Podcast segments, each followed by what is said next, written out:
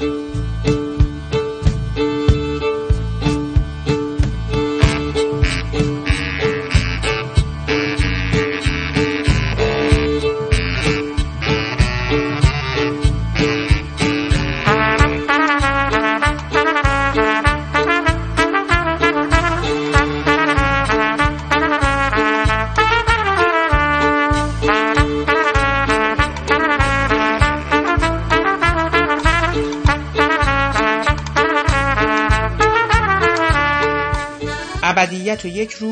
پادکست شماره 151 رسم عاشق کشی چند پلان طولانی از دنیای رنگارنگ حسن حسن دوست در اتاق تدریب بخش نهم.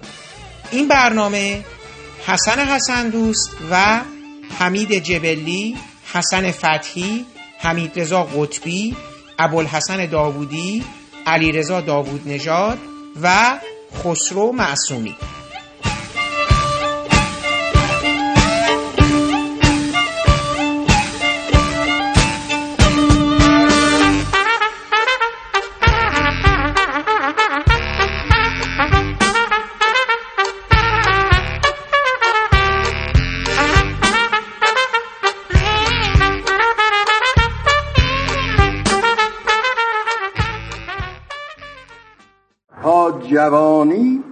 قدر و منزلت خودت رو بشناس. ملوسک. جسارت شازده کنیزشو دخلی به این محاسبه ها. الباب باید قدر شناس باشه بارکالله از این مخمسه که برسیم آن طرف مرز از مراتب قدر شناسی ما تو یکی هم بی نصیب نمیمانی. بارای وجود. به به به به. اون کرخرت هم میفرستیم یه پانسیون در لندن. پس سبا آقازاده تحویل می‌گیریم مایه مباهات مادر. و بلکم های دست ما در سیاست و کیاست و ریاست. مادر هم میمانه کنار شازده. روزها به گشت و گذار شبها به عیش و صفا. پس این پیاله رو به میمنت سلامتی قدم باجی و طولش لاجرعه سر بکشید. جسارت حالا حضرت والا یقین دارن که تو فرنگستون خوشگلای از همه رنگ وقت و بی وقت تیششون رو می‌خوان با این کنیز کمینه سر کنن؟ مشروط به این که روی کلام ما حرف نیاری. به دیده منت هر باب جان. آفرین. پس حالا این پیاله رو به سلامتی جناب ما خودت نوش جان کن سنم مزاح میفرمایید آقا. من که تو که چه؟ من که به خوردن این قسمت شبه ها عادت ندارم. آه. خدا غضب می‌کنه آقا. مقرر کردیم روی کلام ما حرف نیاری بگیر. لا جرعه سر بکش. آقا جان تصدقت دارم من. حالا از خوردن این چیزا به هم می‌خوره.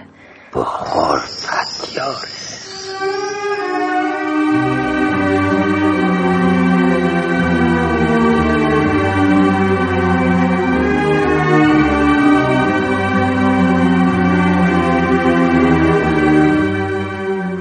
سلام.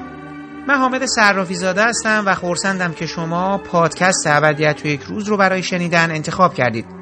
ما بعد از یک وقفه چند هفته‌ای به دلیل اتفاقات پیشبینی نشده در این برنامه و در ادامه پادکست قبلیمون با حضور آقای حسن حسن دوست تدوینگر چیره دست سینمای ایران نگاهی داریم به برخی از فیلم هایی که ایشون برای آقایان جبلی، قطبی، داوودی، داوود نژاد و معصومی تدوین کردند.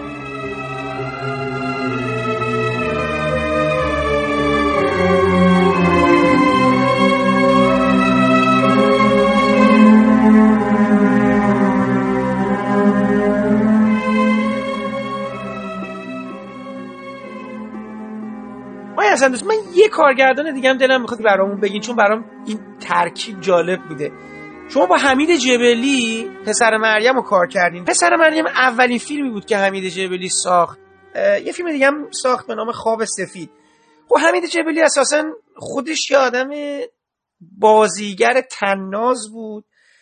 تو کار تنز کار می‌کنه نویسنده تنز بود. ولی خواب سفیدم یه ابعاد تنزی داره به خاطر اون شخصیت به قول معروف شیدا خلی که خودش نقشش رو بازی می‌کنه. پسر مریم تو جریان فیلم های مدل کانونی و کودک نوجوانان و ولی یه مقدارم با یه حال و هوای دیگه بود. نمی‌دونم شاید شبیه همون چیزاییه که خودتون شما هم براتون نمیاد. یه ابعاد شاعرانه و انسانی و اینام داره اون قصه. چی شد اصلا؟ اینو برای ما میگین چون اینم تو مجموعه کارا و چون فیلم اول آقای جبلی هم هست دوباره اومدم پیش شما. من ممنون میشم یه کوچیکم برای ما در مورد این کارتون با آقای جبلی بگین اول که آقای جبلی می‌دونید که از دوستان دوره نوجوانی منه. یعنی ما ما از دوره نوجوانی با هم دوست بودیم و با هم آشنا بودیم و رفت آمد داشتیم. مرتب دوستای صمیمی بودیم در واقع. و من خونهشون رفت آمد داشتم. که آقای جبلی رفت با پدرش مادرش. خیلی دوست بودیم و خیلی خوب بود با برادرشون که الان دکتر هستن. و خیلی رابطه صمیمانه و دوستانه ای داشتیم از دوران نوجوانی. خب ما از آن دوره نوجوانی در مورد آیندهمون خیلی با هم صحبت کردیم در آینده چیکار بکنیم. و من یادمه که ما ساعتها و روزها با هم صحبت کردیم و آرمانهای خیلی زیادی برای موفقیت در سینما ما داشتیم. ما مثلا وقتی که دور هم جمع می شدیم من بودم مثلا آقای جبلی بود همایون اسدیان بود محمد علی طالبی بود. یه دوست دیگه داریم که الان تو کانادا زندگی می‌کنه که اون نتونست اون هم فیلم برداره ولی نتونست کارش ادامه بده توی کانادا نقاشه. و ارزم به حضور شما یکی دو تا دیگه از دوستان دیگه هستن که الان تو سینما هستن. خب ما روابط خیلی نزدیک و دوستی داشتیم. گاهی دور هم جمع می‌شدیم. از آرمان هامون صحبت می‌کردیم که در آینده مثلا ما 16 17 سالمون بود. خب ما وقتی درسمون تموم شد چیکار بخوام بکنیم مثلا؟ و همه ما در واقع یه جورایی آرمانمون این بود که بیایم سینما رو فتح کنیم. یعنی بریم مثلا جشن چن رو فتح کنیم اسکار بگیریم. اندیشه های اینجوری داشتیم. و البته فیلم کوتاه هم کار می‌کردیم. یعنی ما گروه داشتیم. با هم یک گروه بودیم که فیلم های 8 متری کار می‌کردیم. یعنی فیلم میساختیم خود من تو اون گروه دو تا فیلم ساختم. آقای جبلی فیلم ساخت آقای طالبی فیلم ساخت. و هممون هممون آقای اسدیان و اندیشمون این بود. یعنی گفتیم که ما میایم و میریم چیز می‌کنیم. قله ها رو فتح می‌کنیم و اینا. اندیشه اینجوری داشتیم. خب بعد از اینکه ما اومدیم و درسمون تموم شد و همون من که دانشکده صدا سیما رفتم مرسادی تلویزیون در جبلی و دوستای دیگه هم همه هنرهای دراماتیک رفتن هنرهای زیبا رفتن بعضی از بچه ها و ما کارمون ادامه دادیم. تا اینکه کم کم کم کم آقای جبلی بیشتر به سمت تئاتر رفت. به خاطر دوستی که با ایرش تماس بود خانم معتمداری و اینا داشت کم کم به سمت تئاتر به رفت. و کارهای تلویزیون. شروع کردن تو تلویزیون کار کردن و با خانم برومند هم کار می‌کردن که ایشون هم خب کار کودکان می‌کرد. با, با ایشون هم خیلی کار می‌کردن تئاتر اجرا می‌کردن و از همون دوره نوجوانی هم میکار و خب منم مثلا با طالبی و اینا رفتیم توی بخش سینما. ولی خب بالاخره ما به هر حال باز به یه نوعی به هم رسیدیم از طریق فیلم شهر موشا. یعنی شهر موشای تلویزیون سریال مدرسه موشای تلویزیون که توی به اصطلاح مردم گرفت تصمیم گرفته شد که فیلم سینمایی از روش بسازن. و این بود که مثلا آقای جبلی اینا خیلی حمایت کردن از من از طالبی که ما بیایم اینو کارگردانی کنیم برای سینما. و اینجوری شد که هممون با شهر موشا وارد سینما شد. آره که ماجراهاشو کامل برات قبلا توضیح دادم که پخشم کردی و تو پادکست هست. بعد خب آقای جبلی کم کم کار تلویزیون براش خیلی تکراری شده بود. کم کم به سمت سینما گرایش پیدا کرد. فیلم بازی کرد. و خانم معتمداری ها همینجوری اومدن کم کم به سمت سینما و تو سینما شروع کردن کار کردن و تا اینکه ما رسیدیم به فیلم پسر مریم که در واقع اولین فیلم آقای جبلی هست. خب این رو با هم خوندیم. و یادمه که دوران آقای رئیس آقای خاتمی بود. موضوع گفتگوی تمدن ها مطرح بود. و این فیلمنامه یه جورایی داشت گفتگوی تمدن ها رو در واقع تقویت یعنی موضوعش گفتگوی تمدن ها بود. متا تو فیلم گفتگوی مذاهب بود. یعنی تو فیلم ما می‌خواستیم مثلا گفتگوی مذاهب رو به بیان کنیم. و داستان به نظر من داستان قشنگی بود. تهیه کننده فیلم خانم تایرپور بود که خیلی پشتیبانی کرد از این تر رو آقای جبلی این تر رو ساخت. ما اومدیم و شروع کردیم یعنی من رو برای مونتاژ خواستن و قراردادی بستیم و شروع کردیم به تدوین فیلم خب من وقتی که فیلم رو شروع کردم به کار خب خب دوست داشتم فیلمو یعنی واقعا احساس خوبی داشتم. چون به سبک فیلم های کانون به قول شما ساخته شده بود دادم یاد کانون نیست و خیلی خوب و گرم و خیلی با هنرپیشه های آماتور ساخته شده بود یعنی آدم های نبودن. خیلی سبک سینمای کانونی بود یعنی مثل آقای کیارستمی من این نوع سینما رو خیلی دوست دارم. قبلا با هم همین پادکست رو صحبت کردیم که خب یه کمی هم شاعرانه بود. و موضوع فیلم هم خب خیلی قشنگ بود نظر من موضوع جالبی داشت. یه موضوعی که ما داشتیم در رابطه با پایان فیلم. یعنی ما وقتی که فیلم تموم شد من پایان فیلم رو اصلا دوست نداشتم. یعنی فکر کردم که این پایان در اندازه و قواره فیلم نیست و این باید به نظر من تغییر و البته تو فیلمنامه جور دیگری بود ولی تو فیلم برداری این پایان رو عوض کرده بود یعنی یه جوری پایان دیگه براش گرفته بودن که من راضی نبودن خلاصه یه جلسه گذاشتیم شما مادر منو دیده بودین؟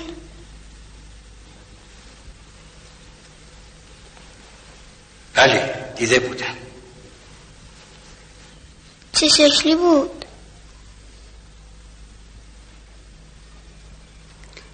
مگه شما عکس از مادرت نداری؟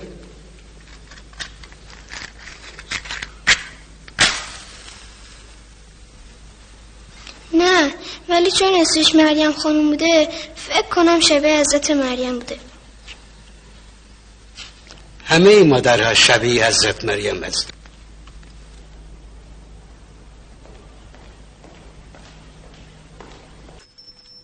رحمان رحمان داری؟ رحمین جورج اومده صدای ماشینش شنیدی؟ آره کله کلیسا هم تحویلش شدن از کشیش چه خبر؟ یعنی ما دیگه کشیش رو نمی‌بینیم؟ رحمان اگه دیگه نری کلیسا دلت واسه عکس مادرت تایی نمیشه؟ این عکس حضرت مریمه کشیش فرستاده پشتش هم نوشته برای دوست خوب و مؤمنم رحمان پسر مریم خدا رحمتش کنه با خانم تایرپور تهیه کننده و آقای جبلی یه جلسه گذاشتیم. من یه نظری داشتم و نظرم رو خب تو طول منتاجم البته به جبلی گفته بودم. من که پایان فیلم باید اینجوری بشه. و جبلی هم خیلی خوشش از پیشنهاد من و پاشو توی کفش کرده بود که ما می‌خوایم این پایان فیلم برداریم. خانم طائرپور ما جلسه تشکیل داد. یعنی ما رفتیم و خانم طائرپور گفت ببین این پایانی که تو گذاشتی خیلی قشنگه. ولی ما دیگه نمی‌تونیم اون کلیسا رو دوباره بیاریم. چون اون کلیسا برچیده شده نمی‌دونم چی شده چی نشده دوباره نمی‌تونیم. اگر بخوایم دوباره علمش کنیم اون لوکیشن رو چندین میلیون خرج داره. مثلا اون در اون زمان 4 میلیون می‌گفت. خرج داره که خیلی پول. پیشنهاد شما چی بود آقای حسن دوست؟ میفرمایید اصلا پیشنهاد شما چی بود؟ ببین اون چیزی که الان تو فیلم هست تقریبا نزدیک به پیشنهاد من. فقط یک صحنه رو نداره. و اونم یه صحنه بود که اون پلان الان یادت هست فیلم یا نه؟ یادم نمی‌دونم که فیلمو به خاطر داری یا نه. فیلم توی کوچه الان تموم میشه. اون پسر نابینایه میاد و میگه چیزه این پاکت رو در واقع نامه است ظاهرا. میگه که به پسره میگه که این نامه رو چیز فرستاده اون کشیشی که به اصطلاح این کلیسا رو سپرده بود دست این که فوت کرده مثل یه وصیت نامه گفته این پاکت رو بدید به فلانی. این پسره میاد این پاکت رو میده و این در پاکتی که باز می‌کنه عکس خودشه که دستش رو انداخته گردن اون کشیشه و یه عکس یادگاری که ما تو وسط فیلم این عکس رو دیدیم دیدیم که اون کشیش این عکس رو گرفت. مطابق اون آدم انقدر این بچه رو دوست داشت این عکس رو چاپ کرده بوده گفته اینو ببرید به ایشون بدی یادگاری از من داشته باشه همیشه به یاد من باشه. خب من اینو اینجا نمی‌دیدم من چه نمی‌دیدم. من اینو یه جور دیگه می‌دیدم. من اینو اینجوری می‌دیدم. تو فیلم هم بود. روز آشوراست دسته های سینیزنی توی روستا راه افتاده. از همه طرف. از میون این دسته های سینه زنی یه ماشینی از دور میاد. جلو می‌فهمیم که یه مرد جوانی یه کشیش جوانی توی ماشین هست. بعد سوال می‌کنه که کلیسا کجاست؟ بهش آدرس میدن. سراغ این پسره رو می‌گیره. به اصطلاح الان شده خادم کلیسا دیگه. کلیسا سپرده بودن دستش. کشیش پیر در واقع برای مداوا رفته بود به شهر. کلید کلیسا رو داده بود دست این پسر که تو اینو مراقبت کن مواظبت کن تا من بیام. این امانته دست تو سپردن. بهش برس نظر مثلا خراب بشه چی بشه. به موقع. و این پسرم خب می‌دونی مکبر بود یعنی می‌رفت تو مسجد ده و از اون می‌گفت همیشه وظیفش این بود که از اون بگه و حالا کلید کلیسای ده هم بهش داده بودن بهش گفته بودن که تو اینجا باید مراقبت کنی. و این بچه مثل یه آدمی که یه امانت داره خیلی خوب مراقبت می‌کرد از کلیسا می‌رفت گردگیری می‌کرد اونجا رو جارو می‌کرد نمیذاش کثیف بشه. و حالا بعد از مثلا یه ماه دو ماه این کشیش جوان فرستاده بودن و این میومد اومده بود سراغ ایشون بود من اینجوری دیده بودم. این کشیشه میاد و دم کلیسا با ماشین میاد. نگاه می‌کنه می‌بینه کلیسا خلوت میشه بیرون. میاد و در باز می‌کنه. وقتی که در باز می‌کنه نور تابیده میشه به این پسر بچه. می‌بینیم که جلوی مجسمه حضرت مریم نشسته داره دعا می‌خونه یا نماز می‌کنه الان یادم نیست و نشسته اونجا. یا تو خودشه الان یادم نیست چی کار داره تو خودشه مثلا سرش پایین داره دعا می‌کنه ذکر میگه. خلاصه کشیشه میاد می‌بینه که این بچه جلوی مجسمه زانو آروم میاد میاد میاد جلو. میگه که شما فلانی هستی. بله. میگه منو کشیش فلانی فرستاده و چیز من کشیش جدید اینجا هستم به من گفت که کلید از شما تحویل بگیر بعد سر پسره رو یه ماچ می‌کنه و میگه شما امانتدار خیلی خوبی بودی و معلومه که اینجا رو خیلی خوب نگه داشتی و اینا.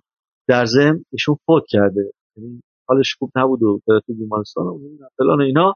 ایشون فوت کرد. حالا کلید رو به من بده. بعدم دست می‌کنه تو جیبش یه پاکت در میگه در اون روز آخر اینو داد که بدم به شما. بعد اونجا پسره اینو باز می‌کنه و عکس خودش رو با اون کشیش پیر اونجا و اشکش در و فیلم تموم میشه. و این به نظر من صحنه فوق تاثیرگذاری بود و اون فکر فیلم که گفتگوی بین مذاهب خیلی خوب توش در می اومد و به اصطلاح خیلی چیز قشنگی بود. به نظر من از نظر تصویری و سینمایی هم خب فوق العاده بود که لوکیشن داخل خود کلیسا اتفاق الان اینجوری نیست. الان نه از اون کشیش جهان خبری هست نه چیزی. اون نابینه میاد و میگه آره یا یه نفر اومده از شهر پاکت رو میده به دست پسره تو کوچه. معلوم نیست این پسره برای چه نشسته. و خراب شد دیگه. یعنی اون چیزی که من می‌خواستم تو فکرم بود و تو فکر جبلی بود نشد. حالا بگذاریم به هر حال همین فیلم خانم طائرپور این فیلم رو برای پاپ نشون داد. یعنی برد واتیکان و فیلم رو به پاپ نشون داده بود و پاپ خیلی خوشش اومده بود ازش و خواهش کرده بود که یه کپی در اختیار داشته باشه. و خیلی خانم طائرپور تشویق کرده بود چیزایی که خود ایشون برای ما گفت. و به هر حال فیلم مسیر خیلی خوبی رفت و خیلی جاها فروش کرد دادن فیلم خیلی سود داشت و خیلی منفعت داشت و البته در داخل اتفاقی براش نیفتاد ولی خارج از کشور ظاهرا خیلی جاها فیلم رفت و موفق. حالا شما با خود جبلی هنوز در ارتباط هستید؟ برام جالبه چون اصلا این انتخاب خود آقای جبلی برای این فیلم میگم مثلا با کلا با روحیات خود آقای جبلی این قضیه سازگار بود. خب ببین فیلم فیلم خواب سفیدش هم باز قرار بود من کار کنم. یعنی ما فیلمنامه رو با هم خوندیم. و خیلی من نظرات داشتم رو فیلمنامهش بهش دادم و دوست داشتم فیلمنامه شد فیلمنامه فیلمنامه خوبی بود. توی تولید نمی‌دونم تهیه کننده موافقت نکرد. چی شد؟ ما نتونستیم که فیلم رو تدوین کنیم. فیلم رو به کسی دیگه دادن تدوین کرد و یه خورده ارتباط ما دیگه دور شد. یعنی از خواب سفید بعد ما کمتر هم دیگه. می‌دیدیم ولی خیلی کم. خیلی کم هم دیگه رو می‌دیدیم. بعدم خب اینا رفتن دنبال کلا قرمزی دیگه. آقای جبدی با تحماس رفتن دنبال کلا قرمزی و سرشون گرم کلا قرمزی شد. دیگه وقت نداشتن. خب، ما رو ببینن. یعنی وقت نکردیم هم دیگه رو ببینیم. با گذاری توی محافلی جایی جایی هم و اینا سرگرم شدن و آقای تحماس یهو فیلم ساز شد و رفت یکی دو تا فیلم چیز غیر عروسکی هم ساخت. بعد دیگه دنبال پول در آوردن افتادن و فیلم های کلا قرمزی رو ساختن چهار پنج تا حسابی هم پول در آوردن ازش. و دیگه آلوده شدن در واقع یه جور آلوده کلا قرمزی شدن و تو اون موندن. یعنی هم جبلی مون هم تحماس هر دوتاشو تو کلا قرمزی درجا زدن و پیشرفت نکردن به نظر. یعنی در واقع یه جورایی کلا قرمزی اینا رو زندانی و دیگه ما آقای جبلی رو نتونستیم ببینیم و ملاقات کنیم تا فهمیدیم ایشون اصلا از تهرون رفته و در اطراف تهران دماوند در یه جایی که روستا اصلا زندگی می‌کنه و به کار نقاشی و مجسمه سازی و اینا پرداخته و اصلا سینما و تلویزیون و بازیگری و همه رو گذاشته کنار. و کارش الان بیشتر مجسمه سازی و نقاشی و تدریسه کار دیگه نمی‌کنه. من یکی دو بار باشون روبرو شده بودم. برخلاف اون پرسونای که توی فیلم هاشون ارائه میدن به عنوان بازیگر یا تو حتی کارهای عروسکیشون یا همین کلا قرمز اینا خیلی جالبه. اصلا هیچ وقت تن به مصاحبه نمی‌دادن. یه تنز خاص خودشو واقعا داره. یه آدم خاصی به نظر میومد می‌دونید آقای حسن دوست؟ اصلا اون شبیه اون یعنی اون کرکت برونگرای بامزه شلوغ اون مدل توی فیلمایی که بازی می‌کنه تو واقعیت یه مدل دیگه است. اصلا یه تیپ آدم دیگه ایه. درسته؟ من من درست دیدم؟ بله همینجوره. یعنی خیلی آدم جدیه آره جدیه. خیلی. بله خیلی خیلی درونگراست البته تو جمعای دوستانه اینجوری نیست. نه نه جمعای دوستانه چلو پلو ایناست. شوخی می‌کنه و خیلی تنز داره. خیلی آدم تنازیه.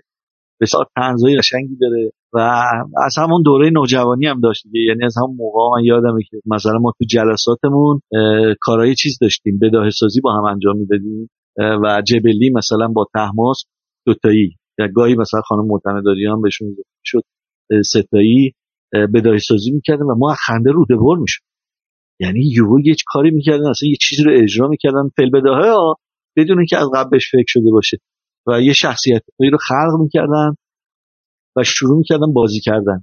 و ما از خنده دیوونه می‌شدیم دیگه. یعنی نمی‌دونستیم مثلا چیکار بکنیم دیگه. اینقدر استعداد داشتن اینا. یعنی الکی نیستش که یه کسی واقعا بچه درجه که با استعدادی و خانم معتمداری همجور و خود جبدی آدمای جالبی هستن. های جالبی دارن. و العاده خلاق هستن. آقای جبلی مثلا طرحهای خیلی خوبی می نوشت من یادم فیلم نامه های خوبی تو ذهنش بود. و ایده های خیلی خوبی داشت و به خیلی از کارگردان ها کمک می‌کرد. ایده پردازی و کافی بود باش بشینیم مثلا بگی که خب این سناریو بیا بازنویسی کنیم. آقا شروع می‌کرد یهویی چیزایی می‌گفت اصلا خلاقیت بروز می‌داد و یه کارایی می‌کرد یه ایده هایی می آورد که شما میموندی دیگه. یعنی یه جور همین جبلی مثل بیلی وایلدره به یعنی یه آدمی که همینجوری ببینی شاید مثلا اونقدر توش نمی‌بینی تنز ولی موقعی که فیلم می‌سازه روده میشه. می‌دونی آقایی که کار می‌کنه روده موجود میشه. از اینا هم به نظر من سوختن. جبلی تحماس اینا سوختن. می‌تونستن خیلی خیلی بالاتر از این چیزی که الان هست باشن. می‌تونست یه مقدار تحصیل خودشون ها یعنی تو کلا قرمزی مونده و این بده. یعنی خوب نیست. همونطوری که خانم برومن توی مدرسه موشا موند. خانم برومن می‌تونست خیلی پیشرفت کنه. خانم معتمداری یه خود خودشو جدا کرد. یعنی سعیشو کرد و واقعا موفق شد. یعنی خانم معتمداری که بهترین بازیگرای سینمای ایران الان میده و به فیلم های خیلی خوبی بازی کرده و به نظر من جزو تاپترین هنرپیشه ایران الان و همه جور نقش رو می‌تونه بازی کنه. هنرپیشه درجه یکی یه جور مریل استریپ از نظر من. خانم معتمداری ها مریل استریپ ایرانه. یعنی دقیقا مت میگم. یعنی سبک بازیش هست. و نحوه کاراکترهایی که انتخاب می‌کنه. چون هر فیلمی بازی نمی‌کنه انتخاب کنه مثل مریل استریپ. و این خیلی خوبه دیگه. یعنی تونست خودش رو یه جدا کنه و از یه مسیر دیگه حرکت کنه که موفقیت. حتی خب حالا آقای جبلی و آقای تحماس که خب برای نسل ما لحظات بسیار خوب و خوشی رو رقم زدن با همین مجموعه کارهایی که انجام دادن. خانم برومندم خب کلی سریال ساختن دیگه. اون آراشگاه زیبا و تهران یازده و بعد اون کاراگاه شمسی و سریال های جالبی ساختن خانم برومند. یعنی من می‌فهمم اون چیزی که شما میگین که این مجموعه توانمندی و استعدادی که این سینماگرا دارن می‌تونن خیلی بیشتر از این پرواز کنن. یعنی شما براشون مثلا اینا رو هم کوچیک می‌دونید مثلا این کاری که الان اینا تواناییشون بیشتر از چیزی که الان شما می‌دونید خیلی بیشتر. یعنی توانایی جبلی اصلا در حد کلا قرمزی تواناییش خیلی خیلی بالاتر. می‌تونه اصلا چیزایی درست کنه که واقعا نمی‌دونم. شاید امکانات در اختیارش قرار نگرفت. ولی من می‌دونم که به اصطلاح فیلمنامه های خیلی خوبی تو ذهنش داشت ایده های فوق العاده داشت. و می‌تونست اینا رو قشنگ کار کنه و حالا چرا این اتفاق نیفته نمی‌تونم تقصیر گردن کسی بندازم ولی به هر حال اون چیزی که الان شما از این آدما می‌بینی به نظر من براشون کمه. یعنی اینا بیشتر از این هست. خیلی بیشتر از این. ببینید آیا حسن دوست یکی دیگه از این فیلم هایی که یه جورایی سه اپیزودی بود ولی حالا سه قصه ای بود و اینا فیلم پستچی سه بار در نمیزنده. حسن فتحیه که فیلم اول سینماییش بود بعد شما فیلم دومم با ایشون کار کردید یعنی کیفر. که حالا هر کدوم از اینا خودشون دوباره یه ویژگی های خیلی خاصی داشتن. مثلا همین پستچی یه مدل جالبی بود دیگه. حسن فتحی اون سالا یعنی یه خود قبلترش دوست داشت یه مقدار مایه های ژانرای که حالا زیاد تو سینما ایران معمول نیست و با فضای زیست ایرانی ترکیب کنه. مثلا اون پهلوان ها نمی میرند قرار بود یکی از این حالت قتل های زنجیری و یه سری پهلوان داشتن کشته می شدن یه قاتل زنجیری هم بوده اونجا. داشت میکش و این داشت با فضای مثلا پهلوونی و با اون نوع دیالوگا اینا. بعد حالا دوباره اینجا اومده بود سه تا قصه حالا یه قصه معاصر بود یه قصه مثلا یه خود قبلترش بود یه خود قصه حالا زمان قاجار بود. اون مدل دیالوگاشو با ژانر وحشت بعد یه مدت هم که اون موقع داشت فیلم های ساختمونی و خونگی و اینا آپارتمانی و جالب بود. یعنی این ایده اولیه جالب بود و اینکه خب حالا یه تجربه تو فیلم ژانر وحشت انجام بشه و اینا. برای ما میفرمایید اصلا شما چجوری دعوت به کار شدید؟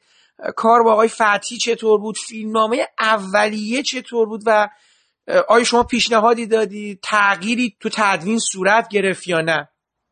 والا ببین خیلی وقت میگذره ازش و راستشو بخوای یاد ندارم. ولی خب می‌تونم مقادیری در مورد آقای فتیدان کارش. صحبت کنم. فکر کنم که اگر ما مثلا یک تجزیه تحلیل خوب از سینمای ایران داشته باشیم و واقع بین باشیم. می‌تونیم آقای فتحی و کارهای سینمایشو در رده B movies بذاریم. یعنی فیلم های به اصطلاح درجه دویی که خیلی خوب و خوش تکنیک هستن خیلی خوب کارگردانی میشن و کارگردان به فیلمنامه و تکنیک کارش خیلی مسلطه. و اهمیت داره براش. اما توان اون فیلمنامه ها در حدی نیست که مثلا یهویی یه کار مثلا بین المللی بشه مثلا بتونن تو همه دنیا فیلم پخش کنن. یه جور به نظر من سینمای شست رفته ای که خیلی حرفه‌ای و خیلی خوش تکنیک ساخته میشه. و آقای فتی به نظر من کارگردان توانایی است در ساختن این گونه فیلم ها خیلی خوب شده و دیدش از تدوین خیلی خوب و دقیقه. یعنی تصاویری که فیلم برداری کرده بود دقیقا تداوماشو در نظر داشت. یعنی می‌دونست که این پلان ها چجوری قرار به هم بچسبه و واقعا من احساس راحتی می‌کردم در موقع تدوین این دو فیلم که با کار کردم. خیلی به نظر من با وسواس و با دقت به اصطلاح اینا رو کار کردم. منتها به لحاظ داستان یا فرض کنید یه فیلم نامه اگه بخوایم مثلا واقع بین باشیم باید بگیم خب اینها فیلم نامه هایی نیستن که در واقع آدم به خود خودش بقبولونه که اینا مثلا فیلم نامه های خیلی درزیده یا خیلی خوب هستن. یه فیلم های خیلی قصه گو و به اصطلاح قصه های خیلی معمولی که می‌خواد با پیچیدگی هم بیان بشه. یعنی می‌خواد یه خورده روشن فکرانه تر در واقع بیان بشه. حالا اون پشت سوار در نمی‌زند که خب توش لایه های خیلی زیادی داشت. یعنی چندین لایه به اصطلاح محتوایی داشت که باید بحث و بررسی بشه. خود من اول که فیلم مثلا فیلم رو خوندم واقعا گیت شدم. یعنی نمی‌دونم اینا چیه اصلا نمیفهمیدم ارتباط این تصویرها رو اصلا نمیفهمیدم ارتباط سکانس ها و موضوع فیلم وقتی که فیلم برداری رو انجام داد و راشا اومد و من دیدم احساس کردم که با یک فرم جدید با یک کار جدیدی رو هستن که شاید تجربه در سینمای ما به این نحو ما نداشتیم. مثلا شاید آقای داریوش فرهنگ با اون فیلم تلس یه خود تلاشایی کرده بود. یا خود آقای بیزایی یا یکی دو نفر دیگه کارهایی کرده بودن. و آقای فتی هم در واقع یه جورایی می‌خواست همون کارا رو بکنه. مزاحم برای اینکه من خودم احساس می‌کردم این فیلم اکسپرسیونیستیه. یعنی از فیلم های اکسپرسیونیستی آلمان مثل نوسفراتو و مثل گولم و نمی‌دونم فیلم های پاپس و اینا یه مقدار تحت تاثیر اونا هست. به خصوص نورپردازی های کنتراستی که شده بود و نحوه اقراقی که تو بازی ها بود. و اون فانتزی که توی خود فیلمنامه و داستان فیلم بود یک جور فانتزی هم بود دیگه. حالا در واقع اون فانتزی که به سینمای اکسپرسیونیستی نزدیک شه در و می‌خواد که یک محتوایی رو یک معنایی رو در واقع به اصطلاح لابلای اون فانتزی ها بپوشونه و باید آدم خیلی با دقت نگاه کنه تا اون معانی رو بگیره. به هر حال تجربه فوق العاده خوبی بود خیلی فیلم سختی بود برای من. نه به لحاظ اینکه حالا تداوما رو ایشون رعایت کرده بود ولی چیدمان یا ساختار اصطلاح فیلم که این سکانس چجوری دل هم بره و از یک سکانس چجوری به سکانس بعد. و اینا خیلی سخت بود برای من خیلی فیلم پر ریتم و پر پلانی بود خیلی پلان گرفته بود. و در حال در نوع خودش من فکر کنم فیلم جالبی بود. یعنی به خصوص در حد یه فیلم اول اصلا نبود. یعنی اگر به یک به من می‌گفتن که این فیلم اول یه فیلم تازه من اصلا باورم نمی‌شد که این فیلم اول. اینقدر خوب و با دقت و با وسواس کارگردانی شده بود. ولی به هر حال وقتی که فیلم آدم می‌بینه در انتها به خودش میگه که این یه فیلم بیه. یعنی بی موویزه نمی‌تونیم به عنوان یک فیلم آ در نظر بگیریمش. به نظر من میاد. یعنی حتی برای سینما در داخل کشورم یه خود سخت دیدنش. برای تماشاگر عادی هم یه مقدار دیدنش سخته. یه فیلم خاصی بود. و در نوع خودش هم به نظر من موفق بود. یعنی به نظر من نشون می‌داد که کارگردان به اصطلاح باسوادی پشت این کار هست. در مورد فیلم کیفر یه مقدار فرق می‌کنه. باز اونجا ما یک داستانی داشتیم که اون داستان رو آقای فتی سعی کرده بود مثلا یه خود ابهام و پیچیدگی بهش بده. داستان خیلی ساده ای بود. ولی می‌خواست با پیچیدگی و مبهم کردنش یه خورده فیلم رو جدیتر کنه مثلا.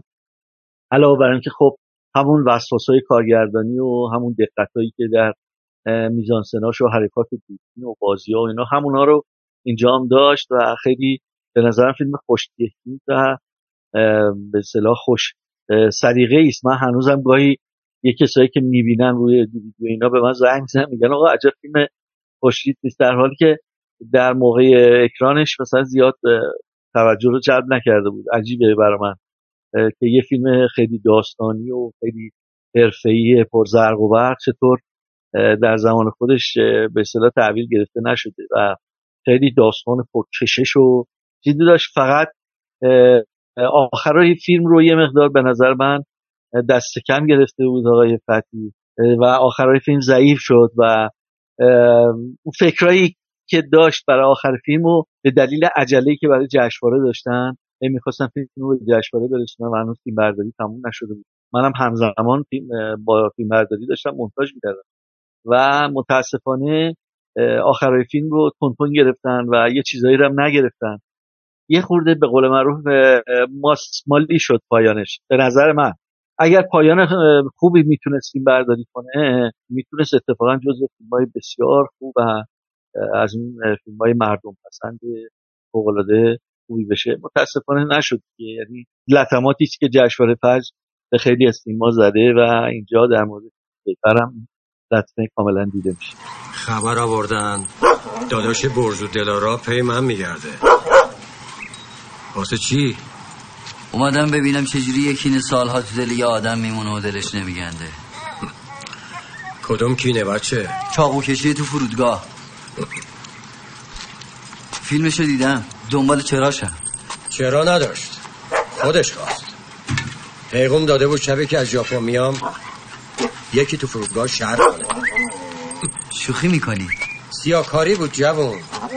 ولی برای من بهترین فرصت بود برای تلافی. بعد جوری زدمش. ایول. تو همون فرودگاه رضایت داد. همون ماچو بوسه کردیم و خلاص. چرا تو این سالا نپرسیدی ازش؟ داداشش نیستی مگه؟ میگم وقت ادام شاشیده به خودش هست درسته؟ ای رو هداتیش می‌گیره. برو توی نابکا مادرم می‌گفت یه کسایی زنگ می‌زنم به تلفن خونه و بعد ویرا میگن. حقش میگم بعد سالها انتقام گرفتیم. اینا کیان؟ اینا همونایی که منتظر این روزای برزو بودن. همونایی که سال 62 به بعد تو ژاپن کار می‌کردن. خیلی هاشون هم این آرزو رو با خودشون تو کور بردن. زندون افتادن داداشت عین توپ ترکی. بعضی هم دنبال سند و مدرک بودن تا یه طوری برن دنبال قاضی پروندهش تلفن از جانب اونا بوده. شاید نمی‌دونم. سند و مدرک علیه برزو بردن پیش قاضی. چه سند و مدرکی؟ با خب گیرشون بیارو بپرس. من نرفتم. گفتم بیفایده است. الانم میگم بیفایده چی بیفایده است؟ انتقام. به همین خاطر هیچ کاری نکردم. فکرم می‌کردم رفیقش هر طوری از درش میاره. ولی تعجب می‌کنم. هیچ کاری واسش نکرد. برزوی ما و رفیق؟ خبر نداری؟ اسم ابی بومبس رو نشنید حالا؟ ابی بومبس؟ نکته که در مورد آقای فتی میگید من بر اساس سریال های تلویزیونی تا قبل از همین پستچی دارم خدمتتون میگم. خب آقای فتی به تدریج در طول زمان بسیار حرفه‌ای شدن دیگه و خب تا همین امسال هم فکر می‌کنم دیگه بعد از کیفر اصلا فیلم نرفتن طرف ساختن فیلم. دیگه رفتن تو کار این مجموعه ها که خب یه عالم مجموعه بود و دیگه دیدیم دیگه. حالا همون میوه ممنوعه بود و نمی‌دونم اشکال ابخندا بود و مسیر زاینده رود و زمانه و بعد این شهرزاد و اینا. و اون فیلم پستچی که البته پستچی ببینید فیلم دوم ایشون بود. فیلم اولشون من فکر کنم ازدواج به سبک ایرانی بود. یعنی بله بله. این اون فیلم فیلم دومه بود و بعد کیفر رو ساختن و دیگه این آخری یه فیلم به نام یه روز دیگه بود یک روز دیگر و این مست اشکالا بالاخره نفهمیدیم چی شد این فیلم آخر که در مورد مولانا و شمس و ایناست.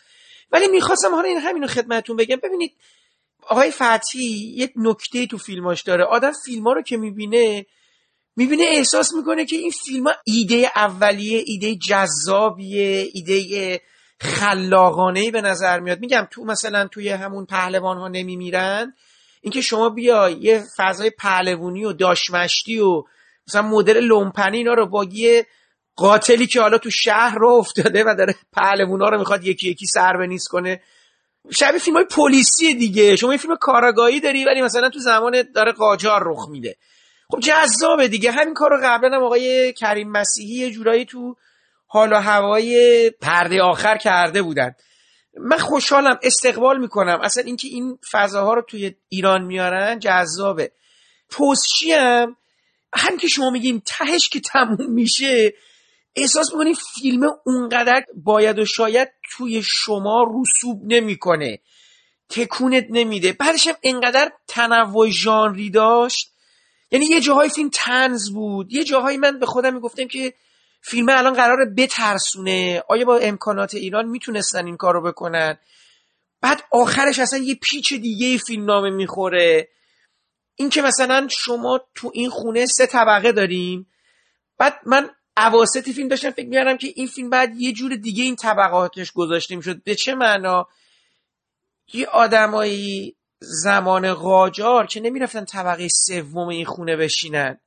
متوجه شی منظور منو؟ یعنی قصه علی نصیریان و رویا تیموریان اصلا نباید تو طبقه سوم این خونه اتفاق بیفته. چون اگر ما بگیم این یه مجموعه اتفاق تاریخی داره تو این خونه میفته شاید می‌گفتیم اگه اینا قصهشون تو زیر زمین رخ می‌داد منطقی تر بود با اون سن و سال این آدم و واقعیتی که مثلا این قصه اون زمان خودش داشته رخ می‌داده. وگرنه اصلا احتیاج بود این قصه طبقه سومش رخ بده.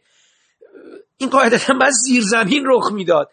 نه ببین اول که آقای فتی آدم بسیار باسوادی یعنی خیلی مطالعه داره به نظر من به خصوص تاریخ.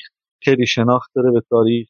و یک چیز خوبش هم اینه که خب به درام و داستانم خیلی به نظر من علاقمنده و اطلاعات خوبی داره و دیالوگ خیلی خوب می‌فهمه. یعنی دیالوگای فیلماش خیلی خوبه. البته از فیلمنامه نویسای خوبی کمک می‌گیره. اون آقای نادری هست که خیلی کمک می‌کنه توی فیلمنامه و خب خیلی این دوتا با هم خیلی خوب کار می‌کردن و کار می‌کنن. هر دوتاشون آدم های باسوادی هستن شناخت دارن نسبت به سینما اینا به خصوص به تلویزیون. و متا یه چیزی با در اول که اون موضوع که داریم طبقات یه مقدار نمادین هست فیلم. باید نمادین در نظر بگیریش که طبقه بالا رو داده به اشراف قاجار دیگه.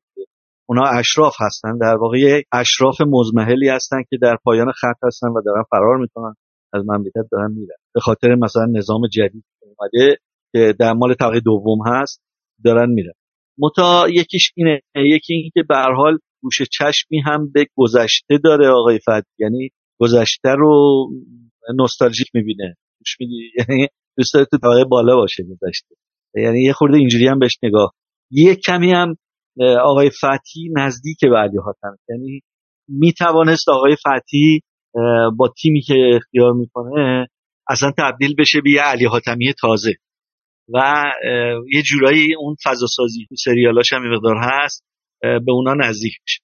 اما خود من مثلا فکر می‌کنم آقای فتی خودش اینقدر جدی نمی‌بینه ماجرا یعنی به نظر میاد که به جای اینکه عشق به سینما داشته باشه به تلویزیون به داستانگویی به چیزای دیگه ای علاقه منده انگار مثلا این شغل دومه. من اینجوری می‌بینم. اسم می‌کنم براش شغل دوم حساب میشه.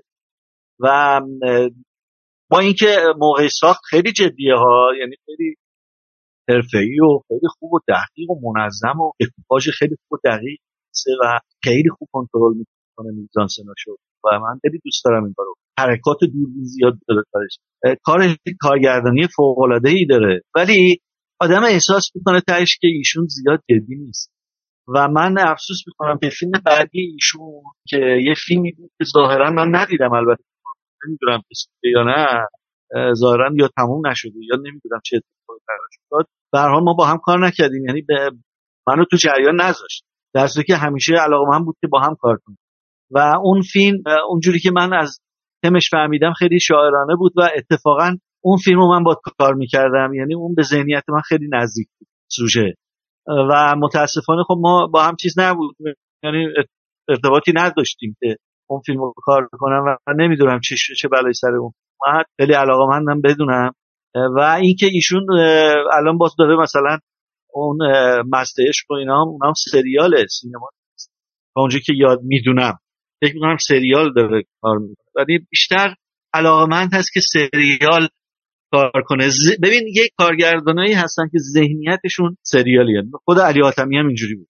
علی حاتمی ذهنیتش اصلا سریالی بود. یعنی موقعی که سناریو می‌بینی شما می‌گفتی خب این که می‌تونه سریال بشه. خیلی همه داستانهای پرچ هم در توی داره. همه فیلماش اینجوری بود. بعد مثلا آقای فرهادی هم همین بوده آقای فرهادی ذهنش خیلی سریالیه. واقعا می‌تونه تمام این فیلم ها رو به شکل سریال هم در بیاره. خیلی هم قشنگ میشه. و آقای فتی هم جز این کارگردان است. یعنی می‌تونه قشنگ سریال خیلی خوب اساسی کار کنه و خیلی هم عالیه. یعنی ما نیاز واقعا داریم. یعنی به سریال سازهای خوب نیاز داریم. نیاز نیست که همه کارگردان واقعا بیان سینما. به نظر من یه کارگردانه با کار تلویزیون و اونایی هم که این کارا رو خوب بلدن اتفاقا خیلی خوبه. یعنی من خیلی حمایت می‌کنم خیلی تشویق می‌کنم اینا کار کنن. و شاید سینما بعضیشون موفق باشن بعضیشون هم نباشه. چون به هر حال این یه مدیوم دیگه است. یعنی با جور دیگه ای بهش نگاه کرد. یه خود جدیتر بود به نظر من به سینما. آقای فتی به نظر میاد که بیشتر سریال سازی و تلویزیون براش جدی است و اشکالی هم نداره. خیلی هم خوبه. یعنی موری نداره. آدم می‌تونه توی اون کاتگوری که می‌تونه خیلی خوبتر کار کنه اگه می‌تونه کار کنه به نظر من باید کار کنه. مشکلی نداره.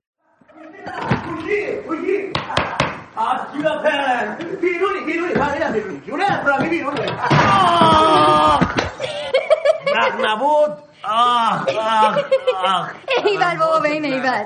اینو هتل مشممدلی که تو گردن امام زاده بود تیم ترمز بریده باشه. واب کن چموش جرزه نشتا ارواخو که داداشم چشمند تو برداری بازی بیباز بازی داریم تره ترتری نداریم که. غیر تو بود ابرام غیرت تره ترش قول بکن می‌برد مینداخت جلوی سگای مسگرابات چون ابرامی. تو مردش باشن این لونه موش پا بذاری بیرون. زن قلبه موشی در جا پیشکشه اینجایی. اما چه کنم که شر لومه می‌زنه از آجام جال خونی هایی که پی ردتن البته می‌تونی بزنی بیرون ها. اما با سیبیل بتراشی ابرو برداری چارقد سر کنی. وای که چه لوبتی میشه اون وقت. ناز چادر زری گیس گلابتون دندون مرواری. کجا قیبت بدترش ها؟ ما رو از آشانا میترسونی؟ ما خودمونیم ما شهر. اون وقت تو این چارتیفالی لاعلاج شدیم انتر یه منتر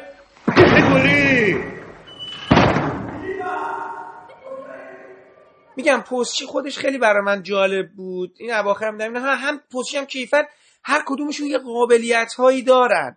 میگم حالا مثلا خود پستچی هم که داشتم فکر می‌کردم داشتم همین واقعا فکر می‌کردم که این تقسیم اطلاعات بین طبقات این که از یه طبقه به طبقه برین یا مثلا طبقه اول بعدش چجوری کات بخوره به طبقه سوم یا قصه طبقه سوم کی بعدش به تو طبقه دوم. بعد همه اینا معلوم میشه که تو این خونه داشته یکی این کارا رو می‌کرده. یعنی می‌دونی فیلمه یه خورده هم فضای ذهنی داره. بعد ما میریم اونجا اتاق گیریم هست که تو این خونه مثلا اون باباه انگار داشته اینا رو می‌خواسته واقعا بترسونه. بعد یه جایش هم تماشاگر رو میترسونه یه جایش نمیترسونه. میگم احساس می‌کنم که فیلمه اگه یه مقدار بیشتر روش وقت گذاشته شده بود یا به قول شما شاید یه مقدار از یه زاویه دیگه بیشتر براش انرژی گذاشته شده بود با اینکه همین الانش میگین خیلی وقت گذاشتن و به قول معروف تو کارگردانی کم نذاشتن برای شما به عنوان تدوینگر و احساس کردین که خب دستتون باز بوده. به همین جهت دارم فکر می‌کنم که آره یه چیزایی داره که آدم نمی‌تونه ازش بی تفاوت بگذره و فکر می‌کنه که می‌تونست خوب باشه به حال. بعد حالا خود آقای فتی مثل بقیه کارگردانان با شما چه جوری بود؟ دوباره فیلم رو به عهده خودتون گذاشتن تدویناشو یا پلوتون بودن؟ چون همیشه اینو من پرسیدم که بعضی در اتاق میبندن میرن بیرون یا نه با شما بودن؟ خب ما نه نه. آقای فتی جز اون کارگردانش که فیلمو انگار میسپره دست تدوینگر. برای اینکه خیلی با دقت کار می‌کنه خیلی اعلانه هایی که می‌گیره خیلی مشخصه. یعنی شما جای مانور آنچنانی نداری. می‌تونی روی اون نماها ریتمای خوب ایجاد کنی مثلا ساختار خوبتری بهش بدی. و متریال فوق العاده خوب و دقیقی برای تدوین می‌گیره. برای همه خیالش راحت میشه یعنی فکر می‌کنه که مشکلی نداره دیگه. که تدوینگر خوب می‌تونه مثلا از این متریال بهترین استفاده رو بکنه. یعنی مشکلی نداره که حتما بیا تو اتاق نظارت کنه. هم سر پستچی و هم سر کیفر. ایشون اصلا نبود. ایشون هر دوش در هر دو فیلم در شکل فیلم برداری بود. و من همزمان منتاج می‌کردم و خیلی خیلی من ازش گاهی می‌خواستم. یعنی بهش سعی می‌زدم می‌گفتم آقای فتی بیا حتما این رو ببین مثلا نظر اصلا نمی اومد یعنی خیلی کاملا خیالش راحت بود و ما این دو تا فیلم واقعا خیلی عالی با هم کار کردیم. یعنی بسیار رضایت بخش. هم تهیه کننده هم خود آقای فتی هم خود من. اصلا هممون راضی بودیم. از هر دو تا فیلم بسیار راضی بودیم و هر دو فیلم های به نظر من با سنجیدگی ساخته شده فیلم های خوب و با دقتی هستش. و آقای فتیان جز اون کارگردان هست که اصل تدوینگر رو اتفاقا باز می‌ذاره به دلیل اینکه متریالی که می‌گیره انقدر خوب و سنجیده و دقیقه که خیالش راحته. یه اگر دست یه تدوینگر با سواد خوب بره می‌دونه که این مشکلی ایجاد نمی‌کنه. یعنی خرابش نمی‌کنه. بلکه بهترش هم فکر کنم با این حسابی که شما میگی همچین بعدتون هم نمیومد که توی تدوین شهرزاد و اینا می بودیم برای چون اونم یه سریال حداقل فصل یکش یه سریالی شد که تقریبا سریال کالتی شد دیگه. ما بعد از سالها دوباره یه سریالی دیدیم که بحثش زیاد بود. اتفاقا سر شهرزاد من بیکار بودم. یعنی اگه مثلا به من مراجعه می‌کرد من میومدم براش کار می‌کردم. و اصولا آقای فتی رو کارشو من دوست دارم. یعنی جز کارگردانایی است که خیلی دوست دارم باش کار کنم. برای اینکه بسیار آدم فهیمیه و بسیار باسواده. من سوادش رو تحصیل می‌کنم و خیلی بلده. اصلا این کاره است. یه موقعی شما مثلا یه کارگردانی می‌بینیم همینجوری گذری خورده افتاده کارگردان شده مثلا. حالا تو گذر زمان یه چیزایی هم یاد گرفت ولی آقای فتی اصلا انگار از ذاتا این کاره بوده. از اول مثلا مثلا کارگردان بوده. چیزی نبوده که مثلا با تجربه اومده باشه اومده تجربه کنه حالا یاد بگیره اینطوری نیست. و حیف دیگه مثلا اگر واقعا کارهای خوب بکنه خیلی هم عالی مردم هم میپسندن و خود من هم هر وقت ایشون همین الان هم هر وقت از من بخواد واقعا حاضرم باش کار کنم و در کنار هم کارهای خوب ارائه بکنیم. و شهرزاد من ندیدم ولی خب چون مردم خیلی دوست دارن شهرزاد و قطعا کار خوبی شده. بله. آیا حسن دوست یک فیلمساز دیگه که دوباره فیلم فکر میگم خیلی بامزه از هم فیلمسازایی که فیلم اولشون هست اومدن پلوی شما فراوان و هم فیلمسازایی که فیلم های سه اپیزودی و سه قصه و اینا زیاد بودن. یه نفر دیگه آقای قطبی با فیلم جامدران که فیلم اولشون هم بود یه نکته خیلی جالبی حالا غیر بیرون فیلم آقای قطبی خیلی دیر گویا فیلم سازی رو شروع می‌کنن. من نگاه کردم دیدم الان فکر کنم نزدیک به 60 سالشونه ایشون و خب جامعه درانم مال چند سال پیش بود. ما مثلا بگیریم مثلا ایشون 50 55 سالگی اینطورا فیلم رو شروع کرد. خیلی برای من جالب بود اصلا اینکه چرا انقدر دیر و بعد شما آقای قطبی رو اصلا از کجا میشناختین؟ چون ما کم میشناختیمشون از اون تا خود جامعه دران و یک فیلم دیگه که بعدا ساختن و فکر کنم فیلم سومشون هم حالا دارن کار می‌کنن. ولی خیلی دیر خیلی به قول معروف فاصله افتاده. کار تئاتر هم البته می‌کردن. آشنایی شما با آقای قطبی چطور بود در این پروژه؟ ببین آقای قطبی خب اولا که مدت 25 سال دستیار کارگردان حرفه‌ای سینمای ایران بوده با خیلی از کارگردانی خوب کار کرده در کنارشون بوده به عنوان دستیار. تو این 25 سال خب خیلی چیزا یاد گرفته و ایشون سابقه تئاتری داره. یعنی قبل از اینکه وارد سینما بشه تئاتر بسیار هم فعال بوده. حتی یه تئاتر هم بعد از جامعه دران رو صحنه بود کارگردانی کرد. بیشتر شاید تئاتری باشه تا سینمایی. اما آقای قطبی با آقای معصومی کار کرده و من یکی دو تا از آرای آقای معصومی دستیار بوده کنارش. و از اونجا منو میشناخت و خیلی کارهای منو دوست داشت. بعد این فیلمو که شروع کرد به ساختن اولش به من نگفت چون سه اپیزودی بود. دو اپیزودش رو فیلم کرده بودن به خاطر فصل مجبور شدن یه وقفه بندازن. منو صدا کردن که بیا به اصطلاح تهیه کننده خواست اومد و البته با پیشنهاد ایشون. که بیا این کار کن ما رفتیم و خب سناریو خیلی به نظر من سناریوی خوبی. اول اینکه آقای قطبی اتفاقا ایشون هم بسیار آدم باسوادیه مطالعه زیاد داره و خب مثلا داستان و رمان و نمی‌دونم نمایشنامه و اینا خب زیاد خونده و حتی نوشته داستان نوشته و نامه نوشته و خیلی خیلی احاطه داره به ادبیات. و این جامعه دران هم اقتباسه. یعنی از روی یک داستان یک خانومی خانم تواتوایی ایشون هم خیلی از فیلم راضیه. میگه انقدر فیلم خوب در آوردی من اصلا دیگه داستان خودم رو فراموش می‌کنم. فیلم تو رو همش مد نظر میگه و ایشون اینو انتخاب می‌کنه و بعد شروع می‌کنه بازنویسی کردن برای سینما. موقعی که من داستان خوندم خیلی خوشم اومد. یعنی دیدم چقدر محکمه چقدر روابط منطقی و به علت و معلولیش همه درست و آقای قطبی چون احاطه خیلی خوبی به ادبیات داره خیلی قشنگ این داستان رو بازنویسی کرد. یعنی یه خورده با داستان ظاهرا با داستان اصلی یک کمی تفاوت می‌کنه یه تفاوتهایی داره. و یه کمی سینمایی تره دیگه. یعنی اون به داستان ادبیات این الان تبدیل به سینما شد بازم یکی داره منو میپاد. مطمئنم. سنگینی نگاهش رو صورتم. رو شونه ها. حتی روی هوای دور برم احساس می‌کنم. مثل اون وقتا حس می‌کنم یکی مراقبمه. مدت ها بود این احساس رو گم کرده بودم. اما دوباره اومده سراغم. میگن به خاطر وضعیت روحیه یه حالت عصبی. اما اصلا ناراحت کننده نیست. دوستش دارم. دوست دارم کسی مواظبم باشه. مثل اون وقتا که یه دفعه سرم رو بلند می‌کردم و می‌دیدم بابا داره نگاه می‌کنه. اما حالا تا سرم رو بلند می‌کنم این سنگینی از بین میره. و دیگه هیچی نیست.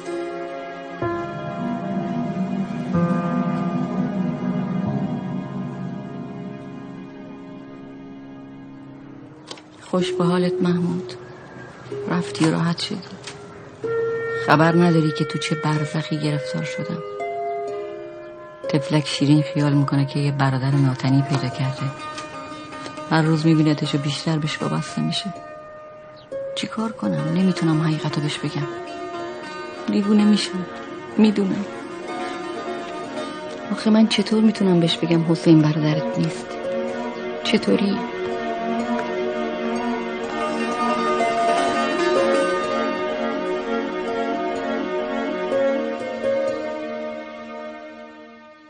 بعد که من اومدم خب این دو تا اپیزود رفتم راشاشو دیدم و خیلی تعجب کردم. برای اینکه دیدم فکر کردم اینا که مثل بیزاییه یعنی نوع پلانا و نوع حرکت های دوربین نحوه بازی ها عین آثار بیزایی اصلا فکر می‌کردم این فیلم بیزایی ساخته. و خیلی چیز شدم یهویی جا خوردم. و دیدم بابا گفتم تو تا حالا کجا بودی بس؟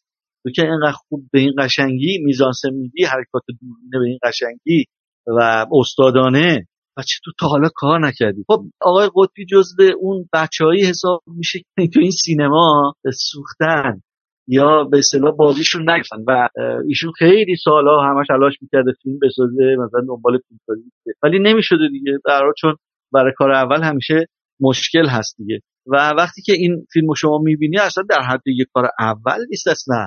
انقدر قشنگ کار شده انقدر کارگردانی شده یک کمی توی تدوین ما مشکل داشتیم یه مشکلاتی ما داشتیم. ولی بازم در حد فیلم اول نبود. یعنی انقدر قشنگ کار شده بود که من خیلی خوشم اومد. بعد خب اپیزود سومش هنوز فیلم برداری نشده بود. ما دو تا اپیزود رو تدوین کردیم. آقای قطبی هم تهیه کننده فیلم آقای ساداتیان و وقتی که ما دیدیم این دو اپیزود خیلی هممون خیلی خوشحال بودیم از اینکه خیلی فیلم محکم و قوی و آقای ساداتیان هم گفت من قسمت سومش رو خیلی خوب بسازیم. و تلاش کردن که این کارو بکنن. و ما اومدیم رو فیلمنامه قسمت سوم کار کردیم. من اونجا تو بازنویسی قسمت سومش خیلی کمک کردم با آقای قطبی. الانم یادم نیست که چه پیشنهادایی بهش دادم. ولی خیلی خوب بود. یعنی با نظرهای من در راه فیلمنامه رو دوباره بازنویسی کرد. البته چون اون دو تا اپیزودم داشتیم خیلی خیلی خوب بود دیگه. یعنی می‌تونستیم خیلی نقصا رو بگیریم توی اپیزود سوم. اگر چیزی هم نقص داشت داستان تو اپیزود سوم می‌تونستیم حلش کنیم. و کردیم. به نظر من خیلی خوب شد فیلمه. یعنی هر کس می‌بینه و هر کی دیده خیلی خوشش میاد از فیلم. یه فیلم خیلی خوش ریتم و خیلی تاثیرگذار. به نظر نمیاد که سه تا قصه است و دقیقا انگار یه فیلم من همیشه گفتم این فیلم درست سه تا قسمته یا حالت سه تا اپیزود داره. ولی در واقع یه فیلم. یعنی دو ماجرای سه تا زنه که به نظر میاد که هر سه تا زن اون ستمی که بهشون شده یک جوره. هیچ فرقی نمی‌کنه. یک زن. و داستان یک زن انگار شما داریم ولی در واقع داستان سه تا زنه. که در سه قسمت گفت. و به نظر من حق آدمایی مثل آقای قطبی ادا نشد. و همین فیلم جامعه دران که من یادم در بخش فیلم های اول جایزه گرفت. به جایزه دادن. حالا نمی‌دونم یادم نیست که فیلم نامش بود. بله جایزه فیلم نامه رو توی نگاه نو دیپلم افتخار رو چیز شده. بله بله, بله. تدوین شما هم نامزد شده بود آقای حسن دوست برای اون فیلم کلا. بله بله. و من همیشه کاندید بودم ولی خب بله همیشه کاندید. چطور کاندیدای شما. شما جایزه بردین که نه دیگه؟ من بله من سه بار بردم سه بار بردین. ولی دوازده بار کاندید بودم. و از دوازده بار فکر می‌کنم سه بار کمه دیگه. یعنی برای دوازده بار حداقل با هفت رو می‌گرفت آره شما مثل چیز شدی؟ مثل حاتمی کیا شدی. گفت آقا من که آقا دیگه شما سه تا جایزه بردین دیگه. ما بزنین جوونا بگیرن. آره. تا خب من برام واقعا زیاد اهمیت نداشتیم. بله. هیچ وقت اهمیت نداشته برای زیاد ناراحت نیستم. چون همون ستا هم که دادن باز حساب نمی‌کنم که واقعا روی تکنیک من دادن یا روی کارم به من داده شده باشه. ممکنه تقسیم بندی جوایز به من داده شده باشه. برای اینکه فیلم هایی من تو اون دوازده بار فیلم هایی دارم که باید جایزه رو می‌گیره یعنی شما مثلا فکر کنید که مثلا اجاره نشینا جایزه نگرفت. مثلا آدم یه جوری میشه دیگه مثلا اجاره نشینا اصلا یکی از حسناش تدوینشه. نمی‌خوام از خودم تعریف کنم ولی واقعیته. و ارزم بزرگ که خیلی فیلم ها هست. مثلا رنگ خدا. مثلا رنگ خدا باید حتما سیما گرفته. عجیبه برای من مثلا یا خیلی خیلی فیلم های دیگه داشتم طول این سالها خیلی روشون حساب کردم یعنی و تدوین های فوق العاده خوبی داشتم. به هر حال ببین آقای قطی البته می‌دونید که یه فیلم دیگه ساختیم با هم. به اسم قطار آن شب. بله. اونم شما تدوین کردی؟ بله. بله, بله. و این فیلم قطار آن شب بسیار فیلم قشنگیه. مال کودکانه. و فیلم فوق العاده قشنگ و جذابیه. حتما به اگه دسترس شد ببین. فیلمیش که خیلی قشنگ و داستانش خیلی قشنگ تعریف می‌کنه با اینکه با بودجه بسیار بسیار کم ساخته شده ولی فیلم رو عذاب در آورده آقای قطب. می‌دونی؟ و این خیلی خوبه دیگه. یعنی شما با در واقع بودجه بسیار ضعیف و یه همچین داستانی که این هم اتفاقا از اون داستانهای تو در توه. یعنی مثل مثل جامعه دران یه مقدار این حالت رو داره. و خیلی قشنگ اینو می‌بینی و اتفاقا بچه ها خیلی خوب با این فیلم ارتباط برقرار می‌کنن. و البته خود قطبی دوست نداره بگه این فیلم کودکه. یعنی دوست داره بگه این فیلم بزرگساله. ولی بزرگسالم ببینه به نظر من خوشش میاد بچه هم ببینن دوست دارن. یه فیلمش که همه گونه مخاطبی رو می‌تونه جلب بکنه و داستان قشنگی داره. اونم باز نویسندش یه خانومه که ایشون هم خیلی خوب در واقع خیلی راضی است از فیلم. ظاهرا من خیلی تشویق کرد آقای قطبی داستانش تصویر کرد. به هر حال این آقای قطبی کارگردان بسیار خوبیه. یعنی واقعا حیف دیگه. مثلا این آدم سه تا سناریوی الان آماده داره. مخوندم این سه تا رو. و هر سه تا سه تا داستان درجه یک. سه تا فیلمنامه فوق العاده که سه تاش هم اختباسیه و بسیار قشنگ اینا رو اختباس کرده قطبی به خاطر احاطه‌ای که به ادبیات داره. و حیف دیگه. مثلا اینا رو نتونسته بسازه. و تهیه کننده هنوز نداره. تهیه کننده پیدا نکرده. اتفاقا فیلم های جذابی هم هست. یعنی می‌تونه باشه برای سینما باشه. متا از اونجایی که الان سینمای ایران به پرت و پلا افتاده یعنی وارد یه هیته هایی شده که اصلا دیگه سینما حساب نمیشه. اینا فیلم نیستش. اینا مثل کارهای روحوزی قدیمه. یعنی مثلا یه سری جوک رو فکر کن پشت هم کنی از برداری.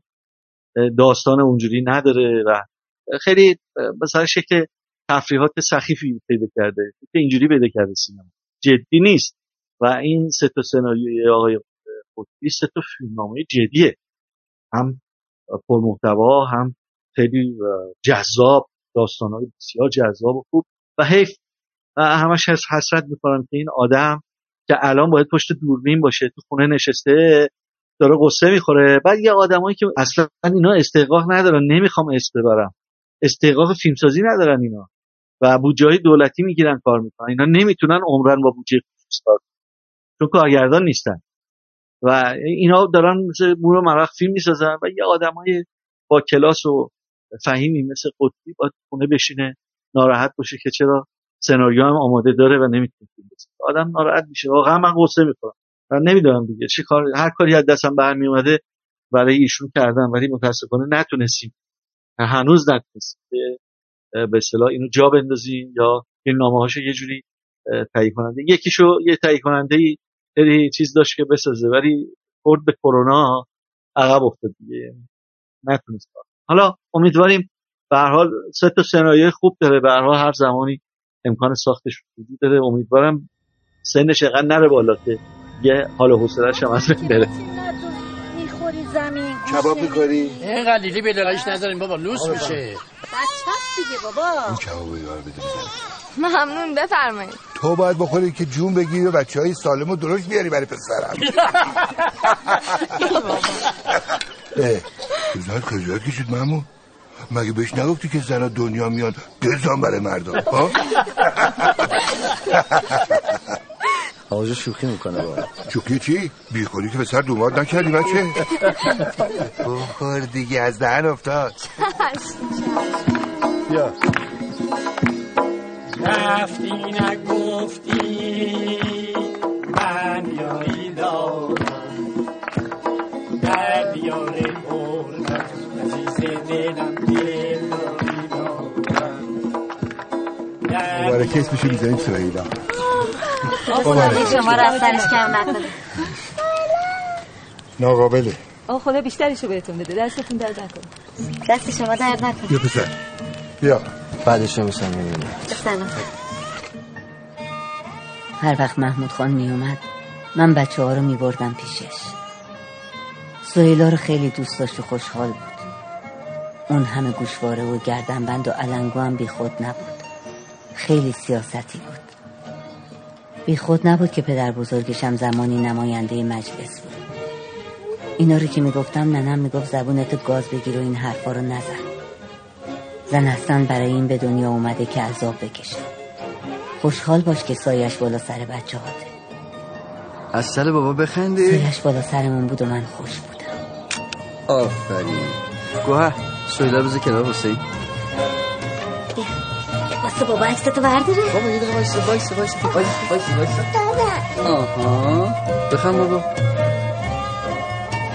باری کلا خوب شد؟ آره بابا خوبه خوب شد بیا بیا بابا بردارش ناقابله خوش اومدید خسته نباشی مشتی دیگه نمی‌خواد کار کنه بابایی مواجبش همراه با خرجی گوهر میگم آقام بده ثواب کردین آقا مشتی دیگه نمی‌تونست کار کنه خدا عمرتون بده آقا. کم بودی بود به خودم میگی.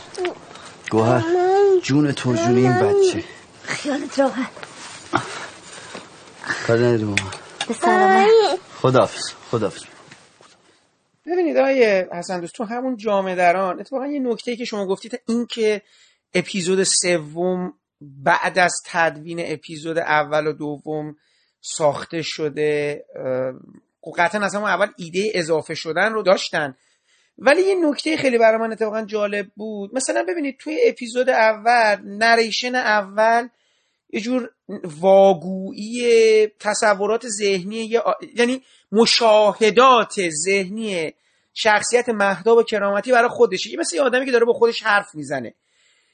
قصه دوم قصه در حقیقت افسر اسدیه یعنی مادر که جوانی هاشه که البته از زبان افسر اسدی میشنویم. یعنی ما روایت پگاه آهنگرانی رو نمیشنویم. انگار افسر اسدی داره قصه خودش رو تعریف می‌کنه.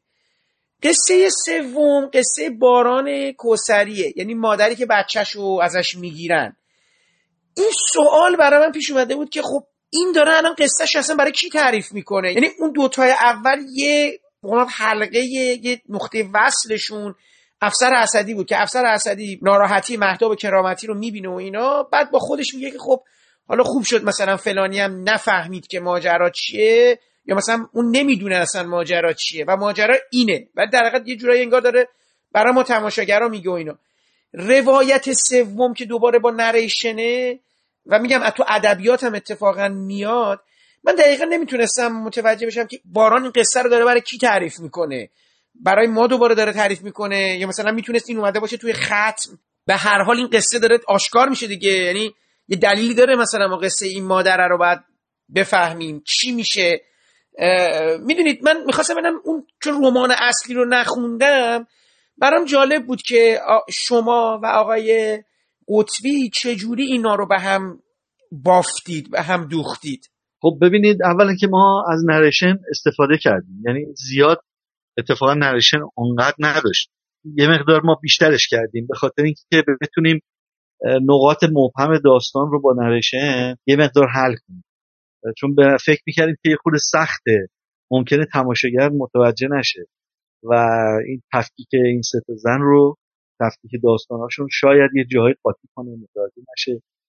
چون ببینید مثلا باران کوسری که در اپیزود سوم میاد در واقع مادر خانم کرامتی میشه که در قسمت مادر ایشون. اون خانم اسدی هم در واقع آره نامادریش میشه. یعنی داستان سه تا زنی که تو زندگی اجتماعیشون خانوادگیشون مشکل دارن و در واقع یه جور مثلا ستمی که بر زن روا رفترم شما تاریخ ما اینو ببینید توی داستان ها چجوری مثلا حق زن پایمال شد. فمینیستی نیستی. خیلی از بیرون بهش نگاه شده به داستان. شاید در واقع اونی که شما زبان نویسنده است. یعنی در ادبیات خب مثلا زبان نویسنده است داره داستان زن رو میگه. انگار یک شخص سومی داره یه داستانی رو تعریف ولی توی فیلم هر کدوم از این زنها دارن داستان خودشون رو برای ما که تو سالن نشستیم تعریف می‌کنن. برای کسی تعریف نمی‌کنن. برای تماشاگرایی که تو سالن نشستن. در واقع دارن داستان تعریف. حالا مثلا فرض کنید اگر که این سه نفر نویسنده بودن خب می‌گفتیم داره کتاب می‌نویسه یا داره چه می‌دونم خاطرات می‌نویسه و ما داریم اونا رو می‌بینیم. ولی اینطوری نیست. انگار که اون کاراکتر داره داستان زندگیشو برای ما که تو سالن نشستیم تعریف می‌کنه. و اینم یه شیوه قصه گوییه دیگه یعنی اشکالی نداره. از زبان کاراکتر اول خیلی تو فیلم های آمریکایی هم زیاد ما دیدیم. ما فیلم دیدیم که یه نفر داره حرف می‌زنه بعدا می‌فهمیم مثلا مرده اصلا نیستش. اما فیلم جانی هستون شما ببین خاطرات قاضی رویبین مثلا اونجا نیکول نیومن بازی کرد از اول فیلم داره رو فیلم حرف می‌زنه. بعد وسط فیلم میگی که بله منو اعدام کردن مثلا رفتم. یعنی اصلا معلومه که نیستش اصلا مرده. حالا می‌خوام بهت بگم که یعنی این یه نوع شیوه داستانگویی اشکالی هم نداره که بگیم برای کی. داره برای کسی نمیگه برای ما که سال نشستیم داره داستانش تعریف اشکالی نداره. بعد متها ما یه جورایی این داسته تا انریشن رو به هم ارتباط دادیم دیگه. یعنی به اصطلاح ادبیاتش و نحوه ارتباطش رو آقای قطبی به خاطر احادش که به ادبیات احاطه داره یه خورده هم شاید از خانم طباطبایی هم کمک گرفت. و اومدیم این نریشن رو در واقع یه خورده بیشترش کردیم.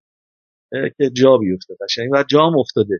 و به خصوص نحوه بیان یعنی این دو سه نفر مثلا خانم اکرامتی خانم اسدی که هر دوتا خودشون اومدن گفتن سومی رو چون باید پیر می بود یعنی از زبان یک خانم پیری داره گفته میشه و نمی‌شد تو فیلم داریم جوونیشو می‌بینیم. ولی زمان از زمان حالش من داره اون قصه کجا داره گفته میشه؟ متوجه هستم شما میگین برای تماشاگر داره گفته میشه. چون قصه اینجوری شروع میشه. ما با شخصیت اول همراه میشیم با محتاب کرامتی. وارد خط میشیم میفهمیمش. محتاب کرامتی یه مش... مسائلی با اون دور و داره. میگم مثل یک واگویی شخصیه. خب؟ یعنی ما تو سر خانوم کرامتی هستیم و داریم این قضیه رو متوجه میشه یعنی حضور فیزیکی خانم کرامتی باعث میشه که ما فکر کنیم که تو ذهنشیم یعنی دارن این صدای ذهنی اون آدمه.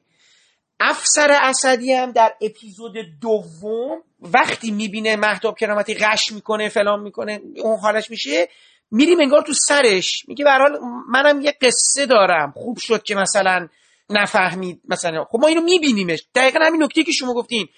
پیری مادری که بچهشو از دست داده رو ما نمی‌بینیم. اصلا نمی‌بینیم این خانم کجاست. حالا درست هم میگه اصلا مرده. صدای آدم مرده است داره میاد. نه نه نه نه. می‌دونی چی شده؟ یک دونه صحنه فکر می‌کنم جا افتاده باشه. یعنی حالا یا نوشته نشده الان یادم نمیاد. یا نوشته شده بود گرفته نشده. این صحنه اینجوریه که اون پیرزن رو نشون میدیم در پایان.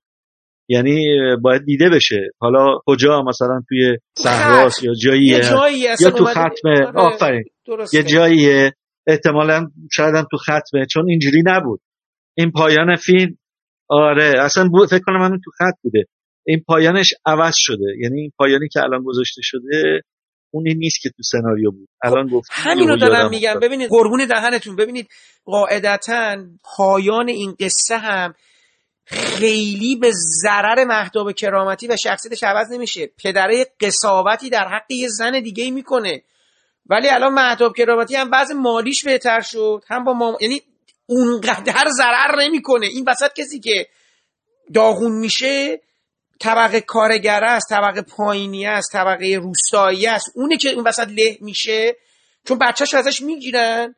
ولی بازم برای اون زن خیلی بد تموم نمیشه.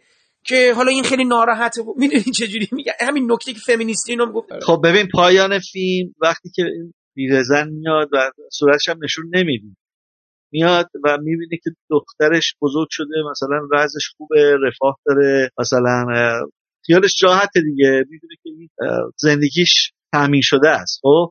و هیچ وقت قدم نمی‌ذاره بره جلو بگه مادرتم منم در واقع اون شاید معنای فیلم. این هستش که یه مادری علنا دخترش جلو روشه ولی نمی‌تونه بره بهش بگه مادر اصلیت منم. یعنی اینه که خیلی آدم اذیت می‌کنه دیگه. این رنجی که در واقع رنج مضاعفی است که به یک زن وارد شده. یعنی حتی نمی‌تونه بره بگه دخترم تو دختر منی. حتی اینم نمی‌تونه بره بگه.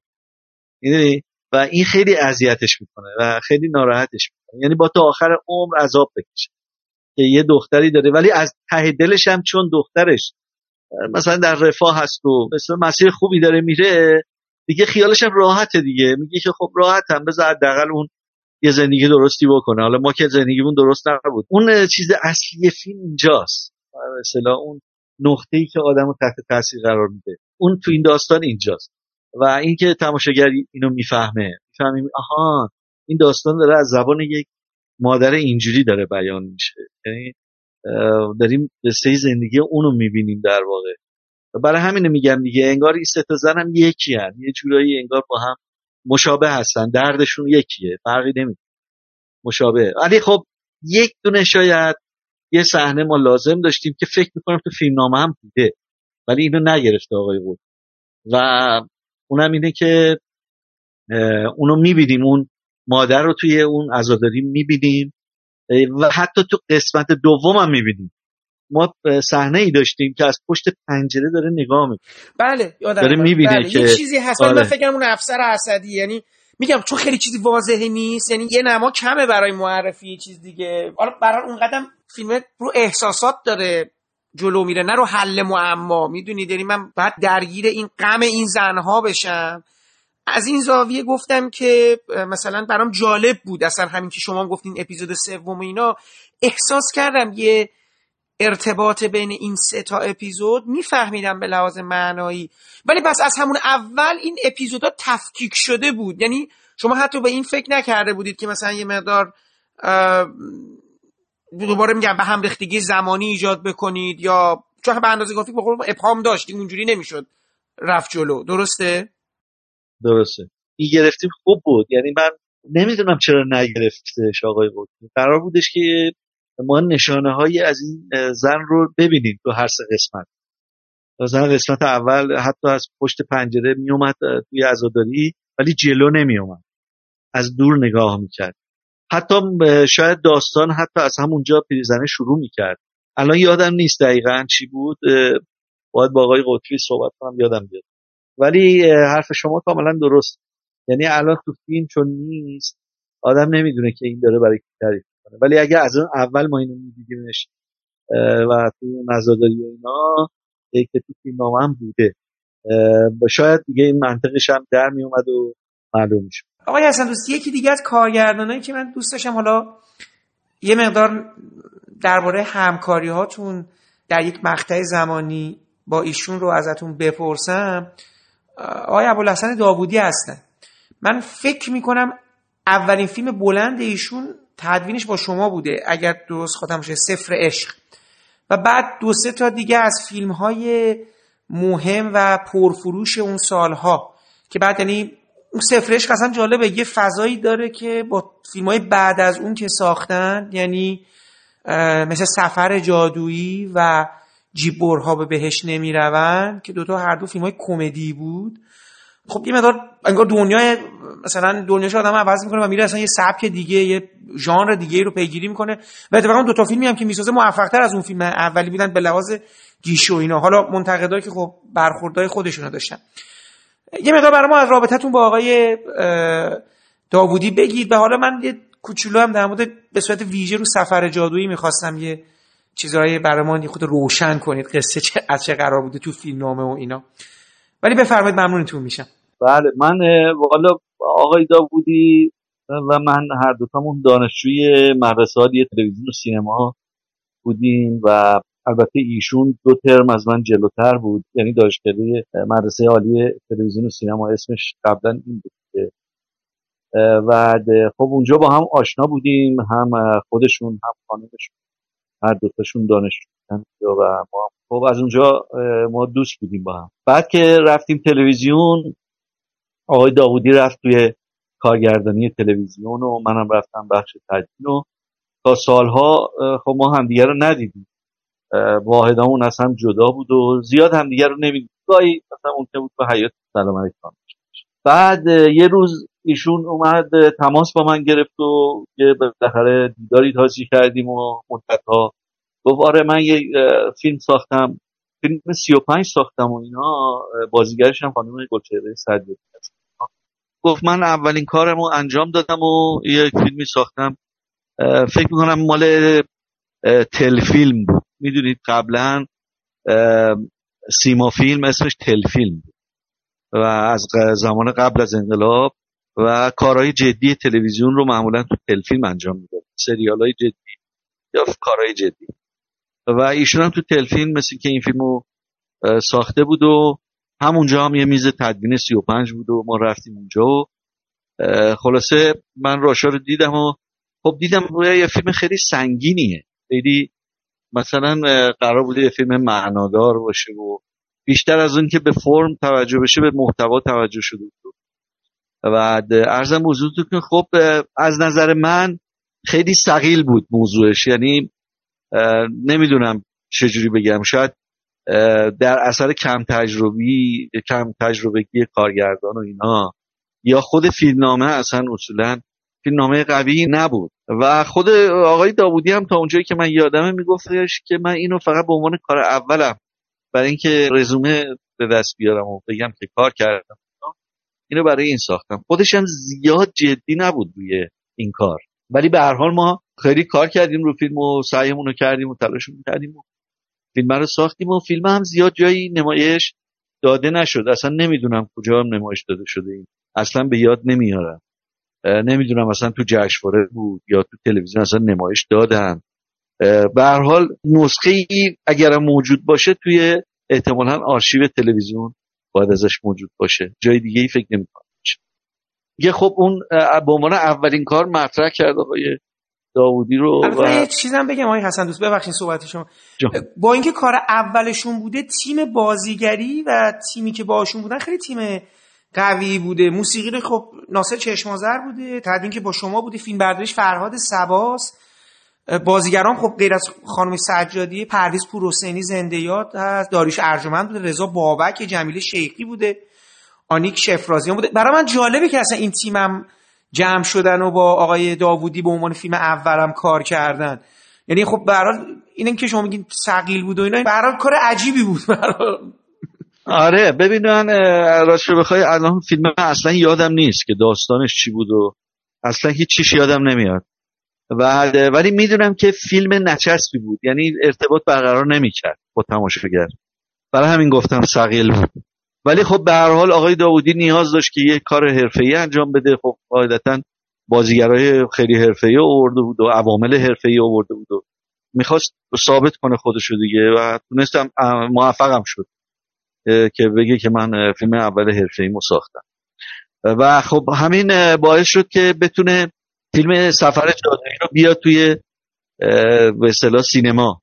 کار کنه. من یادمه که اون زمانی بود که هنوز تعاونی های شرکت های تعاونی فیلمسازی تشکیل شده بود و برقرار بود و و یه شرکت تعاونی بود که آقای بیژن امکانیان و آقای حبیب اسماعیلی و فکر می‌کنم آقای غلامرضا موسوی و خلاصه اون تعمه ها هم آقای سرتیفی هم بود. البته فکر نمی کنم آقای سرتیفی شریک بود کارمند بود اونجا. یعنی به عنوان کارمند من میدیدمش اونجا. فکر نمی کنم کار خاصی بود.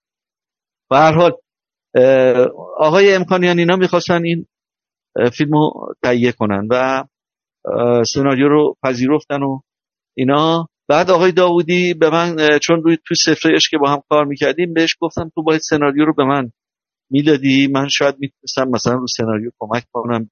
سناریوی بهتری.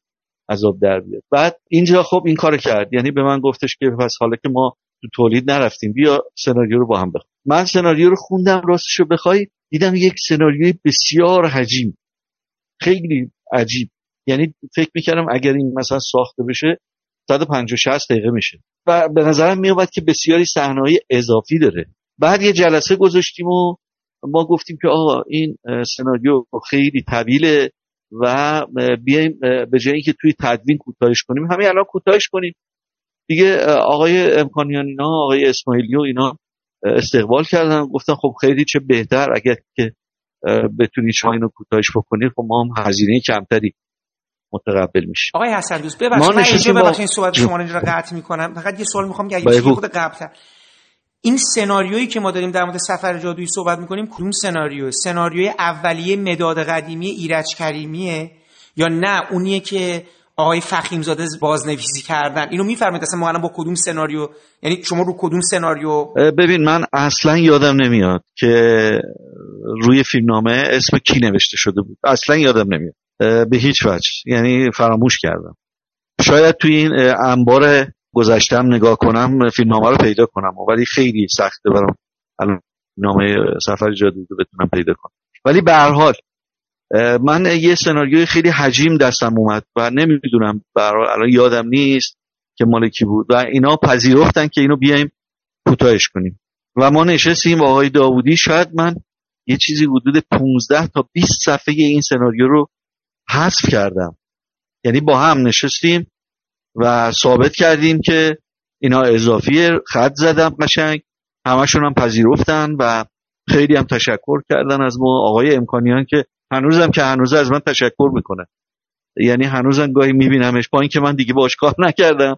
ولی هر وقت منو می‌بینه بازم تشکر می‌کنه. میگه که تو اونجا چیکار کردی؟ و ما این سناریو رو حسابی جمع و جورش کردیم. و دیگه رفتن تو تولید. تولید کردن و ما هم به اصطلاح تدوین کردیم و فکر نمی کنم هم همزمان بوده باشه. بعد از فیلم برداری من تدوینش کردم.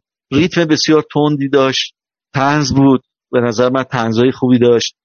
و ارزم به اصلا فیلم این چیزی که مثلا گفته شده نمی‌دونم مثلا ساده پسندی و نمی‌دونم اصلا اینجوری نبود.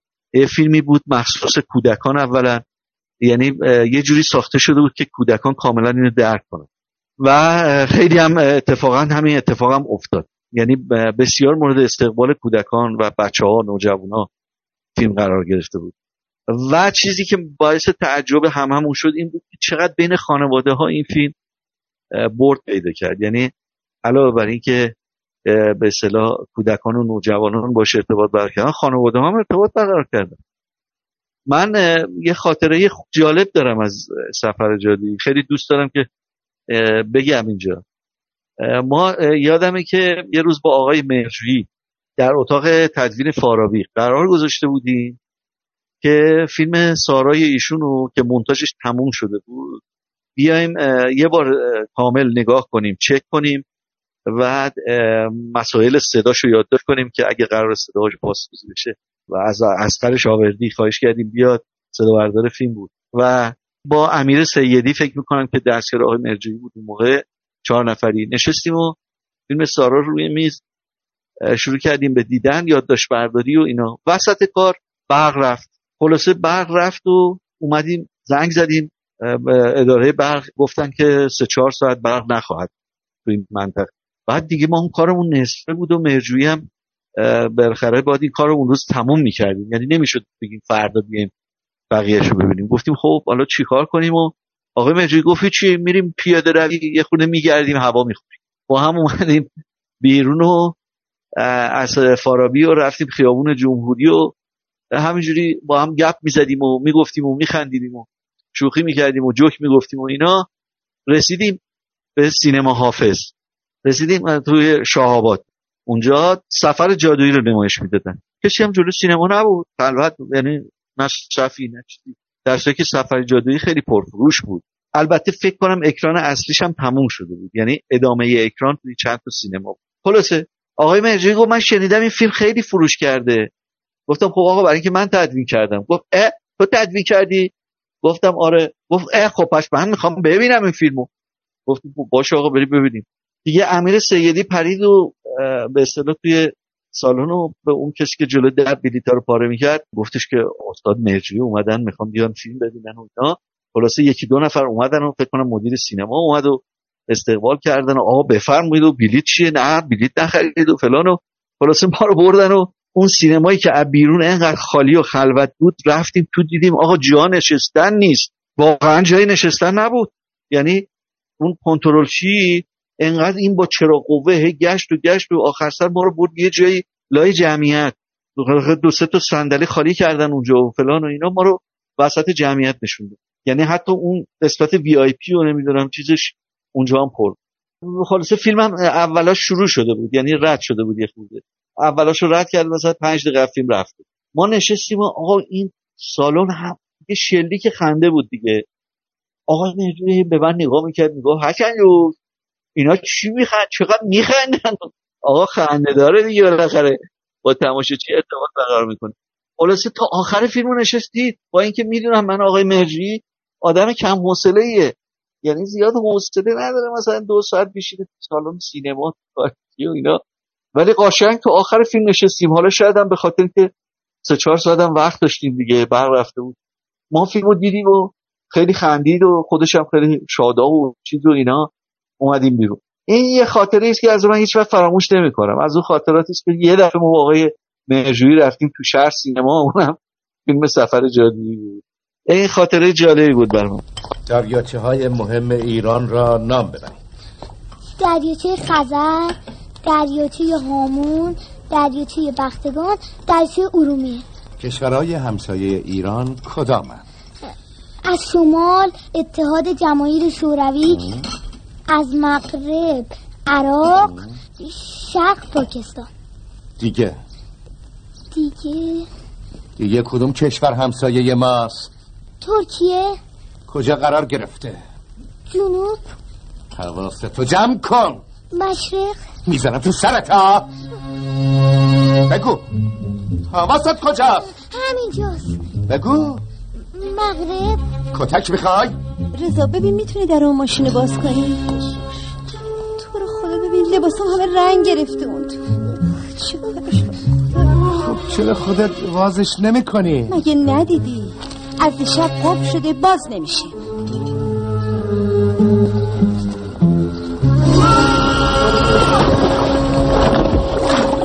یا پیغمبر ببین چه بلایی به سرانو بردم کی برا سر تو برده؟ خیلی کی؟ خودت هیچ کاری نداری. نگاش کن. واسه جمع کن خودت بینم طوری چه ای وای ببین چه قدی شدم من. شما اینجا. آه ای وای. خدا. وای من بزرگ شده بودم. واسه خودم آدمی شده بودم. دکتر بودم. زن داشتم بچه داشتم. این چی داره میگه؟ میگه زن داشتم. این حرفا چیه می‌زنی؟ راست میگم. اسم بچم هم سیناست اسم زنم هم زریه.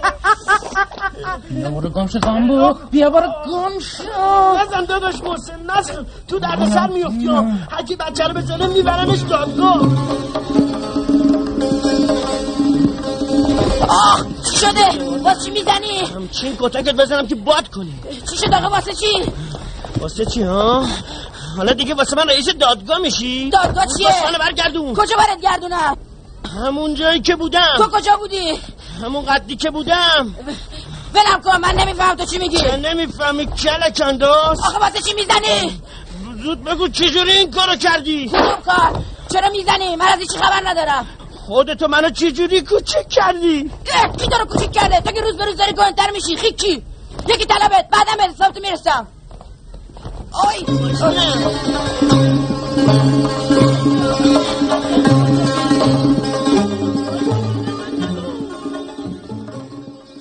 من حالا چون که الان دیگه خاطرتون نیست شاید بیمورد باشه اینو پرسیدن. ولی ب... یعنی هم می‌خوام یه نظر بدم خدمتتون.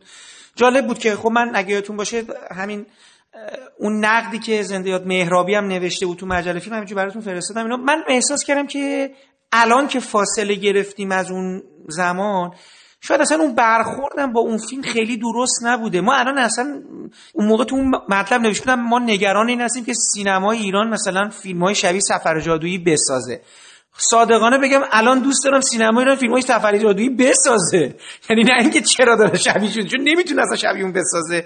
کمدی جالبی بود. می‌فهمم تو اون نقد چی نوشتن که مقایسه کرده بودن با فیلمنامه اولیه.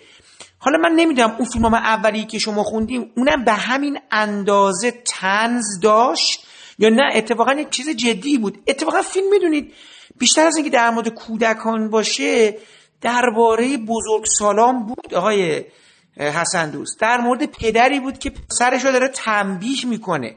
و بعد به خاطر این معاخزه میشه و تبعید میشه به زمان که مثلا درس عبرتی بگیره و این چیزا.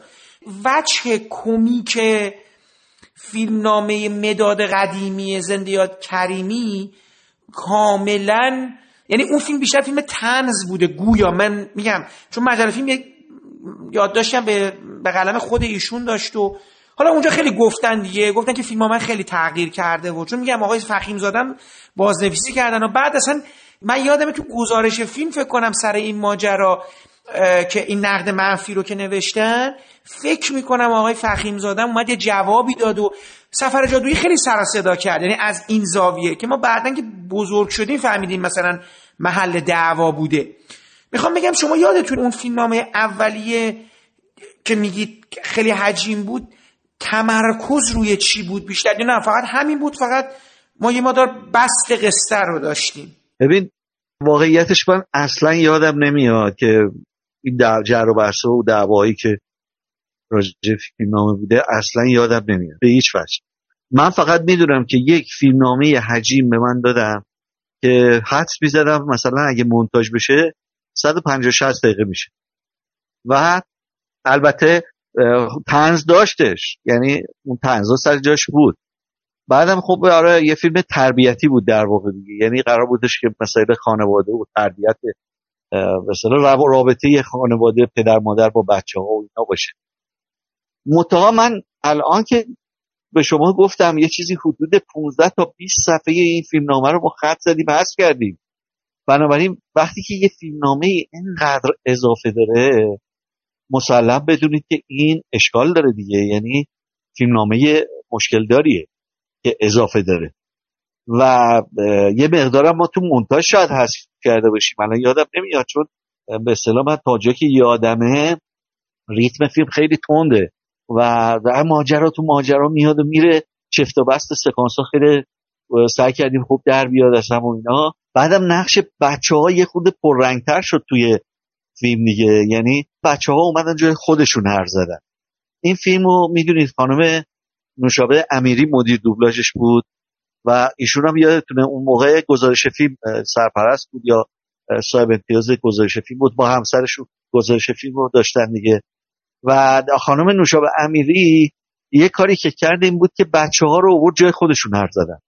خب یه سری هم که دوبله اومده اکبر عبدی جای خودش حرف زده. آقای عبدی تو جوونیش جای خودش صحبت کرده. تو یه چیز آقای عرفانی جای صحبت کرد که من خیلی جا خوردیم اون زمان. خیلی برای من جالب بود. یه دفعه ما جاها خوردیم حسابی. آره. حالا می‌خوام بهت بگم که یک تلفیقی بین دوبله و به اصطلاح صداهای غیر دوبله. یه فیلم اینجوری بود.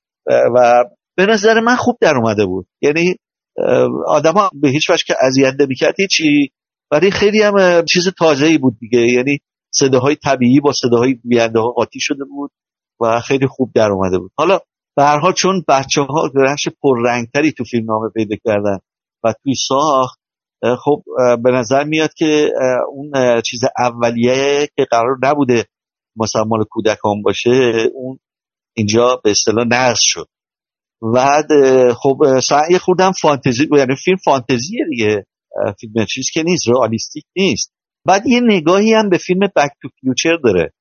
یعنی از همون ساختار استفاده کرده دیگه. یه نفر حالا تو زمان به عقب برمیگرده حالا چیزایی که در آینده قرار اتفاق بیفته رو همه رو به هر حال من اصلا یادم نمیاد که فیلم نامه چی بود و چی نبود و اینا. الانم یادم نیست تیتراش فیلم نامه رو چی نوشتن.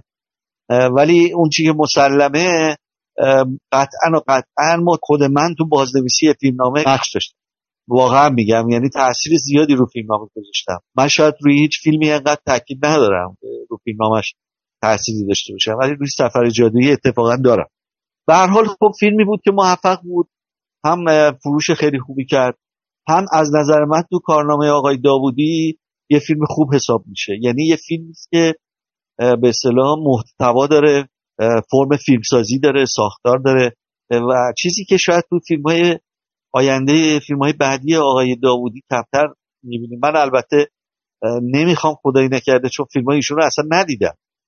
من ارتباطم بعد از فیلم جیب برا به بشنوی هم با ایشون دیگه قطع شده. به هر حال فیلماش هم ندیدم اصلا. یعنی نه فیلم مرد بارانی دیدم نه تقاطع رو دیدم که تازه اینا یه خورده فیلم های مثل که جدیتری هست. ولی اون فیلم هم که تنز بوده که بعدا نان و موتور و هزار رو نمی‌دونم اصلا ندیدم و نمی‌دونم اصلا هیچ قضاوتی هم ندارم اما من فکر می‌کنم که آقای داوودی تونست در سینمای داخلی داخل کشور که به حالا اسمشو گذاشتن سینمای بدنه می‌تونست فیلمساز خوب و موفقی باشه.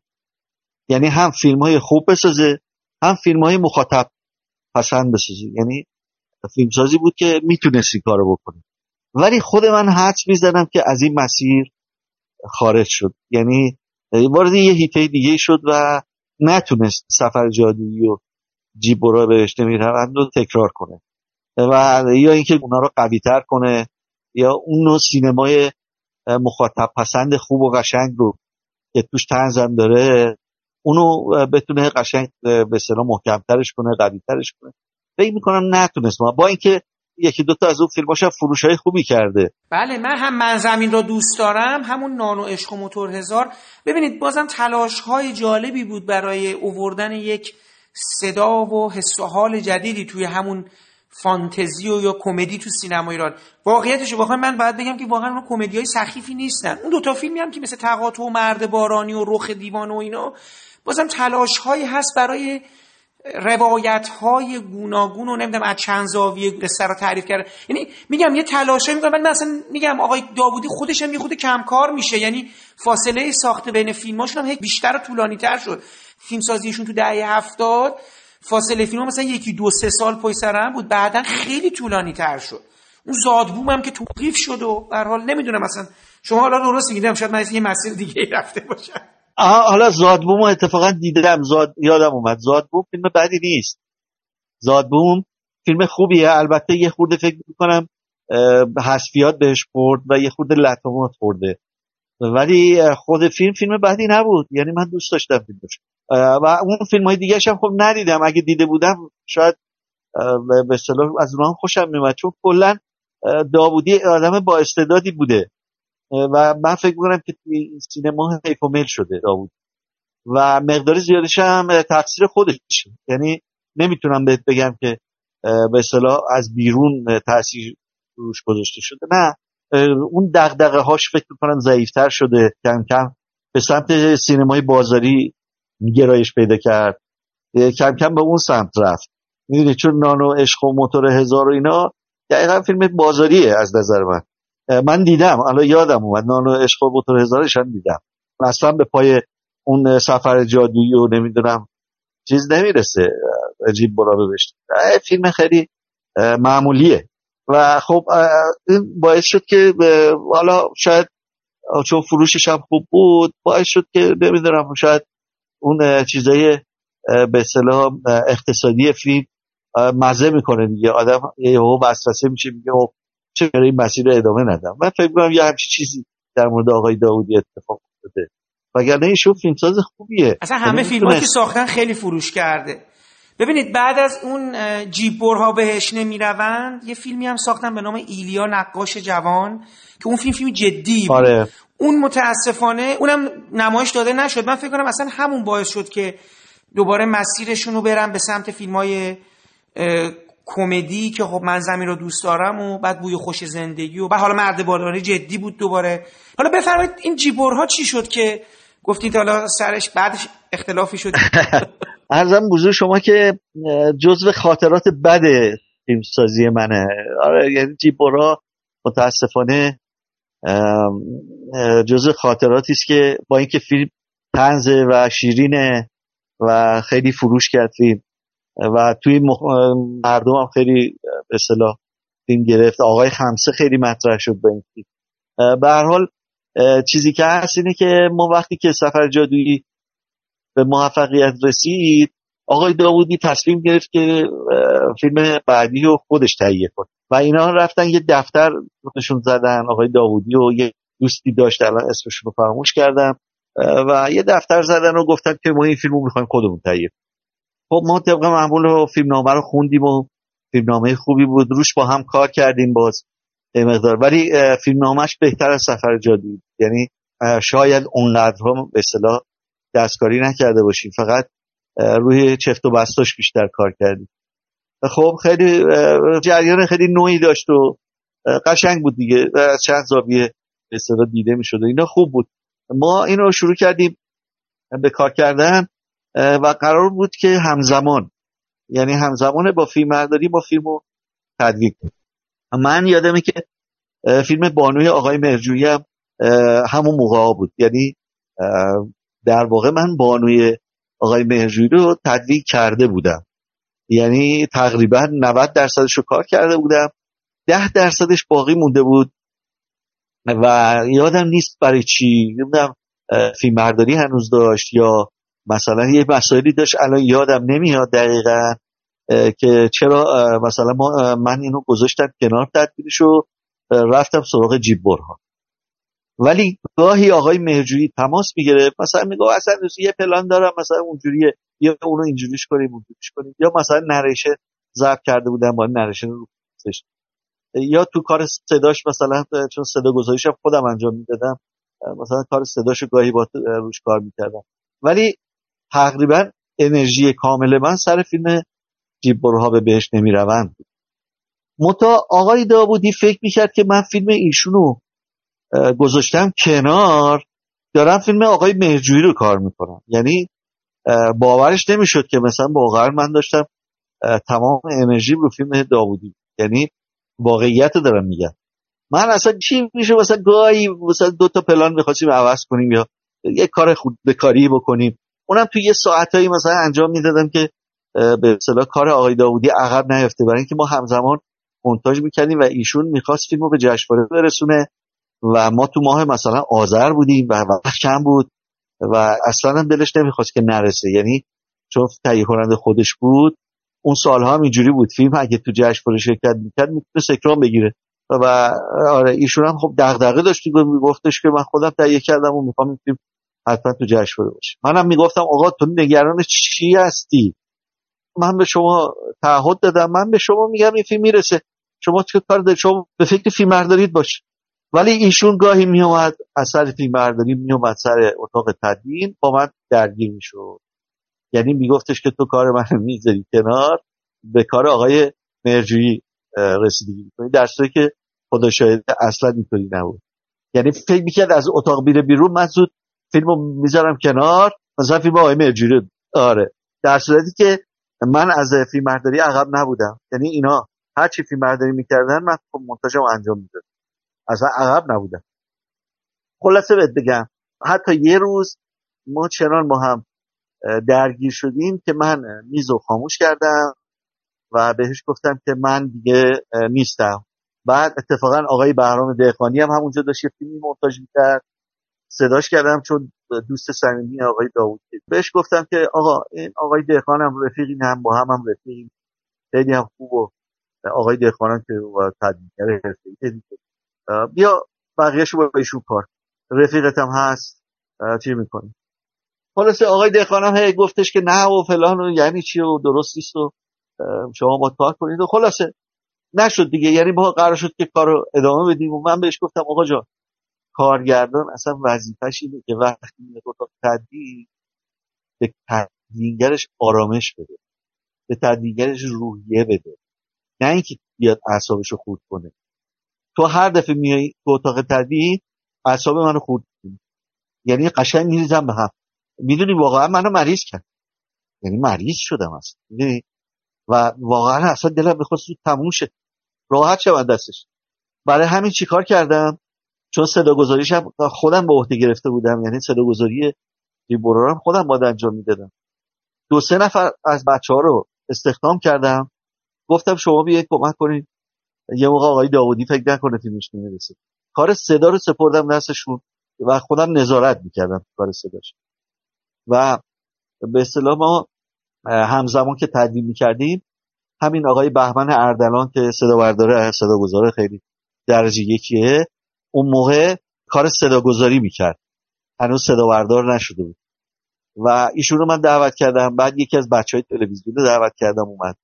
کمکی گرفتیم و صدا گذاری رو. و فیلم و آقای روبیک منصوری میکسش رو انجام داد. و روبیک منصوری هم که خب قبلا بهت گفتم اصلا انقدر با من دوست و رفیق بود و انقدر منو دوست داشت که حد نداره.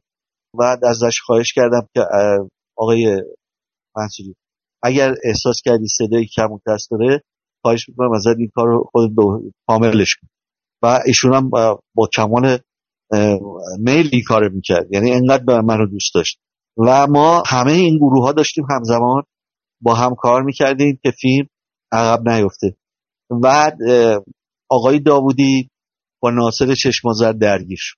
آقای داوودی با روبیک منصوری درگیر شد. با همه اینا دعوا شد. یعنی فکرشو بکن که یه فیلمسازی با روبیک منصوری دعواش بشه. اصلا ایشون انقدر نازنین بود اصلا نمی‌شد باش دعوا کن انقدر خوش اخلاق. و ایشون با آقای منصوری دعواش.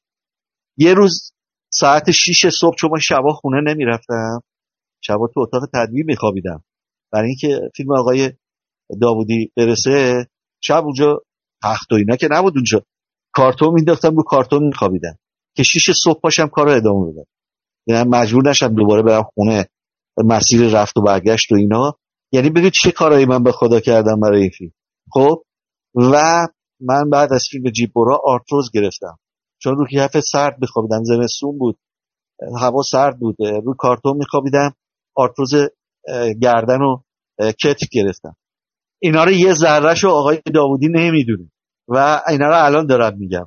خلاصه ما این کار کردیم یه روز شیش صبح. به فارابی زنگ زد. دیدم صداش داره میلرزه. گفتم چی شده همین جان؟ گفتش آره من همین الان داشتیم با ناصر چشمازر رو موسیقی فیلم کار می‌کردیم. ایشون یهو قاطی کرد. دعوامون شد و منو می‌خواست از بالای طبقه سوم خونهش بندازه پایین. کی؟ ناصر چشمازر آره. می‌خواسته بندازه پایین؟ آره. آقا آره این قصه های نیست فقط قصه های این قصه های آره. فیلم میکس فقط قصه های مرجویی نیست قصه های خود بله. شما و آره. اگر آقای داوودی بیاد یه روزی برای تعریف کنه خاطرات این فیلم و واقعا بیاد بگه. یعنی مخفی نکنه. بیاد رو بگه. آقای چشمانزرم می‌دونی که دو تا خلق و خو داشت. یه موقعهای حالش خیلی خوب بود. یه موقعی سیمش قاطی می‌شد. یعنی ژنتیکه. خب؟ و اون دوره جیبورا به بهشته میروندم دوره بود که آقای چشمانزر یه خورده قاطی کرده بود. و داوودی هم اینو اذیت می‌کرد. یعنی اذیت نمی‌کرد. در واقع می‌گفت آقا موزیک فیلم منو بده دیگه. اونم قاطی کرده بود و می‌گفت آقا چی میگی تو؟ بعدم می‌دونی که اون سیمرغشو یکی از سیمرغاش ناصر چشمازر از بالا پرت کرده بود پایین. یعنی گفته بود مثلا گور پدر سیمرغ و مثلا جشواره و فلان و بعد آقای داوودی رو پاهاشو گرفته بود از پنجره آویزونش کرده بود. که همین الان که همین الان تو رو میندازمت پایین. خلاصه من دیدم که صداش داره میلرزه با بغض و اینا که آره حسن این اینجوری کرد منو می‌خواست بندازه پایین. خلاصه من چیکار کنم؟ بهش روحیه دادم. گفتم آروم باش بابا فیلمت می‌رسه به خدا نگران نباش. همه چی درست میشه رو روال میره. تو چرا اینجوری داری می‌کنی؟ هم خودتو داری داغون می‌کنی هم ما رو. با روی که مسئولی هم دعوا شد و خلاصه ما دیگه به هر زحمتی بود فیلم رو رسوندیم و تو جشنواره هم به نمایش دارم آقا دریق از یک تلفن. یعنی یه دونه تلفن فقط بزنه بگه آقا ببخشید دست درد نکنه. همه تو زحمت کشیدید فیلم من رسید. هیچ. یعنی اصلا قهر کردیم دیگه. هیچی ایشون فیلمش رفت فروش فوق العاده زیادی کرد. یعنی یکی از پرفروشترین فیلم. ایشون دفترشو خریداری کرد. حالا زندگیش رو شد. قشنگ پولدار شد دیگه. یعنی با این فیلم تقریبا پولدار شد. ما از جیبمون پول دادیم به اون صداگذارایی که درخواست کردم دعوت کرده بودم از جیب خودم پول دادم. چون قرارداد صدا با خودم بود دیگه. برای اینکه فیلمش برسه پول اونها رو من دادم. بعد بهش گفتم ببین آقای داوودی من این پول از جیبم دادم و. گفت باشه من اینو جبران می‌کنم. آقا کدوم جبران؟ اصلا میگم ما بعد از فیلم که تو جشنواره رفت دیگه نه همدیگه رو دیدیم نه با هم صحبت کردیم نه تلفنی نه تشکری نه چیزی. ما هم دیگه گفتیم ولش کن دیگه حالا ما هم ضرر دادیم ضرر مالی که کردیم. آرتروس که گرفتیم. هیچ کسم که قدر ما رو نمی‌دونست به زنگی بزنه تشکری بکنه چیزی بکنه. ولش کردیم. گفتیم آقا به امان خدا. دیگه رابطه من با داوودی قطع شد. درسته؟ ارزم موضوع شما که رفت تا سر فیلم مرد بارانی یه روز ایشون به من زنگ زد. سلام چطوری؟ خوبی؟ اه سلام حالا چطور کجایی آقا؟ پیدات نیست و فلان و اینا. هیچی دیگه بحث گذشته رو ازن نکرد. گفتش آره من یه فیلمی ساختم مرد بارانی می‌خوام تو منتاج منم بهش گفتم ببین داودی جان تو به من مغروز اول بیا اون قرض تو بده اون دینی که داری رو ادا کن. بعد راجع مرد بارانی هم هم صحبت می‌کنیم. یه اشکالی نداره. بعد گفت چه قرضی دارم؟ من به گفتم ببین چند سال گذشته. خب یادت رفته. من پول صدا گذاری فیلم از جیبم دادم. و تو اینو به من قول دادی. گفتی این پولشو من میدم. اول بین حالا به مقدارش فکر کنی چقدر بود؟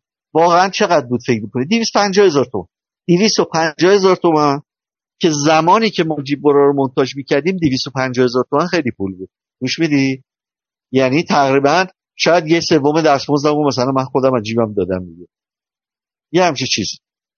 و حالا چند سال گذشته؟ بهش میگم ببین تو 250 تومن به من مغروزی که نسبت به اون سال خیلی ارزشش اومده پایین. هیچ ارزشی هم نداره. و الان خودم یارم دارم کار می‌کنم. نیاز مالی هم ندارم. ولی این یه دینیه که تو به من داری. اینو باید به من بپردازی که من صاف بشه. خیالم راحت میشه. اصلا جنبه مالی نداره. جنبه مادی نداره. یه چیز حرفه‌ای بعد گفتش که یه چیزی هم بدهکار شدیم. ما می‌خواستیم تو بیای فیلم رو منتاج کنی. گفتم بدهی داری دیگه. تو بدهی تو اول بیا صاف کن. بعد مییم راجع مرد بارانی با هم صحبت آقا تلفن رو قطع کردیم دیگه رفت گرفت. دیگه ما آقای داوودی رو دیدیم. نه باش تلفنی حرف زدیم نه هیچی. تموم شده رفت. حالا گاگوداری شاید توی جلسه ای همدیگه دیدیم یه سلام از دور کردیم. تموم شده دیگه رابطه ما کامل قطع شده. می‌خوام بهت بگم یعنی ببین به هر حال فیلم جیب برها به بهش نمی رود مدیون تدبیر فیلمی که واقعا تدبیر خیلی بهش کمک کرده.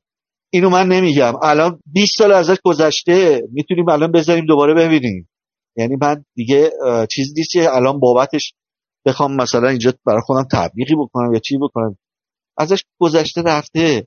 فیلم سفر جادویی و جیبور رو به بهش نمی رود هر دوتاشون مدیون تدوین هستن. و تدوین تو این فیلم ها خیلی کمک کرده. به تنزش کمک کرده. به ساختار فیلم کمک کرده. و اینا همش بابت این زحماتش که ما رو و در یک قضیه قدردانی و یک تشکر و تموم شد رفت.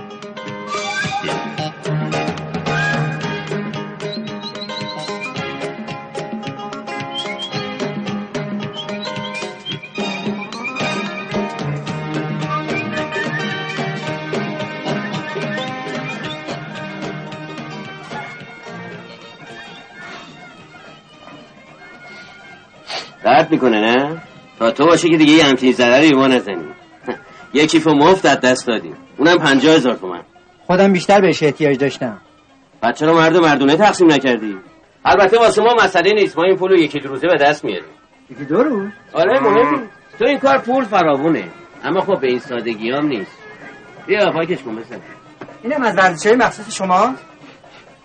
آره کلا پسر این دو تا انگشت رو ببینی ببینی ها این دو تا باید بشن یک.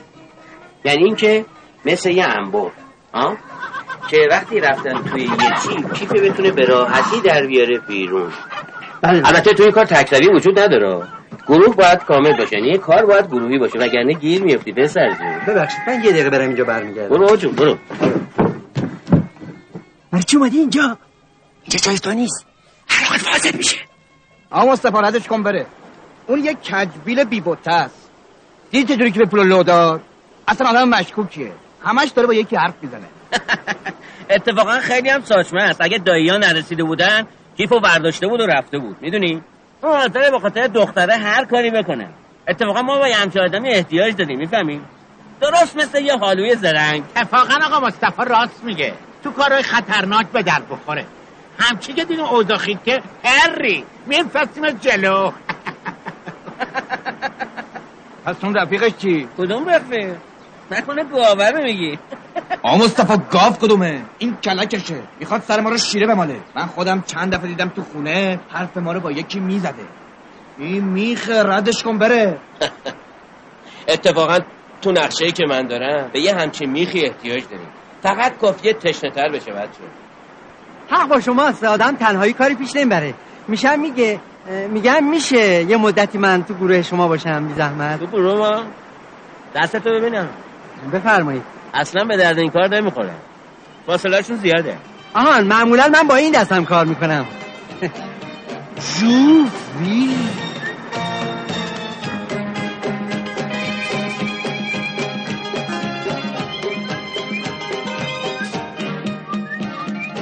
اینه که ما همیشه به جوونا میگیم این سینما سینمای نامردی قدر شما رو نمی‌دونن نمی‌دونن شما داری چیکار می‌کنی همین الانش هم هست. قبلا هم بود. زمانش قبل از انقلاب هم بود.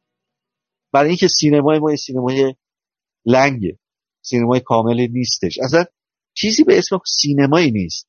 می‌دونی؟ یعنی این زحماتی که برخی کشیدن که این سینما رو روپا نگه دارن که اجرشون تو تاریخ به ثبت شده اینا. اونا اجرشون سر جاشه. ولی واقعیتش اینه که ما اون سینمایی که ازش دم می‌زنیم و چیز می‌کنیم اون نیست. همچی چیزی ما نداریم جالبه دیگه اینم مثل مدرسه موشا بخش مثل شهر موشا و این میگم ما بچه بودیم نمی‌دونستیم که پشت این فیلم ها یه همچین اختلاف های ناخوشایند و این فضای نا... نامبارکی هم در جریان بود و به قول یه کارگردان از بالای. ساختمون آویزون شد و آهنگساز عصبانی شد و تدوینگر اصلا دلش شکسته بود طلبکاره بود اصلا خیلی روبیک منصوری ببین من هنوزم بابت فیلم جیبورا به بهش نمی‌روم هنوزم دلم شکسته. باور کن. وگرنه یادم می‌رفت وگرنه اصلا این خاطرات همش یادم می‌رفت می‌رفت. هنوزم کاملا با تمام جزئیاتش یادمه که چی شد چه اتفاقایی افتاد. و چه خاطراتی من با ناصر چشمازر دارم از همین جیبورها خاطره دارم چون من با چشمازر رفیق بودم. خیلی با هم دوست بودیم و مرتب خونش می‌رفتم با هم بودیم. آدم فوق العاده جالبی بود. هنرمند بود و موزیسین فوق العاده بود. و یه عاطفه هایی داشت چیزهایی داشت که اصلا واقعا قابل تعریف خیلی جالب بود. آقای حسن دوست یه کار دیگه هم که شما انجام دادین اواخر با علیرضا داوود نژاد بوده که خود اونم بله. علاقه داره به تدوین. فکر کنم اصلا تدوین کرده برای حدس می‌زنم. الان امیدوارم که اشتباه نکرده باشن. ولی یادمه که مصاحب شیرون کیومرث پور احمد براش تدوین کرد. یعنی اینا خیلی با هم دوست بله. بودن و اینا که خود آقای پور احمد هم چیز میگن حالا تجربه فراری دیگه فراری که نه. فراری بله، فراری. و فراری. ببینید من یه سوال از شما دارم. حالا زیل فراری. شما چند درصد کارهایی که تا حالا انجام دادید به کارگردان پیشنهاد تغییر ساختار توی فیلمنامه دارید. به این مفهوم که مثلا شما یه قصه ای داشتین بعد مثلا شما به کارگردان توصیه کردید که آقا بیا مثلا این قصه رو اینگونه تعریف کنیم. یا مثلا سر به تهش بکنیم. یا مثلا زمانامون رو یه خود جابجا جا بکنیم. کدوم کارگردان ها بیشتر دست شما رو باز گذاشتن که وارد مثلا فاز یه بده بسونی حتی تو ساختار روایی فیلم بشید؟ خب. گلنار خانم آج گلنار. نگفتی با؟ چی نگفتم؟ نگفتی همین یارو نگفتی. کجا آوارش شدی. حمید میگی؟ حمید نبود اسم قشنگی داشت. حمید نبود. سجا؟ سجاده. از سکری که اون نیست که. اون نی؟ نه سکری فراریه. آه کیه؟ فراریه؟ یعنی چه فراری؟ فراری ماشینه ندیدیش؟ آه فراری ماشینه؟ همه دیدن عکس دیدم دیدم. دیدم. نه خودشون دیدم. خودشون صفحه گوشی من هم آه آه اینا. آره خوبی که این پشکه ریخته تو خیابونا. این اینه قارا این پشکه ریخته این اصلا. یه دونه بیشتر نیست ازش تو کل ایران. امکان نه نداره. میلیارد پولشه. نونی میلیارد تومن؟ آره دیگه پس چی؟ این صحت نداره. یعنی چی امکان نداره؟ خب من که یعنی دارم میگم دیگه. تومن یکی میاد پول چهار تا چرخ میده. آره دیگه تو کل جهان. از این چند تا دونه بیشتر نیست یه دونه تو ایرانه. من اشتباه نمی‌کنم. من الان گفتم تازه اسمش بگو شما من نمی‌دونم من راننده آژانس نمی‌دونم شما می‌دونی؟ نه دیگه حتما نمی‌دونی که داری میگی دیگه. به خود اصاب منم خورد می‌کنی خدایا از گرفتار شدم خیلی خواب الگی خون خودت کثیف نکن. حالا می‌خوای چکار کنی؟ می‌خوای بخریش؟ مسخره؟ می‌کنی؟ نه به قرآن. شما داری میگی میگه می‌خوای چیکار کنی؟ می‌خوای بخریش؟ بعد این فراری. این فراری دست شما. ها رسیدی بهش. چیکار می‌خوای بکنی؟ اول یه دل سیر اینو نگاه بکنم. آه. سوارش بشم. صندلیاش. و گاز بدم برای خودم تو اتوبان. صورت زیاد. این دکمه رو بزنم صف باز بشه. سقفون باز. باد بیاد و موهای خودم ول بکنم تو این باد آه روسریوم نداشته باشی ها نه دیگه. بادم بیا. موزیکم بذاری. زبطم روشن چه شود. گلنار خانم. همین؟ پس بیفتیم رند فراری. یه امروز میفتیم رند فراری ببینیم خدا چی می‌خواد.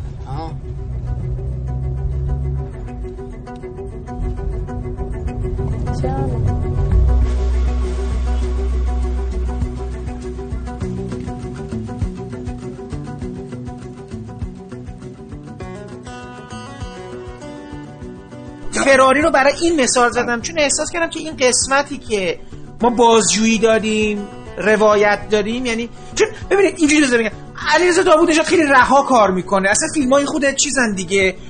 دوباره قصه ها میان میرن مثلا همون مصاحب شیرین زمان ها و عجیب غریبه دیگه. خود کار باش بکنم راحت نیست باید خیلی با هم همراه باشه این فراری هم خب جالب بود این مصاحبه بازجویی ها بعد گذشته ها حال. می‌خوام ببینم شما چه جوری برخورد کردین با فیلم حالا با اون پرسش که چقدر بله. دستتون باز بود. آقای داوود نژاد از اون دست کارگردانایی که من خیلی دلم می‌خواست باش کار کنم. چون باز سینمایی که ایشون به اصطلاح دنبالش هست خیلی من بهش علاقه مندم. سینمای این نوع سینما رو خیلی دوست دارم. باز نزدیک دیگه نزدیک به مثلا سینمای نئورالیسم نزدیک به مثلا برسون نزدیک به شهید سالس. و فیلم های اجتماعی که خیلی قوی هستن. و خیلی من علاقه داشتم و واقعا دوست داشتم از قدیم که با آقای داوود نژاد کار کنم.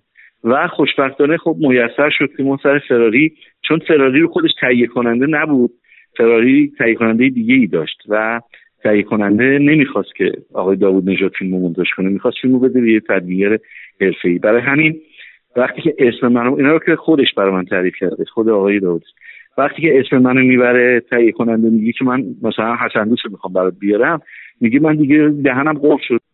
چون من فکر کنم سینما خیلی کوچیکه. یعنی سینمای ایران خیلی کوچیکه. بالاخره همه آدما یه روزی همه به هم می‌رسن. همونطور که من بعد از سالها با آقای داوود نژاد رسیدم ممکنه یه زمانی هم با چه می‌دونم به کیومرث پور احمدم برسم. مثلا یه روزم چه می‌دونم با آقای بیضایی برسم. و این چیزی نیستش که مثلا دست خود آدم باشه. اینو تولید تعیین می‌کنه و بالاخره آدم ها یه جایی با هم به اصطلاح برخورد خواهند. در فیلم فراری هم همین اتفاق افتاد و ما به آقای داوود نژاد وصل شدیم چون من سینمایشون رو خیلی دوست دارم. و سناریو خب سناریوی خوبی بود از نظر من. سناریو رو با آقای پرتابی کامبوزی پرتابی نوشته بودن. اون مصاحبه ها و اینا هم ایده های خود آقای داوود نژاد. ایده من نیستش. اما اینکه مثلا کجا بذاریم یا کمترش کنیم زیادش کنیم اینا رو تو مونتاژ این کار کردیم. و ساختار داستانی همینی هست که توی فیلم هست. زیاد تغییری نکرده من فقط ریتم درستی بهش دادم یک ساختار براش تعیین کردم و اونو اجرا کردم که به نظر خودم موفقیت آمیزه. و اینکه گفتی که آیا مثلا من یا تدوینگر رو اصولا چقدر می‌تونه پیشنهاد دهنده باشه یا من چقدر می‌تونم تاثیر بذارم روی فیلمنامه من تقریبا می‌تونم بهت بگم که تو اکثر فیلم ها این کارو کردم. اصلا من توی سینما ایران معروف به این هستم که فیلمنامه رو تغییر میدم روی صداها خیلی نظر دارم روی موزیک نظر دارم. برای همین خیلی از کارگردان ها و تهیه کننده ها سراغ من نمیاد چون می‌دونن که اگه بیان باید یه تغییراتی تو فیلم بدن حوصلهشو ندارن یا اصلا دوست ندارن. به هر دلیلی. هیچ وقت من ادعا نکردم جایی اصلا راجع به اینکه چه اتفاقاتی روی فیلم ها به وجود آوردم صحبت نکردم. حتی الان که با شما صحبت دارم می‌کنم هیچ وقت نگفتم که من چی کارایی رو این فیلم ها کردم. وگرنه من می‌تونستم خیلی اینا رو باز کنم برات بهت بگم که چه اتفاقاتی رو فیلم افتاده وقتی که تو مونتاژ اومد بعد کجا می‌تونیم ما... بشنویم؟ آخه ببین ببخشید من صحبتتون رو قطع نه, نه, نه, نه, نه نمیگم برای من بگین کلا. خب یه باید ثبت بشه دیگه نه که حالا اینجا. ولی کلا حالا شما مثلا خاطراتتون رو می‌نویسید جای اینو ثبت می‌کنی. چون به هر حال ببینید آقای حسن دوست یه کاری که تو غرب و خود شما می‌دونید میشه اینکه آقا این آدما باز هستن و در مورد کاری که کردن صحبت می‌کنن. اینکه اگه مسیره چه می‌دونم یک فیلمی از یک الفی شده یه با یه تعاملی بوده و خب خوب آدم بدونه که چی شده و این باید یه جا ثبت بشه دیگه. برای فقط که آدما نگاه کنن که ببینن چه تغییر و تحولاتی pre-production post-production صورت گرفته و این محصول نهایی نتیجه تلاش چند نفر یا ذهنیت چند نفر بوده من می‌پرسم به نظر شما خوب کجا این ثبت بشه؟ برای چه روزگاری؟ خب، حساب سینمایی خارج کشور مثل آمریکا و اروپا رو باید با سینمای ایران جدا کرد. اونجا یک سیستم صنعتی تو همه کشورها تقریبا این سیستم صنعتی برقراره. یه چرخه صنعتی هنری است سینما. در ایران همچی چیزی ما نداریم. همچی چرخه اینجا نداریم. اگر من بیام توضیح بدم که چرا فلان فیلم مثلا 50 درصد فیلم تغییر دادم فیلمنامه نویس از من شاکی میشه کارگردان ناراحت میشه نمی‌دونم خیلی حب و بغض و حسادت زیاد میشه و خیلی چیز بدی میشه می‌دونی؟ در صورتی که اگه ما یه چرخه صنعتی داشتیم و هر کسی سر جای خودش بود کارگردان سر جای خودش بود تدبیر سر جای خودش بود همه سر جای خودشون بودن و به حرفشون اعتقاد داشتن اعتماد داشتن هیچ وقت این مورد پیش نمیومد چون همه ما می‌دونستیم خب وظیفه تدبیر همین دیگه. وظیفه تدوین اینه که به فیلمنامه می‌تونه تغییر بده. وظیفهش اینه که رو صدای مال نظر بکنه چون برشاد با منوط به اینا هست. بنابراین یه چیز طبیعیه. ولی من اگه الان بیام بگم که در فلان فیلم چیکار کردم یا چه تغییراتی ایجاد کردم الان کارگردان اولین کسی که ناراحت میشه بعد فکر می‌کنه که ما داریم زیابش می‌زنیم یا داریم سوادش زیر سوال می‌بریم. و فکر می‌کنه که ممکنه دیگه نتونه به این شکل قدیمش کار کنه. و این اشتباه این تفکر. کاملا اشتباه. اصلا اینجوری نیست. و من همیشه سکوت کردم. و ترجیح میدم که صحبت نکنم و چون فکر می‌کنم که مثلا خب وظیفم بوده کردم. سری که درد نمی‌کنه آدم دستمال نبنده دیگه در بله. ما یه کارایی کردیم روی فیلم. خودم می‌دونم کارگردانش هم می‌دونم که ما چیکار کردیم. بهتر است که این همینجور بین خودمون به عنوان یه راز. باقی بمونه و هم کت می‌کنیم دیگه. مثلا خب فیلم خوب بشه منم کت می‌کنم. مثلا برای همین کافیه. نیاز نیست جایی پوز بدم یا مثلا چه می‌دونم ادعا بکنم یا فردا یه کارگردانی هم بیاد یه نامه بده بگه که نه خیلی چیزا که اصلا نیست. میگه همش خوده یا بزنه زیرش مثلا بگه نه من کارا خودم. آی حسن خب کلا این دلیلی که من اینقدر وقت شما رو گرفتم و همچنان دارم می‌گیرم اتفاقا می‌خواستم به یه همچین جانی هم برسم تو ناخداگاهم ببین من خودم شخصا به تدوین خیلی علاقه دارم خب؟ و همواره فکر می‌کنم که این کار تدوین چیزی اون چیزی که قبلا اسمش مونتاژ بوده که اینا مثلا به هم بچسبه و اینا یعنی چسباندن چیزی که فیلم برداری شده چیزی ورای اوناست. من مثلا مصاحبه اون کتاب شما که چاپ شده اون کتابی که شما ترجمه کردین و اینا بله. از اون که اون یک کتاب. بعد مثلا کتاب والتر مرچ مکالمات این چاپ شده من نگاه داشتم می‌کردم. خود والتر مرچ هم اتفاقا همین چند وقت پیش اینجا دیدم. و خیلی به این آدما و دنیای این آدما خیلی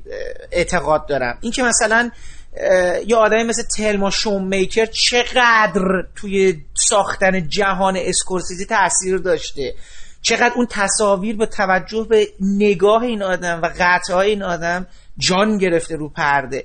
ببین دو تا آدم هستن به نظرم. یه کارگردان جوان رو و حتی یه کارگردان جا افتاده رو می‌تونن غلطاشو کمتر کنن. یکی فیلم برداره یکی تدوینگر چون این محصول کسایی که می‌تونه آدم راهنمایی کنن ببرنش به جایی که یه فیلمی که شاید نباشه از هیچی تبدیل بشه به یه هیچی. این اون چیزی بود که می‌خواستم با شما توی این گفتگوها برسم که مثلا حسن حسن دوست نقش اصلی که مثلا توی هامون یا مثلا تو اجاره نشینا داشته این کجا خودشو نشون داده؟ که البته این صحبت می‌تونه تکنیکی باشه می‌دونید یعنی که مثلا باید رو فیلم رو فریم روی ویدیو اسی مثلا توضیح داده بشه. ولی این بود که میگم این سوال رو مطرح کردم که به یه چیزی از این جنس برسن. خب آره. ببین من خودم دوست دارم که همچنین مثلا شما وقتی که اسکورسیز میاد اسکار می‌گیره روی صحنه میگی که فیلم های من آنوم شومکر به این سبک در آورده این سبک چیزی نبودی که از اول من بهش ایشون این کار کرده. بعدا خانم شومکر مصاحبه کرد گفت نه ایشون خیلی به من لطف داره و اصلا همچی چیزی نیست و این کار درسته که ما می‌دونیم خانم شومکر خیلی تاثیرات زیادی روی سبک کار آقای اسکورسیزی گذاشته. منتها اونجا ببین یه کارگردانی مثل اسکورسیزی نیازی به این نداره که مثلا فرض کنه کوتاه بشه از کارگردانیش مثلا یا تهیه به اصطلاح حرفش بشه بگن آها پس این کارگردان نبود. این شومیکر بود که فیلم ایشون. اصلا اونجا اینجوری فکر نمی‌کنن. چون کارگردانی خیلی وسیعه. یه بخشش مربوط به تدبینه چیزای دیگه ای داره بازیگری داره بازی باید بگیری میزانسن بچینی حرکات دوربین تو طراحی کنی. خیلی چیزای دیگه خیلی ریزه کاری دیگه. فقط منوط تدبین نیستش که ما بگیم که از کارگردانی کم می‌کنه. مثلا یکی بیاد ادعا بکنه. و من اینجا نمی‌تونم. من به طور خصوصی می‌تونم به تو بگم که تاثیراتی که گذاشتم رو فیلم ها مثال بیارم برات چه فیلم هایی چه تاثیراتی من گذاشتم. ولی الان بیام به شما بگم اینو تو اینترنت پخش کنی همه میگن بابا این چه آدم فرم ادعاییه مثلا. ادعا داره می‌کنه. اصلا اینجوری نبوده فلان نبوده. ولی اینجوری حاضر نیستم بگم چون همین الانش هم که نگفتم تحت فشار هستم. یعنی خیلی از کارگردان ها معرفتاشون یادشون میره. یادشون میره که ما چی کارهایی برای فیلم کردیم. این تماس بعضی وقتا نمی‌گیرن. بگن آقا ما داریم در فیلم کار می‌کنیم. تو هم بیا کمک کن یا تو هم در کنار ما باش. من اسپاز از این کارگردان ها نمی‌برم که چقدر بیمعرفت هستن. که می‌تونیم ما خیلی کمک ها بکنیم. این فیلم بهتر از این که هست بشه. ولی اینا مثلا به خاطر اینکه اسم خودشون رو فقط مطرح کنن یا بگن ما کردیم این کار کردیم اصلا حاضر نیستن به خود فیلم فکر کنن. این یکی از اشکالایی که ما الان تو سینما ایران داریم. یعنی فیلم ها دیگه اهمیتی ندارن. تقریبا می‌تونم بهت بگم که اکثریت فیلم ها تا 98 درصد 9 درصد خود فیلم ها دیگه مهم نیستن. انگار آدماش مهمن که کی, کی, کی چه کار کرده و اینکه مثلا چقدر پول در میاره این فیلم. اصلا مهم نیست دیگه. خود فیلمه اصلا اهمیتی نداره. درسته که برای خود من جزء اصول فکریمه. من برام فیلم خیلی مهمه. حتی از کارگردانش هم مهمتره. فیلمه که باقی میمونه. ما همه فوت می‌کنیم میریم از این دنیا. و فیلم ها هستن که باقی میمونن. اون فیلم ها سالهای آینده دیده میشه. بعد کار ما هم دیده خواهد شد در آینده. نیاز نیست که ما الان مثلا ادعایی داشته باشیم. ما باید تمام تلاشمون این باشه که فیلم رو به بهترین نحو ممکنه تدوین کنیم و به اصطلاح بهترین فیلم رو ارائه بدیم. در نشه اگه فیلم بهتر بشه برای همه ما خوبه. و هیچ فرقی دیگه نمی‌کنه. تدوینگر و کارگردان همه اسممون رو فیلم ثبته. و اون میره تو تاریخ. ما هم این حضور ممکنه نداشته باشیم در این دنیا نباشیم. ولی این فیلم ها مثل کوه مثل درخت ها باقی میمونن. هنر دیگه. مثلا شما تابلوی رامبران هنوز داریش. شما کارهای داوینچی رو میکلارانژ رو همین رو داری ونگو همه رو داری. ولی خودشون حضور ندارن و این ارزش اونا رو بالاتر می‌بره. ارزش اون هنرمندا رو بالاتر می‌بره. متاسفانه این دیدگاه در سینمای ایران نیستش و به فیلم ها دیگه توجهی ندارن. به فیلم فکر نمی‌کنن. نه اینکه این فیلم چقدر پول می‌خواد در من چقدر می‌تونم به کارم ادامه بدم. اینکه دیگران به من بگن عجب کارگردانی این الان مهمه. چیز دیگه مهم نیست. ولی من به شخصه اصول کاریم این هست که اصلا کاری ندارم که فیلم کارگردانش کیه من بهترین کار ممکنه رو فیلم خواهم کرد. و یه کاری هم می‌کنم که کارگردان وقتی از اتاق میره بیرون رو راضی باشه. و هیچ کارگردانی الان نیست که از من ناراضی باشه. شما می‌تونید تحقیق کنید. چون می‌دونن که چه تأثیری رو فیلم گذاشتم و همه جا ممکنه بگن. خیلی جاها هم تو محافل خصوصی ممکنه بگن که مثلا ایشون چه کارایی کرده. ولی وارد جزئیات نمیشن توی مصاحبه هاشون نمیگن تو مطبوعات یا مثلا تو جشنواره یا هر جایی جای دیگه. هیچ جایی گفته نمیشه. خیلی پنهانه و مثل اسراره. یعنی رازه که باید بین من و کارگردان باقی بمونه و شاید چند تا از عوامل فیلم که می‌دونن این فیلم ها چجوری ساخته شده و اونا. اونا ممکن درک کنن که چه اتفاقی تو تدوین افتاده. و در نتیجه در نهایت هم که کارگردانی که سراغ من میاد خودش می‌دونه برای چی داره میاد. اگه می‌خواد فیلمش بهتر بشه میاد. نمی‌خواد مثلا جور دیگه باشه. من چه خوب بگم چه بد بگم مرجوی سر جاشه. هیچ تغییری نمی‌کنه. درسته؟ ولی این یه سری از بچه ها هستن اینا اینجوری. مثلا دوست ندارن ما رو راجع به فیلم صحبت کنیم. چون فکر می‌کنن شاید مثلا دیگران بگن که اه پس حسن دوست بوده اینا رو درست کرده. نه اینا. اینا اینجوری فکر می‌کنن در که اینجوری نیست که هر کسی کار خودش انجام میده. من کار خودم انجام بدم وظیفه‌مو انجام بدم من ولی می‌تونم توضیح بدم که مثلا یه سکانسی توی فیلم چی بوده و چی شده. ولی نمی‌تونم بگم. چون اینا رو اگه من بگم اینا ناراحت میشن. آخه شما دارین وظیفتون رو انجام میدین دیگه. صحبت شما زیر سوال نمی‌برم. دارم با شما همراهی می‌کنم. یعنی شما به عنوان تدوینگر آقا یه گافی رو دیدی دیگه. اصلا من مثلا آرزو دارم که مثلا یه روز فیلم بسازم مثلا بیام پیش شما. اون بیاد بگه آقا فلانی تو به عنوان کارگردان؟ آقا نمی‌خونه این صحنات بعد. این صحنه رو بعد برید دوباره بگیرید. این صحنه بعد یه جور دیگه ای چیز بشه. خب شما اصلا قرار تدوین ویراستاری یعنی همین دیگه. که کار درست بیاد بیرون. خب آره متاسفانه این به من نمی‌دونم یه فرهنگ یه دانش چیه؟ اینو هنوز نپذیرفته. کارگردانای ما نمیپذیرن اینو. اگر فیلم خوب بشه به نفع کارگردانه به نفع خود فیلمه. نه به نفع کسی دیگه. بعدا اینا رازه. کسی قرار نیست از این اطلاع داشته باشه. کسی نمی‌دونه. هیچ کس نمی‌دونه. و نباید هم بدونه به نظر من. چرا باید بدونه؟ شاید سالهای آینده الان مثلا این کتابی که من ترجمه کردم خب اینا 23 تا تدوینگرن که راجع به کارشون صحبت کردن. و راجع به کارهای قدیمیشون. همشون ویژه کاریایی رو گفتن که هیچکی نمی‌دونسته. خب اینا سالها گذشته ازش. همه چی گذشته مثلا مال سالهای پیش بوده. خیلی از این کارگردان الان نیستن فوت کردن. و اینا اومدن خب یه چیزایی رو گفتن. آدم تازه می‌بینه اه عجب. مثلا چه تاثیراتی اینا گذاشتن. تدوینگر که جورج کیوتر یه چیزایی میگه که مثلا تو میگی اه پس جورج کیوتر اینجوری بود. سر فیلم پرنده آبی خوب کرده بود نمی‌تونست فیلم و فیلم برداری کنه. نمی‌دونست چی کار بکنه تدوینگرش میفرستن. میگن تو برو بگیر و این میره می‌گیره فیلمو یا سر فیلم بنهور اون جنگ دریایی بین کشتی ها رو تدوینگرش ساخته. رفته فیلم برداری کرده ماکته. همه این ماکت ها رو تدوینگر رفته فیلم برداری کرده. رفتی به ویلیام وایلر نداره. و خودش هم منتج کرده. خب اینا مثلا چیزایی که تو کتاب تازه با فهمیدیم ما نمی‌دونستیم که کسی نمی‌دونست اصلا. اینا, اینا چیزای جالبیه. چرا نباید بدونه چرا تو تاریخ نباید ثبت بشه؟ و ارزش ویلیام وایلر که کم نمیشه که. حالا اگه تدوینگر اومد گفت من اون صحنه بنهور رو من ساختم اون که ارزش ویلیام وایلر نمیاد پایین. همونطور که گفتن صحنه عراب رانیش رو سرجیو لئونه ساخته. اشکالی نداره. آقای وایلر ده تا فیلم شاهکار داره تو برآوردش ده تا فیلم درجه یک داره. موردی نداره که بخواد مثلا اینو ارزشش کم بشه. و این, این متاسفانه یه نوع فرهنگ دیگه. این توی فرهنگ ما هستش.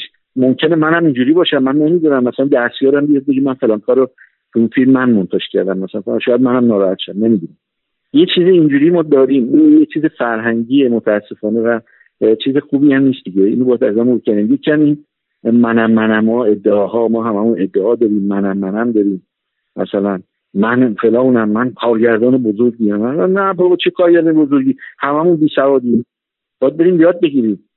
هنوز باید بریم یاد بگیریم. ما هنوز نمی‌تونیم یه فیلمی که 50 سال 60 سال پیش جان فورد ساخت هنوز نمی‌تونیم اینجا درست کنیم. هنوز نتونستیم درست کنیم. یه فیلم ساده معمولیه که جان ساخته به اسم جاده تنباکو. خب این فیلم رو نمونهش اصلا ما می‌تونیم تو ایران پیدا کنیم. همچی چیزی نیست. خب حالا می‌خوام بهت بگم یعنی ما خیلی عقبی ما فکر می‌کنیم سینمای ایران هی میگیم سینمای ایران. کدوم سینمای ایران؟ سینمای ایران سینمای صنعتی نیستش که. سینمایی نیست که روی پایه های علمی بنا شده باشه. این پایه دانش بنا شده باشه. یه عده‌ای هستن که حرفه‌ای هستن خوب هستن. نمی‌خوایم همه رو چیز کنیم. ولی اونها هم توی این چرخه غیر صنعتی قرار گرفتن و نمی‌تونن اون کار واقعیشون ارائه بدن. نمی‌تونن استعداد واقعیشون رو بروز بدن. اینجوریه. وگرنه اگر ما می‌تونستیم قشنگ همه عوامل سر جای خودشون قرار بگیرن و یک چرخه تولید و پخش ما داشته باشیم سرمایه داخل سینما بچرخه فقط تو جیب عده‌ای نره. همه ما در رفاه باشیم. ما بهترین کارامون می‌تونیم ما حتی سینمامون از آمریکا می‌تونه خیلی قوی تر باشه به خاطر مزامینی که توی کشورمون داریم. مزامین خیلی خوبی داریم. سوژه های خیلی خوبی داریم. در آمریکا و اروپا سوژه تر کشیده ولی ما اینجا پر از سوژه هنوز تو خاورمیانه پر از سوژه است. الان عراق منبع سوژه است. افغانستان منبع سوژه است. و آمریکایی ها همش افتادن روی دور یه سیکل باطل. هی دارن یه سری چیزایی رو تکرار می‌کنن دیگه. یه موضوعی رو هی دارن تکرار می‌کنن. حتی فیلم های قدیمشون رو هی بازسازی دارن می‌کنن. یا فیلم های کشورهای دیگری می‌گیرن دوباره می‌سازن. این نشون میده که سوژه تر کشیده دیگه موضوع ندارن.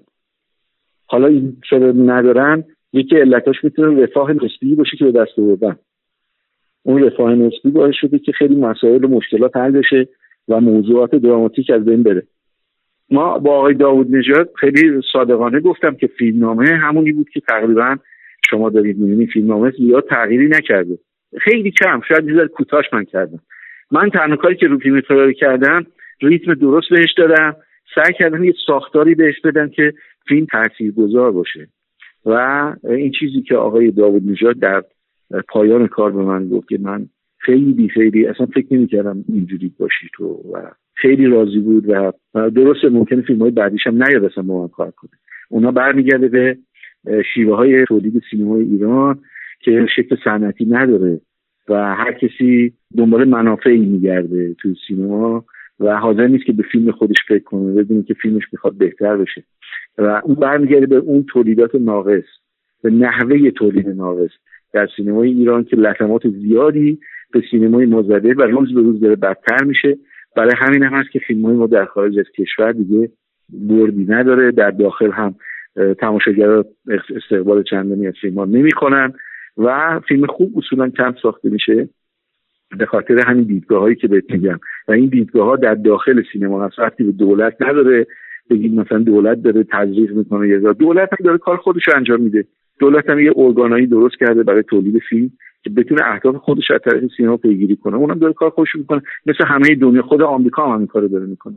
دولت یه نقشی داره تو سینما نقشی رو بازی می‌کنه. ولی بخش خصوصی در کنارش داره یک جریان صنعتی رو پیش می‌بره. یه جریان حرفه‌ای رو داره پیش می‌بره. یه جایی هم موفق یه جایی هم ممکنه موفق نباشه. ولی ما در اینجا متاسفانه یک سینمای ناقص داریم. اول که وارد ایران شد این سینما ناقص بود و همچنان ادامه داره. با ورود دیجیتال هم بدتر شد. می‌بینی؟ اینو یه دسته گل کیه؟ حاجی پسرم.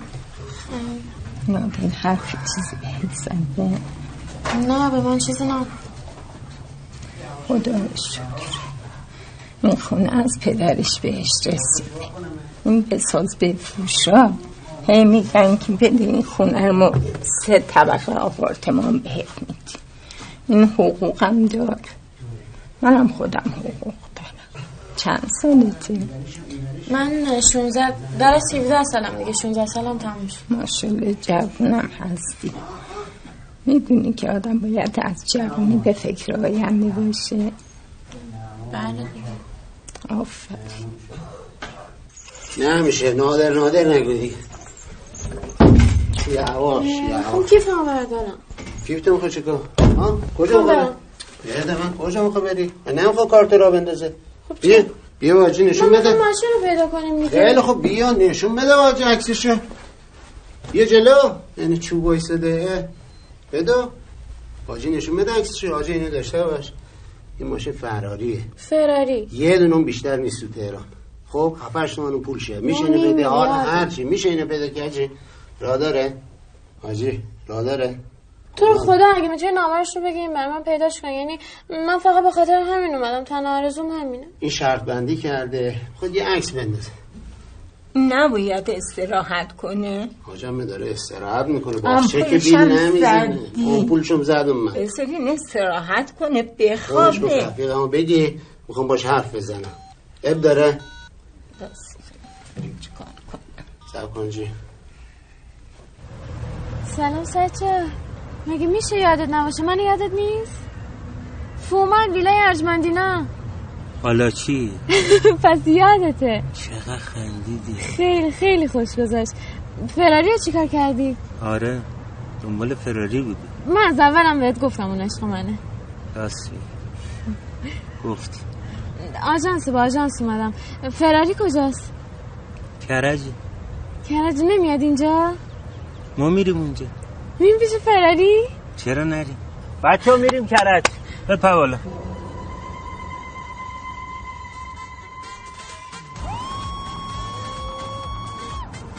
حالا من یه چیزی در مورد این فراری بگم. ببینید فراری یه نکته توش داره که تو دلش خیلی مبهمه.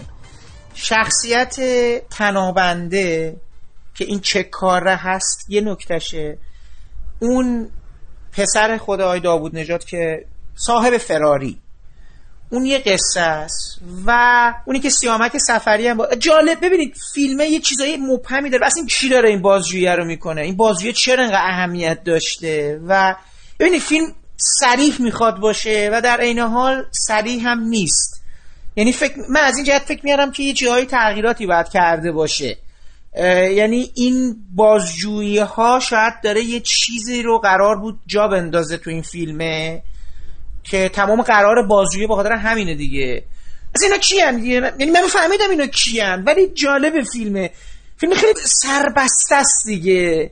چون که شما مثلا در مورد حب قند در مورد معرفی شخصیت ها گفتین سی چهل دقیقه وقت گذاشته که حالا اونم جالب بود. منو خیلی یاد الی هم میندازه دیگه چون الی هم تقریبا چهل دقیقه فیلم هیچ اتفاقی نمیفته و این آدما دارن دورم مسافرتن و حرف می‌زنن و با هم دیگه مناسباتشون مشخص میشه. بعدش اون واقعه گم شدن الی رخ میده و خب تمام چیزا به هم میرزه بعد از اون. میگم اینجا هم اینجوریه. حالا شما در مورد صحبت کردین معرفی شخصیت اتفاقا فیلم چیز یه جوری انگار خصت و خرج میده در اینکه بگه خب اینا واقعا کیان یا اصلا نمی‌خواد مثل اینکه. یعنی فکر کنم داره پرده پوشانه قضیه رو برگزار می‌کنه که فیلم مشکل برای فیلم درست نشه. حالا نمی‌دونم نظر شما چیه ببین همونطور که گفتم فیلمنامه همینی بود که الان شما داری می‌بینید من فقط یه جایی رو کوتاه کردم همین. یا مثلا ریتم خیلی خوبی بهش دادم. ولی فیلمنامه همینه. قرار نیستش که مثلا در فیلم خیلی واضح گفته بشه چیه. اما به هر حال کارگردان یک ذرایع به یه جزئیاتی در کارش گذاشته که شما باید یه ذره دقت کنید. یعنی مثلا تیتراژ فیلم اگه دقت کنید معلومه که پلیس خیابان ها میگرده دنبال یه نفر. و پلیس اداره راهنمایی میگه حالا ممکنه اون کسی که داره حرف می‌زنه تو تیتراژ پلیس امنیت باشه. ما نمی‌دونیم. نمیبینیمش که. یک دید کلی و نمادین هست که به حال پلیس داره به همه چی نظارت داره داره همه ما رو مثلا چک می‌کنه نگاه می‌کنه. خب و اون مصاحبه کننده هم تقریبا همینه دیگه. یعنی یک کسی پشت دوربین بالاخره اون کیه؟ اون احتمالا یه بازجوه. یه پلیس داره سوال می‌کنه. اینا چیزی نیست که زیاد پیچیده نیست. میشه کاملا درکش کرد و فهمید. متا فراری رو خیلی بد پخش کردن. بعد اکران کردن و تبلیغ هم گوش نکردن. یه خود محجور شد. در که فراری یکی از بهترین فیلم های آقای داوود میجده از نظر من. بسیار فیلم عمیق و اجتماعی است. و حالا ممکنه یکی بیاد ایرادایی هم داشته باشه اشکالی نداره. تو همه فیلم های ایرادایی هست. ما فیلم کامل در ایران نداریم. همه فیلم ها ایراد داره. من حتی از فیلم آقای کیارستمی می‌تونم الان به ایراد بگیرم ولی مهم نیست. مهم این است که بالاخره در کل این فیلم ها خوبی هستن. فیلم هایی هستن که پشتش نگاه هست جهانبینی هست دیدگاه هست. فرم و محتواش با هم جوره. حالا ممکنه اشکالای کوچیکی هم توش باشه یا حتی یه فیلم های ممکنه سلیقه ما باش جور نباشه. خیلی فیلم ها هست که آدم با سلیقه ممکنه دوست نداشته باشه ولی نمی‌تونه نفیش کنه. من ممکنه مثلا طعم گیلاس تو سلیقه‌ام نباشه. همونطور که فیلم خانه دوست کجاست تو سلیقه‌مه. همونطور که دزدی درختان زیتون تو سلیقه‌مه ولی ممکنه طعم گیلاس تو سلیقه‌م باشه. ولی من نمی‌تونم طعم گیلاس رو نفی کنم که. این یه فیلم کاملا حساب شده است کاملا سنجیده است فکر شده است کارگردان روش کار کرده و احترام می‌ذاره به من. موقعی که دارم دارم فیلم می‌بینم کاملا می‌فهمم. که فکر شده است. من به طور سلیقه‌ای ممکنه دوست نداشته باشم. ولی حق ندارم فیلم رو رد کنم. و اینکه می‌دونم این فیلم فیلمی نیست که ردش بتونی بکنی. تجزیه تحلیلش کنم بگم کلی شاید نظر من درست نیست. به هر حال اینه. یعنی ما در واقع کار آقای داوود نژاد رو نمی‌تونیم نفی کنیم. یه فیلم به نظر من کاملا حساب شده و فکر شده است. و کاملا کلاس داره فیلم و نحوهی که کارگردانی شده و دوربینه که توی ماشین کار گذاشته شده برای اینکه از زاویه تمام ماجرا رو ما ببینیم و خیلی به زندگی نزدیکش کرده آقای داوود نژاد. خب اینا چیزی کمی نیست برای یک کار برای یک فیلم. و ما رو بیش دقت بیشتری بکنیم. اصلا داوود نژاد که جذابه دیگه. واقعا به نظرم یه آدم تجربه گرایی من واقعا آیه حسن تو حالا نکته که شما گفتین خیلی دوست داشتین باش کار کنی. آقای داوود نژاد تو نسلی که باشون داره میاد جلو خب مثلا پور احمد و حالا حسن نسل اونا بودن دیگه با هم مرچوی اینا حالا یه خود کمتر خود جلسه. تو اون لول به نظرم یکی از جذاب ترین فیلمسازهای سینمای ایرانه. به خاطر که همیشه سعی کرده خودش رو یه جورایی این زبان سینماییش رو متفاوت کنه فیلم به فیلم. یه تجربه های دست به تجربه می‌زنه. من واقعا لذت می‌برم هر وقت فیلمش حالا چه شکست می‌خوره چه شکست نمی‌خوره. بازی های روایی می‌کنه با خانوادش کار می‌کنه از اون بر میاد این بر اون بر فیلم سیاسی می‌کنه اجتماعی می‌سازه کمدی می‌سازه. خیلی برای من این پویایی ذهنی داوود نژاد که اتفاقا فکر می‌کنم یکی از دلایلش هم به خاطر دمخور بودنش با یه سری از جوانهای دور و هست. یعنی میشینی گوش می‌کنه بود باعث میشه که این آدم جالبی بشه و فیلم ها هم هر دفعه انگار شما با یه فیلم تازه ای تو این شرایط سینمای ایران که خیلی متاسفانه من کم خلاقیت دیگه می‌بینم این روزها. داوود نژاد خیلی نکته جذابی داره برای من همیشه. بله همینطوره. آقای داوود نژاد به نظر من یه فیلمسازی است که خودشو با زمانه خودش وفق داده. و می‌خواد کارای نو کنه از کلیشه فرار می‌کنه اینا خیلی مثبته خیلی. من حسرت می‌کنم ای کاش من می‌تونستم کارهای بیشتری به آقای داوود نژاد بکنم. من خیلی می‌تونم رو کاراش اثر بذارم. خیلی. و خودش هم می‌دونه. من می‌تونم خیلی تاثیرات خوب رو فیلماش بذارم. و فیلماشو بهتر از اینی که بکنم. و می‌دونم که می‌تونم این کارو بکنم. و بهش می‌تونم کمک کنم سینماشو قویتر کنم. و خب متاسفانه نمیشه دیگه. به خاطر شرایط تولید نمیشه. یکی از چیزهای حسنی که آقای داوودی شده که اولا بزرگ خاندانه. یعنی یک خانواده بزرگی رو ایشون سرپرستی می‌کنه و به صلاح بزرگ هم هست گوشش هستن به فرمانش هستن دورورش میچرخن هواشو دارن و اون هوای خانواده رو داره. همین کمک می‌کنه دیگه. یعنی یه سری جوون الان تو خانواده هست که خب اونا دورورشن و این ساپورتشون می‌کنه کمکشون می‌کنه ازشون استفاده می‌کنه برای فیلم و اونا رو وارد کار می‌کنه. و این خیلی حسن بزرگیه که باعث شده که تو کارش هم موفق واقع بشه. بعضی وقت موفقه بعضی وقت موفق نیست. و ولی مهم نیست. داره کار خودش انجام میده و به نظر من کار خوبیه و یه آدم مستقلی است که به نظر من. و سینما رو خیلی خوب بلده. خیلی خوب. یعنی من واقعا میگم مثلا یکی از بهترین کارگردانایی که می‌شناسم و خیلی خوب این کارو داره می‌کنه. ای کاش من می‌تونستم بیشتر از اینا در کنارش باشم.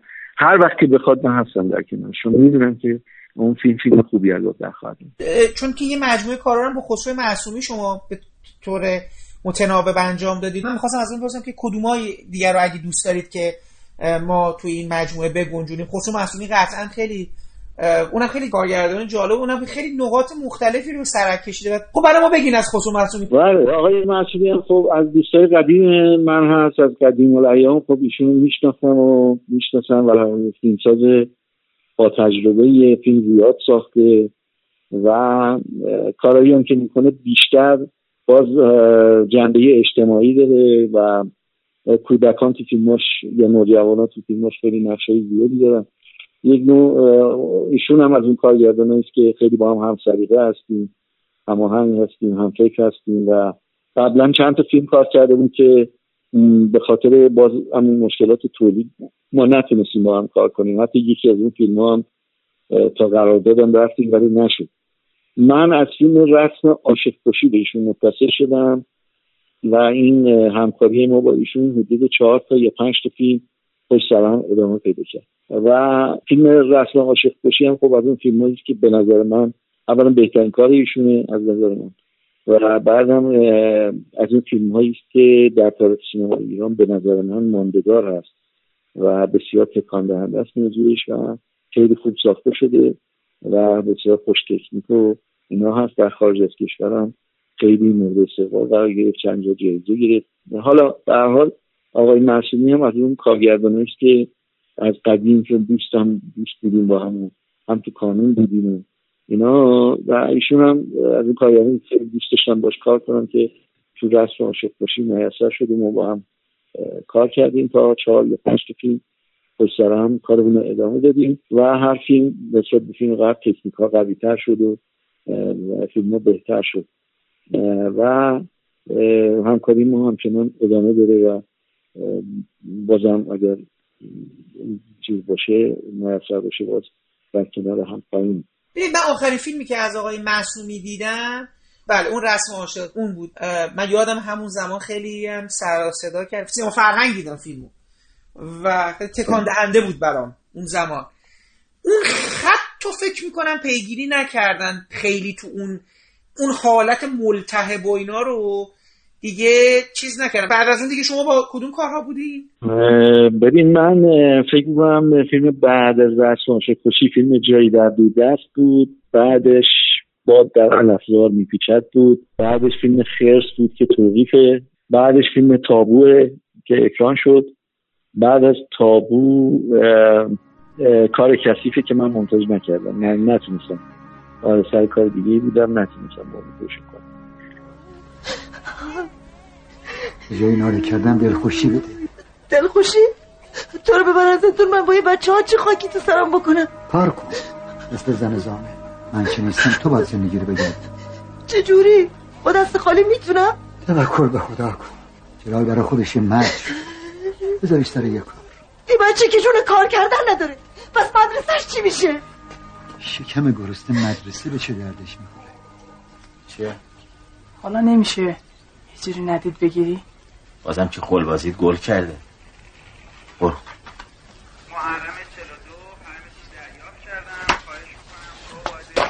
چه واسلی برو برو منو نگاه می‌کنی. برو دیگه. آخه. آخه چی؟ اگه من سالا رو برم زندون بازی تمام کاسکوزار سر من میشکنه. این موضوع چه ربطی به تو داره؟ یکی دیگه چوب قاچاق کرده. چرا باید مکافات تو پس بدی؟ تا من می‌خوام بازی ثابت کنم. ماجان از دستم پریده و شوهر کرد. بدبخت میشم. ماجان کیه؟ زدم. به خدا راست میگم زنم سروان شما که بازی رو نمی‌شناسی. اون فکر مت پاستا من همه کارم از من انتظار داره. حالا میگی چی؟ یه لطفی بکن و ما از این مخمسه نجات بده. چه لطفی؟ ندید بگه جنم سروان ببین سعادت هر کسی در مقابل وظیفش مسئوله. من که نمی‌تونم با آدمی که چوب قاچاق کرده بگم برو خونت بشین بازم درکت کن. می‌تونم؟ این دفعه به خاطر من گذشت حرفشو نزن لطیف برو. سروان نکنه دلت اضافه خدمت می‌خواد. بیا برو دیگه بحث نکن. عجب شاید آمده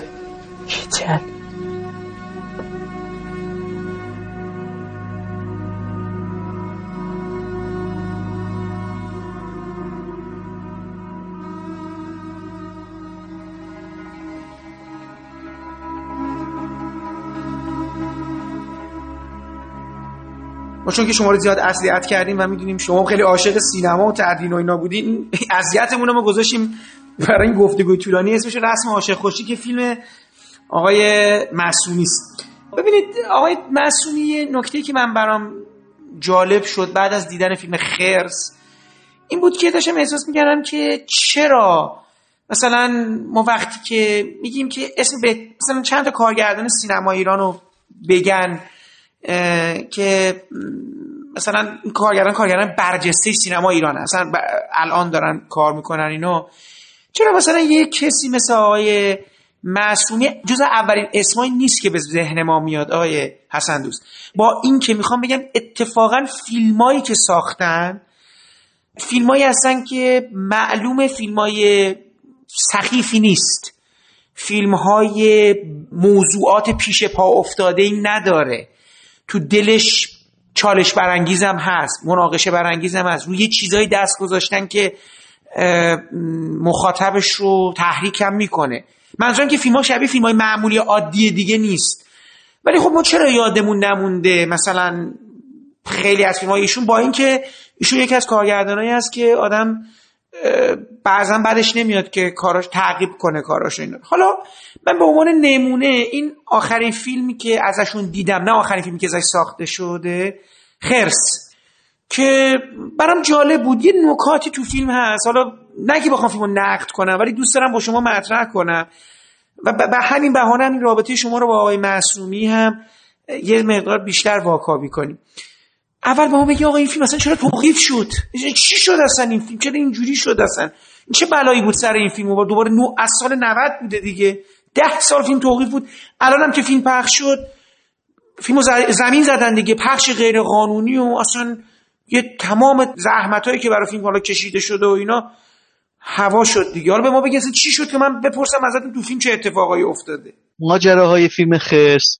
منو یاد فیلم بانو میندازه. بانوی آقای مرجو دقیقا همون اتفاقاتی که برای بانوی آقای مرجوی افتاد برای فیلم خرس هم افتاد.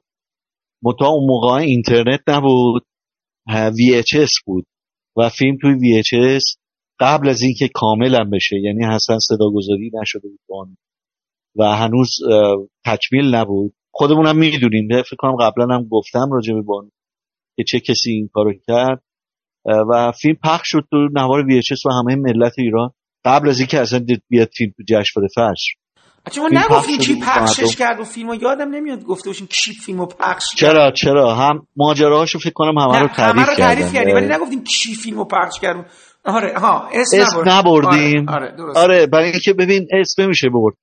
برای اینکه باید چیز حقوقیه دیگه باید بله بله. ثابت بشه. آره ولی من ما همه مطمئنیم که کی کارو کرد. حالا از موضوع شما که ماجرای فیلم خرسم دقیقا هم شبیه بانو شد. من یادمه که فیلم بانو که کامل ما فیلم رو تموم کردیم. کامل کپی کامل تحویل داده بود به جشن.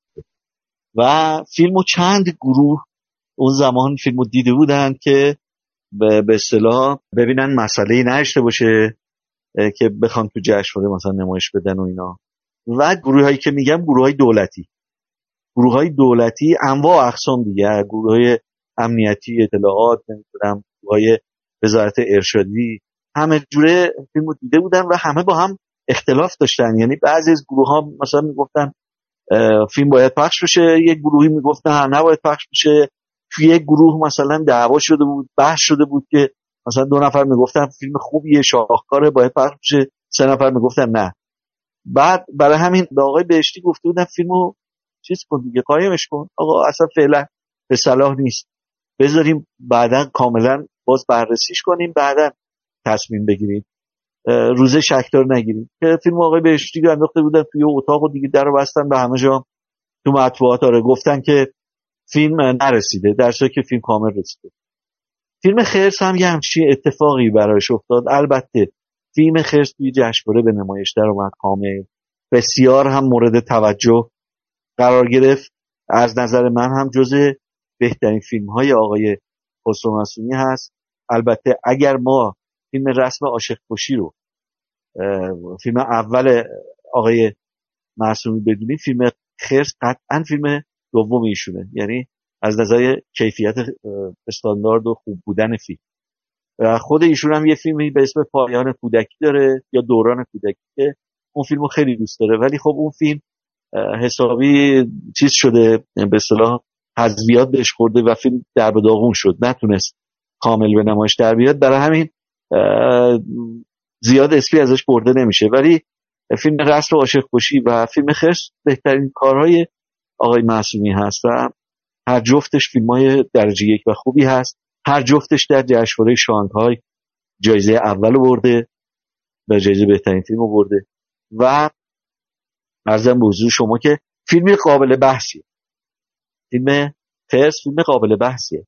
فیلم خرس رو گروه های مختلف دیدن و بعضی گفتن بعضی از گروه های دولت می‌گفتن این فیلم هیچ موردی نداره مشکلی نداره. بعضیشون می‌گفتن چرا داره. ما هم آخرش نفهمیدیم که واقعی چی واقعا مخالف فیلم چون ظاهرا همشون می‌گفتن که نه مشکلی نداره این فیلم. حوزه علمیه نمی‌دونم وزارت اطلاعات نمی‌دونم وزارت ارشاد فارابی همه می‌گفتن هیچ مشکلی این فیلم نداره. ولی باز می‌دیدیم که جلوشو گرفتن نمی‌ذارن و ما نمی‌دونیم. هنوزم من نمی‌دونم. واقعیتش اینه که کی جلوی فیلمو گرفته؟ آقای حسن یا گرفته چیزی که به شما گفتن برای این توقیف چی بود؟ چون که یه رزمنده ای از جبهه برگشته آخه این که آدم بدم نیست بعدش هم حالا من اتفاقا در مورد این فیلم میگم یه چیزایی دارم باهاتون مطرح می‌کنم. این من هنوز برام جا نمیفته فیلم به به تریش قبای کی برخورده بود یعنی چی زیر سوال رفته بود. اتفاقا یکی از مشکلاتی که من با فیلم داشتم که فیلم خیلی قطبندی فیلم کاملا مشخصه. شما یک شمایل رزمنده دارید از چیز برگشته از جنگ برگشته حالا اون ور یه آدم بدی داری که یعنی بد کاملا. کاش که یه مقدار همه چی خاکستری تر بود. چون فیلم خیلی شبیه فیلم وسترن هم هست. می‌دونی اصلا یه حالتی برای من اصلا انگار شبیه فیلم الگوی مثلا یه آدمی برمیگرده حالا می‌خواد زمینش رو پس بگیره حالا اینجا زنش رو می‌خواد پس بگیره. میگم اینجوری شبیه اونجوری اگه نگاه کنی خیلی شبیه یه الگوی وسترنی هم داره. و من اول از همه میگم متوجه نشدم که فیلم بر... آخه رو اعصاب کی رفته؟ کیو زیر سوال برده؟ رزمنده یا مثلا این برداشت سیاسی کرده بودن که مثلا یه سری آدم رفتن جنگیدن بعد برگشتن خب یه سری دیگه بهشون کسی بها نمیده. خب این موضوع آژانس شیشه هم همین بود. در نیافتم. به قول کرمانیا راه نبردم به این که چرا؟ فیلم مثلا باید مورد توقیف قرار بگیره. یعنی کی فیلم چیه فیلم کسی رو اذیت کرده بود؟ و کیو؟ اولا ببین راستشو بخوای منم نمی‌دونم. یعنی به ما گفته نشده. یعنی حالا شاید به آقای معصومی گفتم ولی به من چیزی کسی نگفته که دلیلش چیه چه دلیلی وجود داره برای اینکه فیلم اصطلاح قابل نمایش ولی میشه حدس زد که چه موضوعاتی از فیلم هست که برای بعضی ممکنه مشکل ساز باشه به حال فیلم داره راجع به طبعات جنگ یعنی مستقیما به خود جنگ نمی‌پردازه. میگه که جنگ می‌تونه چه بلایی سر یه خانواده بیاره جنگ سال می‌تونه 90 دیگه اوورده دیگه. ما که می‌دونیم اینا رو دیگه. آره. آخه میگم آقای. آقا- آقای حسن دوست اصلا چیزای بدتر از این الان تو چیزای ما گفته شد. مگه مثلا همون فیلم آقای مازیار میری نبود؟ بر اساس من قاتل پسرانتان هستم. خود آژانس شیشه ای فیلم های رسول ملا قلی پور.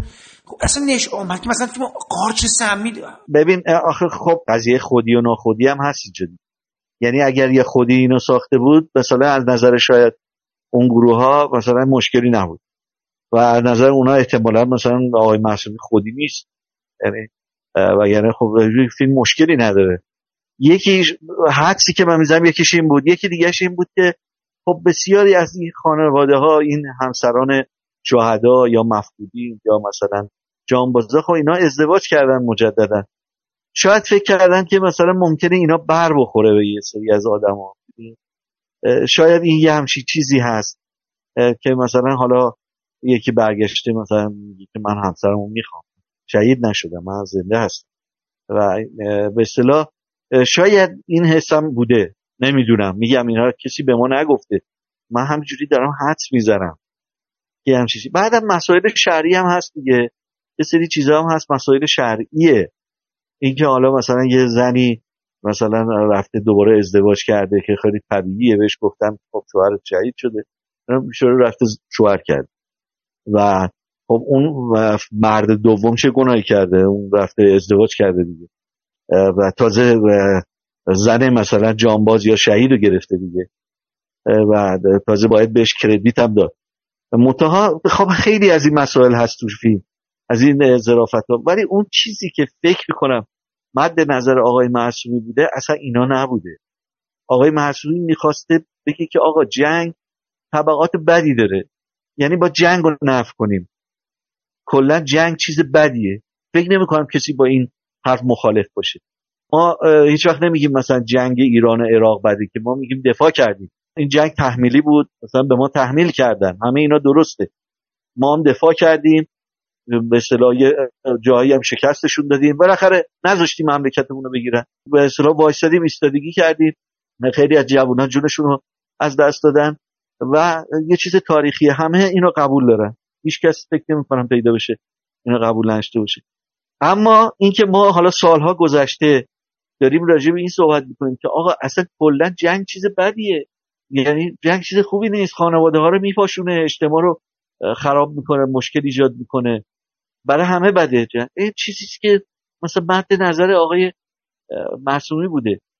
حالا این که مثلا یکی بیاد بگه که نه حالا فلانی ها یه گروهی ممکنه ناراحت بشن یا فلان این دیگه یه چیزای شخصیه. یعنی مسائل نظریه شخصیه. و اینا باعث شد که فیلم بی خود بی جهت توقیف بشه. ولی آقای بعد... حسن دوست اینا این چیزا به چشم نمی اومد یعنی من جدی دارم میگم. یعنی فیلم مثلا اصلا این مسئله که حتی جنگ چیزه. میگم من برای من شبیه الگوی شبیه فیلم وسترن بود. یا آدمی بعد از از حالا از یه ناکجایی بر میگرده میاد می‌خواد یه چیزی که حق خودشه رو پس بگیره. وارد یه منازعه ای میشه با اون قطب اونور.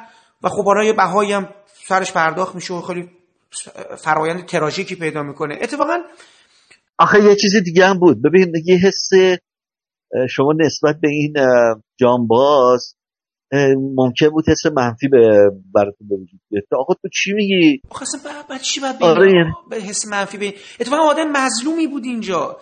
یعنی ببینید آره من اتفاقا مشکلی دیگه. ببینید آیه اصلا من یه دو سه تا مشکل با فیلم دارم. می‌خوام یکی یکی باهاتون مطرح کنم چون دوستان من نظرشون چون هم فیلم های اصلی رو خوندین و اینا و هم ببینید یک به نظر شما اگر اتفاقا این چیزی که اونا فکر می‌کردن هست نب... یعنی این چیزی که من میگم بود چون تو فیلم اینجوری نیست.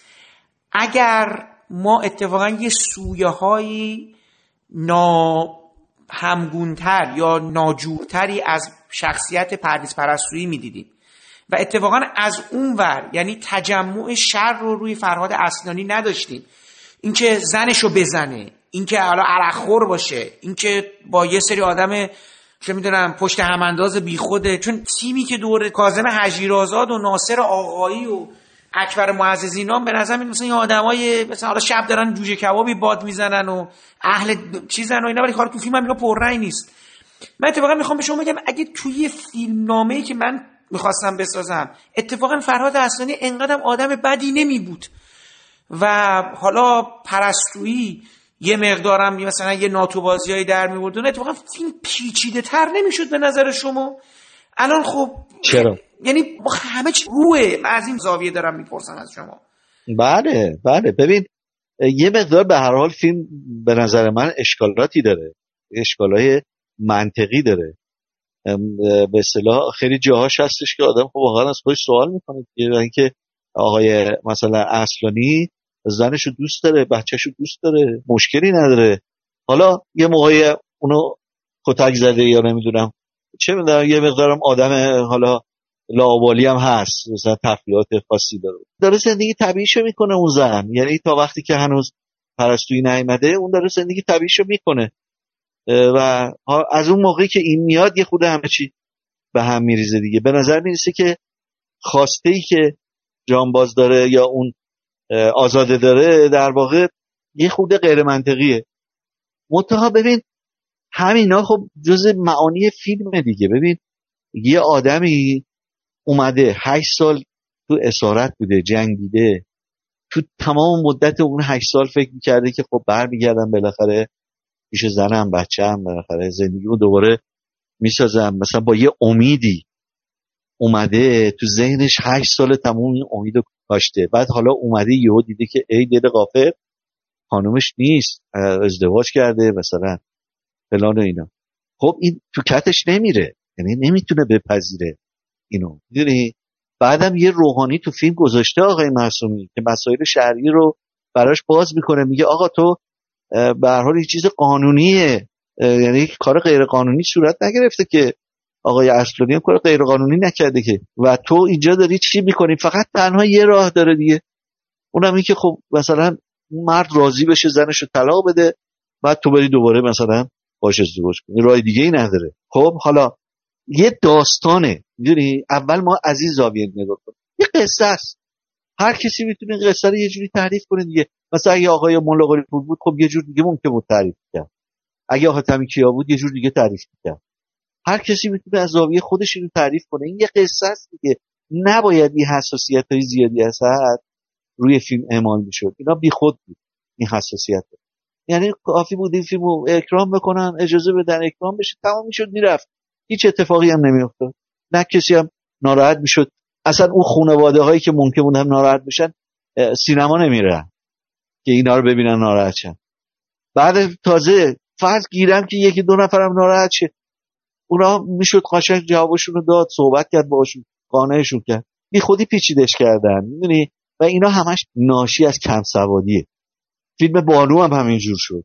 همین بلا سرشون کسانی که فیلم ها رو می‌بینن ممیزی می‌کنن بی خودی فیلم ها رو بر نمی داشتن به عنوان سمبل نگاه کنن یا نمادگرایی کنن روی فیلم ها هر فیلمی رو میشه ازش استنباط کرد من یادم مثلا سر اجاره نشینا می‌دونی یه سری ایراد گرفته بودن دیگه. مثلا آقای مهرجویی می‌رفت مرتب جواب پس می‌داد. مثلا می‌گفتن اونجایی که انتظامی کلنگ گرفته دستش دنبال اکبر عدلی می‌کنه یعنی چی؟ منظور چیه؟ مثلا کلنگ گرفته ریشه انقلاب بزنه. مثلا یه همچی چیزی. اصلا آدم خندش می‌گیره. مثلا که حالا همچین نماد انقلابی گری نبوده همین دیگه مثلا تو فکر کن. بعد حالا مرجویی هم به طنز گفته بوده بابا شما کجای کارین؟ ما می‌خواستیم این صحنه رو بگیریم. خب من می‌خواستم بیل بدم دستش. بعد دیدیم بیل اونجا نیست دیدم یه کلنگ اونجاست کلنگ رو دادم دستش. یعنی اینو به طنز رسن گفته بود. خب یعنی همچی چیزیه دیگه. یعنی چی؟ مثلا آدم می‌تونه هزار جور تفسیر بکنه هر فیلمی قابل تفسیره. مثلا یعنی چی؟ شما هر تصویری می‌تونه هزار جور تفسیر کنید این تفسیرها غلطه. ناشی از کم سوادیه دست کم گرفتن مردمه. دست کم گرفتن تماشاگره بابا اصلا تماشاگر همچین فکرایی نمی‌کنه. تماشاگر بلیط می‌خره میره تو سالن سینما یه فیلم می‌بینه میاد بیرون دیگه. حالا ممکن هم از تو ذهنش چیزی برای خودش ببافه. و این که مثلا بیایم گونده کنیم. اینا اینا هم فکر می‌کنم ناشی از کم سوادی نوردین برگشته. تو از کی شنیدی برگشته؟ امروز صبح اومده بود اینجا. اینجا؟ برای چی؟ چرا جواب نمیدی؟ از من درخواست رجوع کرد. تو به چی گفتی؟ چی باید بهش می‌گفتم؟ لال که نبودی. چهار تا کلوف بارش می‌کردی یکی هم می‌زدی تو دهنش. با تو هم که اصلا نمیشه توی خونه حرف زد. چیه؟ بهت برخورد؟ تو مگه ازش طلاق نگرفتی؟ قیابی. قیابی و غیر قیابی مگه فرقی می‌کنه؟ چرا از من می‌پرسی؟ برو از خودش بپرس. نشستی تو خونه من با اون مرد که بیامشی صرف زدی؟ سوالم می‌کنم. اینجوری جواب بدی؟ خب من چه می‌دونستم میاد اینجا؟ کف دستمو که بو نکرده بودم. گلی من که تو رو خوب می‌شناسم. تو اگه خاطری که بخوای پاشم وای میزی تو هنوز چیش دنبال اونه؟ از من خجالت نکش بگو. اگه دوستش داری و می‌خوای زنش بشی برو بشو. من زن تو هم. زن منی؟ ولی دلت پیشمونه. چرا بهش نگفتی شوهر داری؟ لازم به گفتن نبود. خودش همه چی می‌دونست. همه چی می‌دونست که مثل گاف سرش انداخت پایین اومد تو این خونه؟ وقتی دارم با حرف می‌زنم من نگاه کن. همین کاراتی که منو به شک میندازه. من چیزی برای پنکو کردن ندارم. تو فکر کردی من بچم گولی این حرفا رو بخورم؟ اگه این مرد که جلنبر یه بار دیگه دور بر خونه من پیدا بشه هر چی دیده از چشم خودش دیده. فهمیدی؟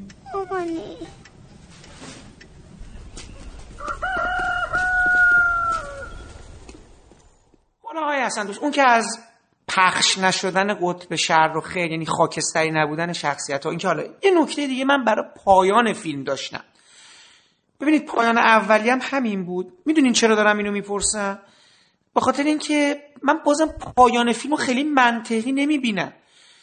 فرهاد اصلانی می‌زنه دختر و زنش رو می‌کشه. پسر فرهاد اصلانی که در حقیقت پسر واقعیش نیست پسر خواندش میشه. این صحنه رو می‌بینه. پرویز پرستویی از شهر میاد و متوجه میشه این دوتا کشتن و دنبال فراد اصلانی میفته فراد اصلانی توی آبشار سقوط می‌کنه و میمیره. تصویر کات میشه پرویز پرستویی میفته زندان. خب چرا؟ یعنی منطقش چیه؟ برای چی باید پرویز پرستویی رو بندازن زندان؟ یعنی به جرم خب یعنی تحقیقات قضایی اونجا صورت ن... ببینید اصلا این قصه خیلی چیز واقعی بود؟ من متوجه نشدم مثلا اون صحنه فیلم ببینید من فکر اصلا هست مگه پسر این آدم نبوده که شهادت بده بابای من اینو زده کشته؟ یعنی حالا بگی اگه پسر سربه نیست می‌شد توی قصه خب من می‌گفتم منطقیه که پسرم سربه نیست شده می‌گفتن آقا پرویز پرستویی دیده شده که اینا رو کشته حداقل شهادتی داده شده. ولی اصلا برای چی پرویز پرستویی میفته زندان؟ یعنی من نمی‌تونم بفهمم. و بعد آخر فیلم خیلی شبیه یه چیز رویای سورئالی باشه که بیاد مثلا اون بچه رو ببینه و مادرش رو ببینه مثلا. نفهمیدم مثلا پایان چرا اینجوری شده. چیزی حذف شده بود؟ نه هیچی حذف نشده. این اشکال فیلمنامه ای ببین وقتی که این میفته زندان ما آزاد شدنش رو می‌بینیم. یعنی می‌بینیم که آزاد شد از زندان اومد بیرون. باید قاعدتا به جرم قتل غیر عمد 15 سال زندان شده رفته باشه. طبق قانون؟ آخه کی ادعا کرده این کشته؟ کسی که تو صحنه نبود بچه هم نبود اینجا. فلان بچه نیست. بچه فرار موقعی می‌کنه. که آقای اصلانی آره بچه نیستش اونجا. ببین احتمالا یعنی باید یا یک کپشن میذاشته آقای معصومی که من پیشنهاد کرده بودم یک کپشن بذار که مثلا توضیح داده میشه که آقا ایشون رو به جرم قتل غیر ام 15 سال حبس محکوم کردن. برای اینکه شاهدی وجود نداشت ممکنه خودش هل داده باشه. ها؟ ولی چون تو دادگاه احتمالا مثلا گفته آقا این پاش لیس خورد افتاد و فلان و بیسار و حالا دیگه ماجراهای دادگاه و مادگاه اینا رو همه رو یه جورایی فیلمنامه نویس از زیرش در رفته. و این خب یک سواله یعنی مفهوم نیست. من خودم اینو قبول دارم. برای خود منم این همیشه سوال بوده. توی مونتاژ ما مرتب به آقای محسومی گفتیم آقا این اشکال داره. بیا یه کپشن بذار. یا چه می‌دونم صدای قاضی رو بذار یه چی یه کاری بکنی. که معلوم بشه که ایشون رو به جرم قتل غیر که خب این کارو که نامفهوم شد. ارزم به حضور شما که ولی فیلمنامه همینه. یعنی هیچ تغییری در فیلمنامه نیست. فیلمنامه هم همین شکلی آقای. حسن دوست ببخشید اون. استراتژی که شما اول فیلم میگید مردی به جرم کشتن دخترش و زنش. من می‌خوام برم شما پیشا پیش اولش لو میدین چی میشه تا ضرورتی داشت این کار. می‌خوام برم برام جواب بندازین که چرا این کارو کردی نه. این یه... این هم از اون مواردی که من مخالفم. یعنی مخالف بودم. من اصلا قبول نداشتم اینو. که اینو بذاریم که با چمدون یارو میاد بالا سر قبری و اونجا توضیح میده که آره فلان می‌تونستیم نگیم اینو. هیچ مشکلی هم ایجاد نمی‌کرد. متا این واقعیه. یعنی این قبر وجود داره. این قبر توی شمال وجود داره که نوشته شده روش و خود آقای معصومی اینو دیده بود تاثیر گرفته بود که از همچی چیزی. و خیلی اصرار داشت که ما این صحنه رو بذاریم که من مخالف بودم هنوزم مخالف. یعنی می‌تونست نباشه.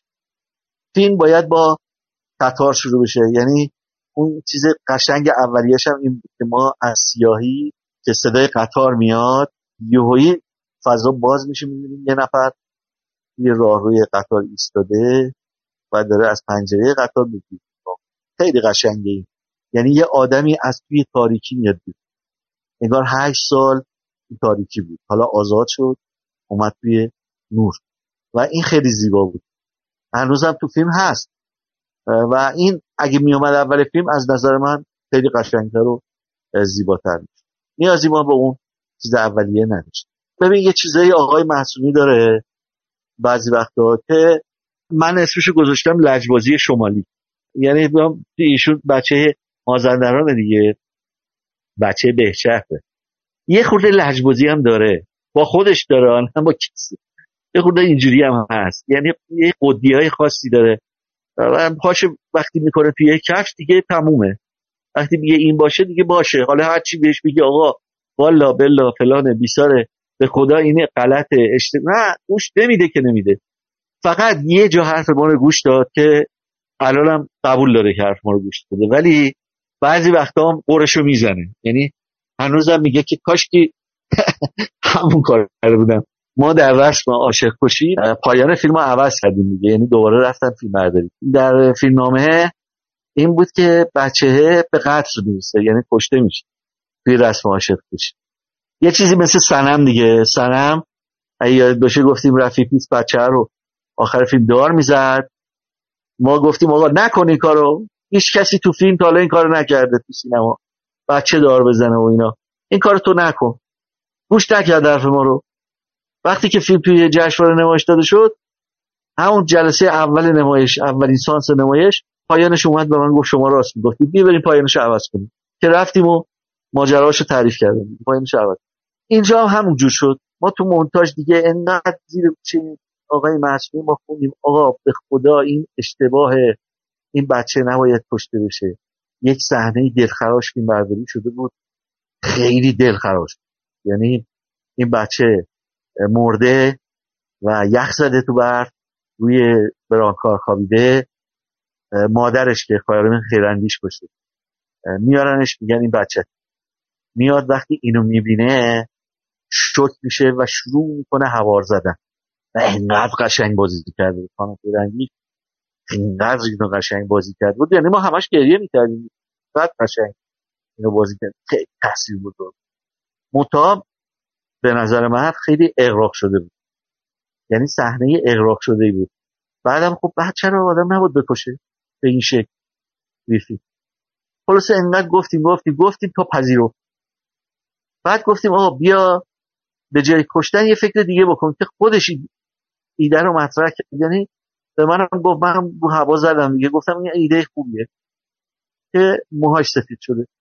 از ترس. که اینو رفت گرفت یه هفته فیلم برداری داشت دیگه دو سه روز فیلم برداری کرد و یه چند تا پلانم از اون صحنه آخر که سربازه رو می‌کشن جنگل بانو اونجا یه چند تا پلان می‌خواستی از پسره که اونا رو فیلم برداری کرد و و ما پایان رسم خوشی رو عوض کردیم. ولی هنوزم گاهی میاد میگه که حسن جان پایان یه چیز دیگه یعنی هنوزم باز دلش میگه شاید اونو میذاش تاثیرش می‌کرد بنابراین آقای معصومی یه همچی چیزیه. وقتی میگه که این پلان آقای پرستی که میاد بالا قبل یه شما خودت تیکه پاره بکنی و خودت بکشی بگی بالا بلا اینو نزار به خدا اضافی گوش نمیده که نمیده. و واسه همین یه مقدار من و آقای معصومی یه اختلافایی با هم داریم. یعنی سر مونتاژ واقعا گاهی اوقات درگیر میشیم. یعنی آره ممکنه با هم چیز پیدا کنیم. به اصطلاح جار جنجال می‌کنیم. دعوامون میشه. خیلی هم با هم رفیقیم. فرداش هم آشتی می‌کنیم. ولی سر یه موضوعاتی پافشاری می‌کنه و ما مجبوریم کنار بیایم دیگه. ولی هرس میده آدم آدم هرس می‌خوره که چرا این متوجه نمیشه چرا حرف آدم گوش نمیده. می‌دونی و سر اکثر فیلماش رو ما داشتیم. و تو فیلماش خب یه چیزایی اینجوری هست. خب اتفاقا جالب آقای حسن دوست. من همین می‌خوام بگم من فیلمو که دیدم ببینید همون شروع فیلم. یک مینیمالیسمی اولش بود یک کمینگرایی بود. این تصاویری که سکوت دیالوگ نداشت رو چهره پرستویی بود چیز خاصی زیاد نشون داده نشد برادرش رو دید. بعد انقدر این تصاویر نرم به هم کات شده بود بعد اون سکانسی که نمایی که از اون خونش می‌رفت و اینا این یواش یواش داشت من خیلی دوست دارم آره آفرین. من دقیقا می‌خوام همین بگم. اون اول فیلم تا جایی که وارد همین آشنایش میره زنش رو می‌بینه اینا همه چی آرام خیلی با تومنین هستیم. بعد این وسطش دوباره من یه سری مسئله دارم با فیلم نامه و بعد آخرش که دوباره آخرش هم من دوست داشتم این یعنی جایی که میره زنه رو می‌کشه. خیلی پیش بینی نشده و به نظر من با ظرافت کار شده. من فقط مسئله که بر... داشتم فیلمو می‌دیدم احساس کردم که خرس فیلمنامش انقدر حجیم نیست برای این. اتفاقا اونجا که شما کم کردین به نظر اینجا باید زیاد می‌شد. به این معنا که یه مدار خورد داستان اضافه می‌شد. اینجا شما سه تا چهار تا بازیگر قوی دارید ناصر آقایی کازم حجیرازاد و مثلا اکبر معززی. اکبر معززی وزنش تو فیلم برجسته شده ولی اون دوتای دیگه اصلا شما یه بازیگرای دیگه میوردی خب یه خود شخص دور برای اینا خود چیز درست می‌کردی. حتی من میگم وقتی میگم وسترن برای اینکه احساس می‌کردم که اون میره اونور تیم یارکشی می‌کنه با معززی آقایی. این ورم پرستویی پتانسیل این داشت که با اون روحانی و اینا آدمای تو شهر روبروی هم قرار بگیرن. ولی فیلم عملا وزن خودشو فقط به کتککاریه. یعنی ما تو فیلم فقط می‌بینیم یه موضوع داره مدام تکرار میشه که فراد اسنانی داره زنشو هی می‌زنه. خب این قصه می‌تونه در عرض گسترش پیدا بکنه می‌دونید؟ یعنی ما چیزهای دیگه ای می‌دیدیم. قصه خود حجیمتر می‌شد. یه خود داستانک ها خورده پیرنگ های بیشتری پیدا می‌کرد. در زل این جدال این دو نفر آدم که میگم تازه کاش که این انقدر انباشت بدی فقط یه ور نبود. اصلا شما اگه میگن میگم فراد اساری میگن یه آدم معمولی هستن که اومد با یکی ازدواج کرده. حالا وارد این شده که نمی‌خواد زنشو طلاق بده. خیلی پیچیده تر می‌شد. برای همین احساس کردم فیلم کارگردانی جالبی داره حداقل تو اون بخش های اولش و اینا. و خب تو تدوین هم این خوش نشون میده این اجازه رو به شما میده به عنوان تدوینگر که نماها رو جوری پیشم بشینید که فضا سازی بکنه. ولی در ادامه احساس کردم فیلمنامه اونقدر کشش یه فیلم 90 دقیقه رو نداره و بعد به از به بعد به تکرار خودش میفته. به تکرار دعوای بین فرهاد اصلانی و زنش مریلا زارعی هی کتک زدن اون. از یه بعد فیلم جلو نمیره. این بود که می‌خواستم با شما در میون بذارم. آره دیگه ببین کلا توی کارهای آقای معصومی چند تا چیز مشترک می‌تونی پیدا کنی. یه معلفه های مشترک. یکی از معلفه ها همین دیالوگاشه. چون به نظر من آقای معصومی چون فیلم ما رو همیشه خودش می‌نویسه دیالوگ نویس خوبی نیست آقای معصومی. یعنی با دیالوگاشو به نظر من بده کسی دیگه ای بنویسه. اینا رو من بهش گفتم هم و گوش نمیده دیگه. باز دوباره می‌بینم همونو دوباره همون دیالوگا رو میره تو فیلمنامه بعدی باز میاره. خب یه مقدار توضیحات واضحات تو این دیالوگا هست که خب اینا اذیت می‌کنه. حالا هر چقدر ما تو مونتاژ میایم کمش می‌کنیم ولی باز خودش نشون میده. یه مقدار این هست. یکی از معلف های کارش خشونت غیر منطقیه خشونت زیادی و غیر منطقی مثلا یه جایی فراد با چاقو می‌زنه. کتف مثلا پرویز مثلا من دوست ندارم. من اینو دوست ندارم. یا تو همه فیلماش هم هست این خشونت یعنی فقط تو این فیلم نیست. تو همه فیلماش این خشونت هست که زیاده. زیاده از حده. اما یک نوع سبک خاصی یا یک نوع اسلوب خاص نمی‌خوایم بگیم سبک یه شیوه خاصی از فیلمسازی. در آقای محسومی هست که خیلی به نظر من قشنگی خیلی قشنگ. و اون همون مثل همون نماهای آغازین فیلم خیرس که خیلی آروم همیشه جلو می یا یه صحنه ای هستش که فراد اصلانی به پسره میگه که بابات من نیستم. بله اونجا بله. خوب در اومده یعنی اونجا شاهکاره. اون صحنه شاهکاره. یعنی از, از همه نظر. از اون صحنه های فوق است تو سینما ایران. خب و توی همه فیلم های آقای محسومی چنین صحنه هایی وجود نه یه دونه بلکه چند تا.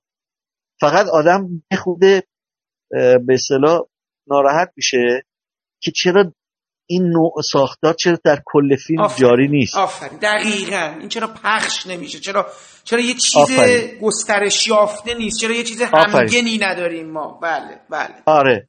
برای اینکه ذهن آقای معصومی اینجوریه. یعنی نمی‌دونم. دقیقا حالا نمی‌خوام روانشناس نیستم من که روانشناس کنم این یه جور خاص خودشه دیگه. یعنی آقای معصومی خودشه. تقلید از کسی نکرده تقلید از کسی نمی‌کنه. سینما رو اینجوری یاد گرفته. می‌دونی؟ روحیش اصلا اینجوریه. اینجوری بزرگ شده. بچه شماله. تو شمال بزرگ شده. تو اون خشونت های مقدار اون خشونت ها رو دیده. تو شمال. گوش بدی و اینا رو داره خب تو فیلماش میاره دیگه. حالا اینکه چفت و بستاش و منطقاش و یا اینکه اغراق میشه بعضی وقتا اینا چیزایی که به نظر من اگر حرفای ما رو دوستانه گوش بده و اینا رو با یه فیلمنامه نویس بشه کار کنه یه فیلمنامه نویس خوب. می‌تونه به نظر من اینا رو درست کنه. می‌تونه بهترش کنه. متا خب گوش نمیده. باز میره فیلمنامه رو خودش می‌نویسه. دیالوگا رو خودش می‌نویسه دوباره باز همونا تکرار میشه. همون دیالوگا همون همون جریانی که گفتم دوباره تکرار میشه و اینو شیوه خودش می‌دونه دیگه. حالا غلط درسته یا بعضی ممکنه دوست داشته باشه بعضی دوست من خودم با بعضیش خوب نیستم موافق نیستم ولی با بعضیش موافقم. اینه. یعنی چیز دیگه غیر از این نیست. و من تا جایی که تونستم خب ما فکر کنم پنج شیش تا فیلم با هم کار کردیم. تا جایی که شده روی این قضایی اثر گذاشتم. یعنی تا اونجایی که تونستم زورم رسیده حالا با نرمش با چه می‌دونم حتی کلا بذارم سرش یا حتی با هم دعوا کنیم تو اتاق تدبیر که خیلی پیش اومده یه اتفاق افتاده. سعیمو کردم که به اصطلاح اینا رو درستش کنیم. به اصطلاح یه کاری بکنیم که کم رنگ تر بشه. تا اونجایی که شده تونستم این کارو کردم. ولی دیگه بیشتر از این واقعا راه نمیده دیگه. آره. و اینو من بهت بگم آقای معصومی نمی‌تونه با هر تدبیرگری کار کنه. واقعا نمی‌تونه. اینکه با شما آره. کار کرده خیلی جالبه چون شما همچین همچین راحت تن نمی‌دید به همه چی گوش. یعنی اگه ببینید یه چیزی جواب نمیده شما هم خب خیلی راه نمیاد دیگه آقا می‌ذاری نه ما خب میگم خیلی جواب هم دعوامون شده چی شده. ولی ولی من خسرو معصومی رو انقدر دوستش دارم. حالا علاوه بر اینکه خب رفیقیم با هم سالها هم دیگه می‌شناسیم. من روحیات خسرو رو خیلی خوب می‌شناسم. یک. ثانیا این بشر یه آدم فوق پاکیه. یعنی من فکر نمی‌کنم تو عمرش تا حالا گناهی کرده باشد. اینقدر آدم پاکیه. و اینقدر آدم درستیه. سالم زندگی کرده درست زندگی. خانواده خوبی داره خیلی خوب زندگیشو خیلی خوب جمع جور کرده پایداری کرده با اینکه درآمد زیادی نداره. و آدم بسیار زحمت کشیه یعنی واقعا وقتی میره تو فیلم برداری ها واقعا نهایت تلاششو می‌کنه. به هیچ چیز جز فیلم فکر نمی‌کنه. و خیلی جالبه این یعنی یه فیلمساز فوق العاده است که آدم. اصلا اول صحبت هم به شما گفتم آقای حسن دوست. چیزی که برا من جالبه آقای آقای معصومی میگم فیلم ها رو که می‌بینی متوجه میشه که آدم مثلا مبتزل سازی نیست. متوجه هستین می‌فهمین که مثلا دغدغه هایی داره در مورد آدم در مورد شرایط در مورد مسائل سیاسی مسائل اجتماعی. نمی‌خواد فیلم علکی بسازه نمی‌خواد مثلا پول فارو کنه. می‌دونی یعنی منظورم که فیلم سازی براش یه می‌خواد حرفاشو بزنه تو فیلم ها نمی‌خواد مثلا روی ژانر خاصی فقط فیلمی بسازه که آره چون تهیه کننده بهش گفت اینا. ولی میگم وقتی که میشینین فیلم ها رو می‌بینی احساس می‌کنین که یه چیزهایی تو فیلم کامل نیست. و خب همین باعث میشه که من اون فیلم سازه نباشه که به یادم بیاد که مثلا بگن مثلا پنج تا فیلم ساز شاخص الان سینما ایران کیا هست مثلا آقای معصومی بیاد تو ذهن من جز اولین کسا. در حال چون من باش بگم پنج شش تا فیلم کار کردم و سال هاست که باهاش هشت و نشت دارم آقای معصومی جزو تاپ ترین فیلمسازان ایرانه. این واقعیته. این اینطور نیست که بخوام تبلیغش رو بکنم یا اون رفیقی با هم. و خب من انتقادم کردم. جنبه های بدش هم گفتم. ولی در این که خسرو معصومی فیلمساز فوقلادهیه اصلا شک نکنیم آقای معصومی سه تا فیلمش توی شانکهای جایزه بهترین فیلم گرفت. و یه سالم دیگه دیدن این هرچی فیلم میفرسته باید بهش جایزه بدن. داورش کردن. یعنی گفتم بیا داورش. اون فیلم خرس رو از دست مریل استریپ گرفته جایزه شد یعنی رئیس یاد داورنش مریل استریپ بود. همون خرس. اینا عکساش هست. و افتخار بزرگی است برای معصومی که از دست خانم مریل استریپ جایزه گرفت. و شو علکی نیست جایزه. مطمئنا تاثیر گذاشته روی خانم استریپ. و فیلم خرس فیلم فوق العاده خوبیه. یه اشکالایی داره به حال. نمی‌تونیم بگیم فیلم صد درصد کاملیه فیلم اشکالایی داره. ولی فیلم فوق العاده خوبیه. شیوه فیلمسازی آقای محسومی به شدت توش دیده میشه. یعنی اگه کسی بخواد خسرو محسومی رو از نظر کارگردانی تجزیه تحلیل کنه دو تا فیلم رسم عاشق خوشی و خرس رو بذاره کنار هم کاملا می‌فهمه که این آدم سبکش تو سینما چیه چجوری کار می‌کنه. نحوه بازیگیریش نحوه رفتارش با بازیگرای حرفه‌ای با بازیگرای غیر حرفه‌ای. همه اینا تو فیلمش مشهوده. بعد قابندیاش مثلا قابندیایی که تو فیلماش داره فوق العاده است. اینا چیزی کمی نیست.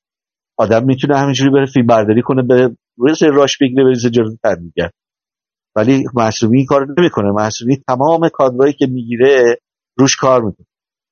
یعنی کادر خوب می‌گیره. قاب خوب می‌گیره. عکسایی فوق العاده خوب می‌گیره. تو نور درست کار می‌کنه. و کلا آدمی است که به جزئیات خیلی اهمیت میده. جزئیات براش اهمیت تو سینما جزئیات خیلی مهمه. و کلا به صدا خیلی اهمیت میده. به موسیقی خیلی اهمیت میده. کلا کارگردان درجه یکیه. و کاملا هم سینما رو می‌شناسه. من به شما بگم.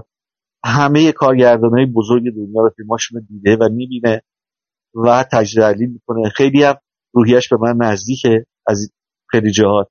یعنی سینمایی که دوست داریم جفتمون خیلی شبیه همه. و همیشه مثال میاریم از اون فیلم ها. خلاصه بهت بگم از اون فیلم تازه که قدرش شناخته نشده است دیگه. ما توی جریانی که گفتیم بهتون آدمی مثل محسومی مثل قویدل مثل محمد علی طالبی چه می‌دونم خیلی ها. اینا قدرشون توی سینما چه حتی کیانوش عیاری یعنی شما باز کیانوش عیاری که جز فیلمسازای خوب کشور ماست. فوق‌العاده است آدم.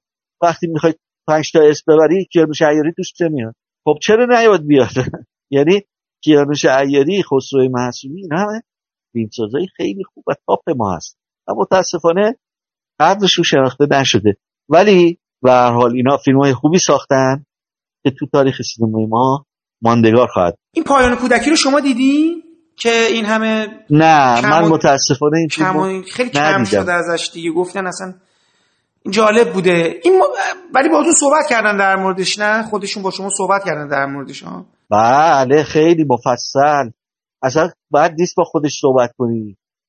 اتفاقا با آقای محسوبی می‌تونه خیلی صحبت های قشنگی داشته و جریانات مثلا همین دوران کودکیش فوق العاده است. چون می‌دونی فیلم آقای کامران شیردل تدوین کرده.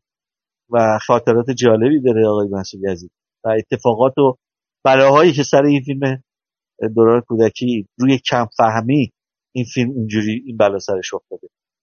و حیف حیف که اینجوری شد آها راستی خواستم اینم بهتون بگم موسیقی چیزم بازم آقای یزدانیان موسیقی خیلی خوبی ساخته بود برای خرس. آره اونم بله، آره بله. اونم یعنی یعنی موسیقی که کم دارین اصلا تو فیلم فقط تقریبا پایان فیلم یکی دو جا میاد ولی بازم چون خود آقای یزدانیان هم از اوناست که خیلی موسیقی استفاده نمی‌کنه اعتقاد داره موسیقی باید به جا بله. استفاده بشه و. برای جالب. بود یعنی اینم نکته آقای یزدانیان هم از آهنگسازای مورد علاقه منه یعنی آهنگسازای فیلم از محبوبای منه به قول معروف بچه با شعور با فهم موسیقی شناس و تصویر شناس کم کار می‌کنه ولی خوب کار می‌کنه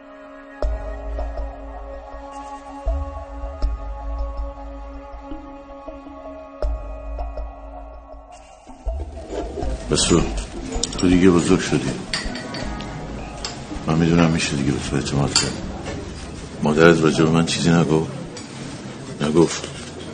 پدر واقعیت من نیستم. نوردین پدر واقعیته. همونی که از جبهه برگشته. حالا دیگه تصمیم با خودته.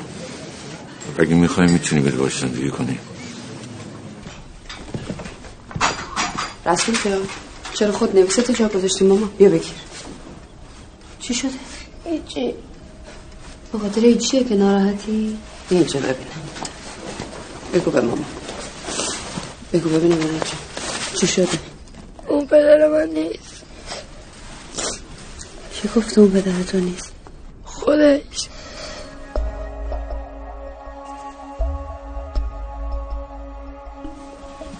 الو. سلام. سلام چطوری؟ خوبی؟ چی بگم والا؟ راستش الان یه چند روزه که می‌خوام یه چیزی رو بهت بگم. ولی جرأت نکردم. می‌خواستم بگم وقتی که خبر شهادت تو رو شنیدم رسول از تو باردار بودم. حالا دیگه رسول فهمیده تو پدرشی به خدا من نرفتم به جنگم که بیام آرامش زندگی تو با هم بزنم. از روزی که گفتی رسول پسر منه انگار همه این دنیا رو بهم دادی در مورد رسولم باید بگم دیگه انتخاب با خودت. اگه فکر می‌کنی تو اون خونه در کنار تو آرامش بیشتری داره بهتره که با تو زندگی کنه گلی تنها آرزوی من اینه که تو در کنار بچه خوشبخت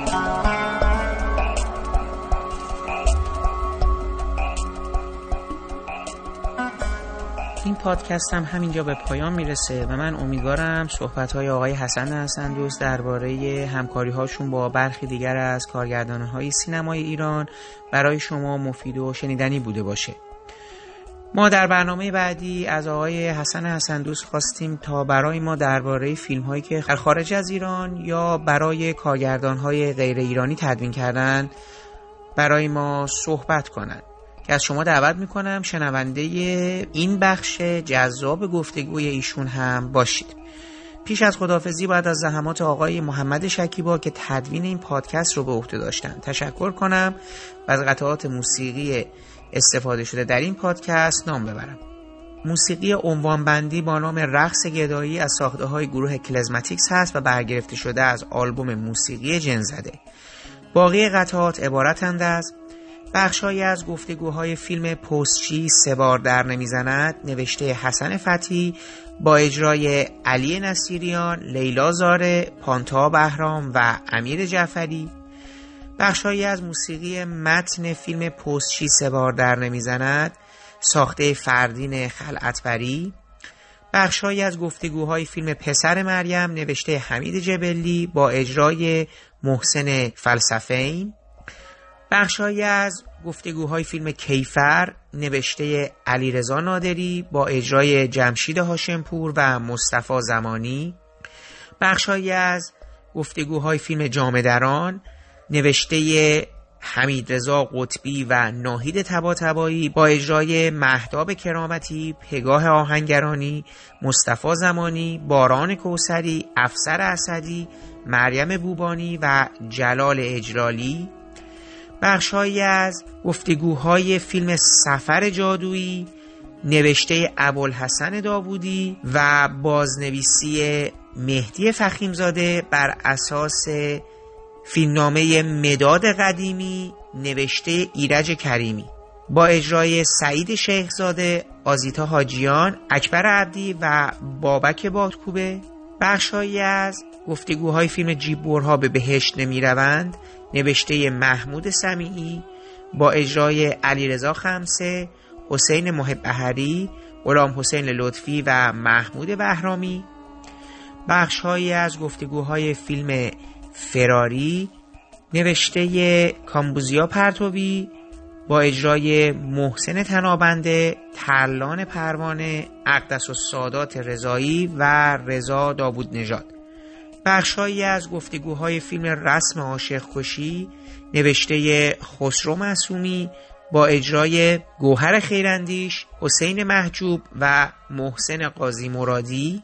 بخشهایی از گفتگوهای فیلم خرس نوشته خسرو معصومی با اجرای فرهاد اصلانی، پرویز پرستویی و مریلا زارعی. بخشهایی از موسیقی متن فیلم خرس ساخته پیمان یزدانیان. و من برای پایان این پادکست هم بخشهایی از موسیقی متن فیلم فراری ساخته یحیی سپهری شکیب رو انتخاب کردم که امیدوارم از شنیدن اون لذت ببرید.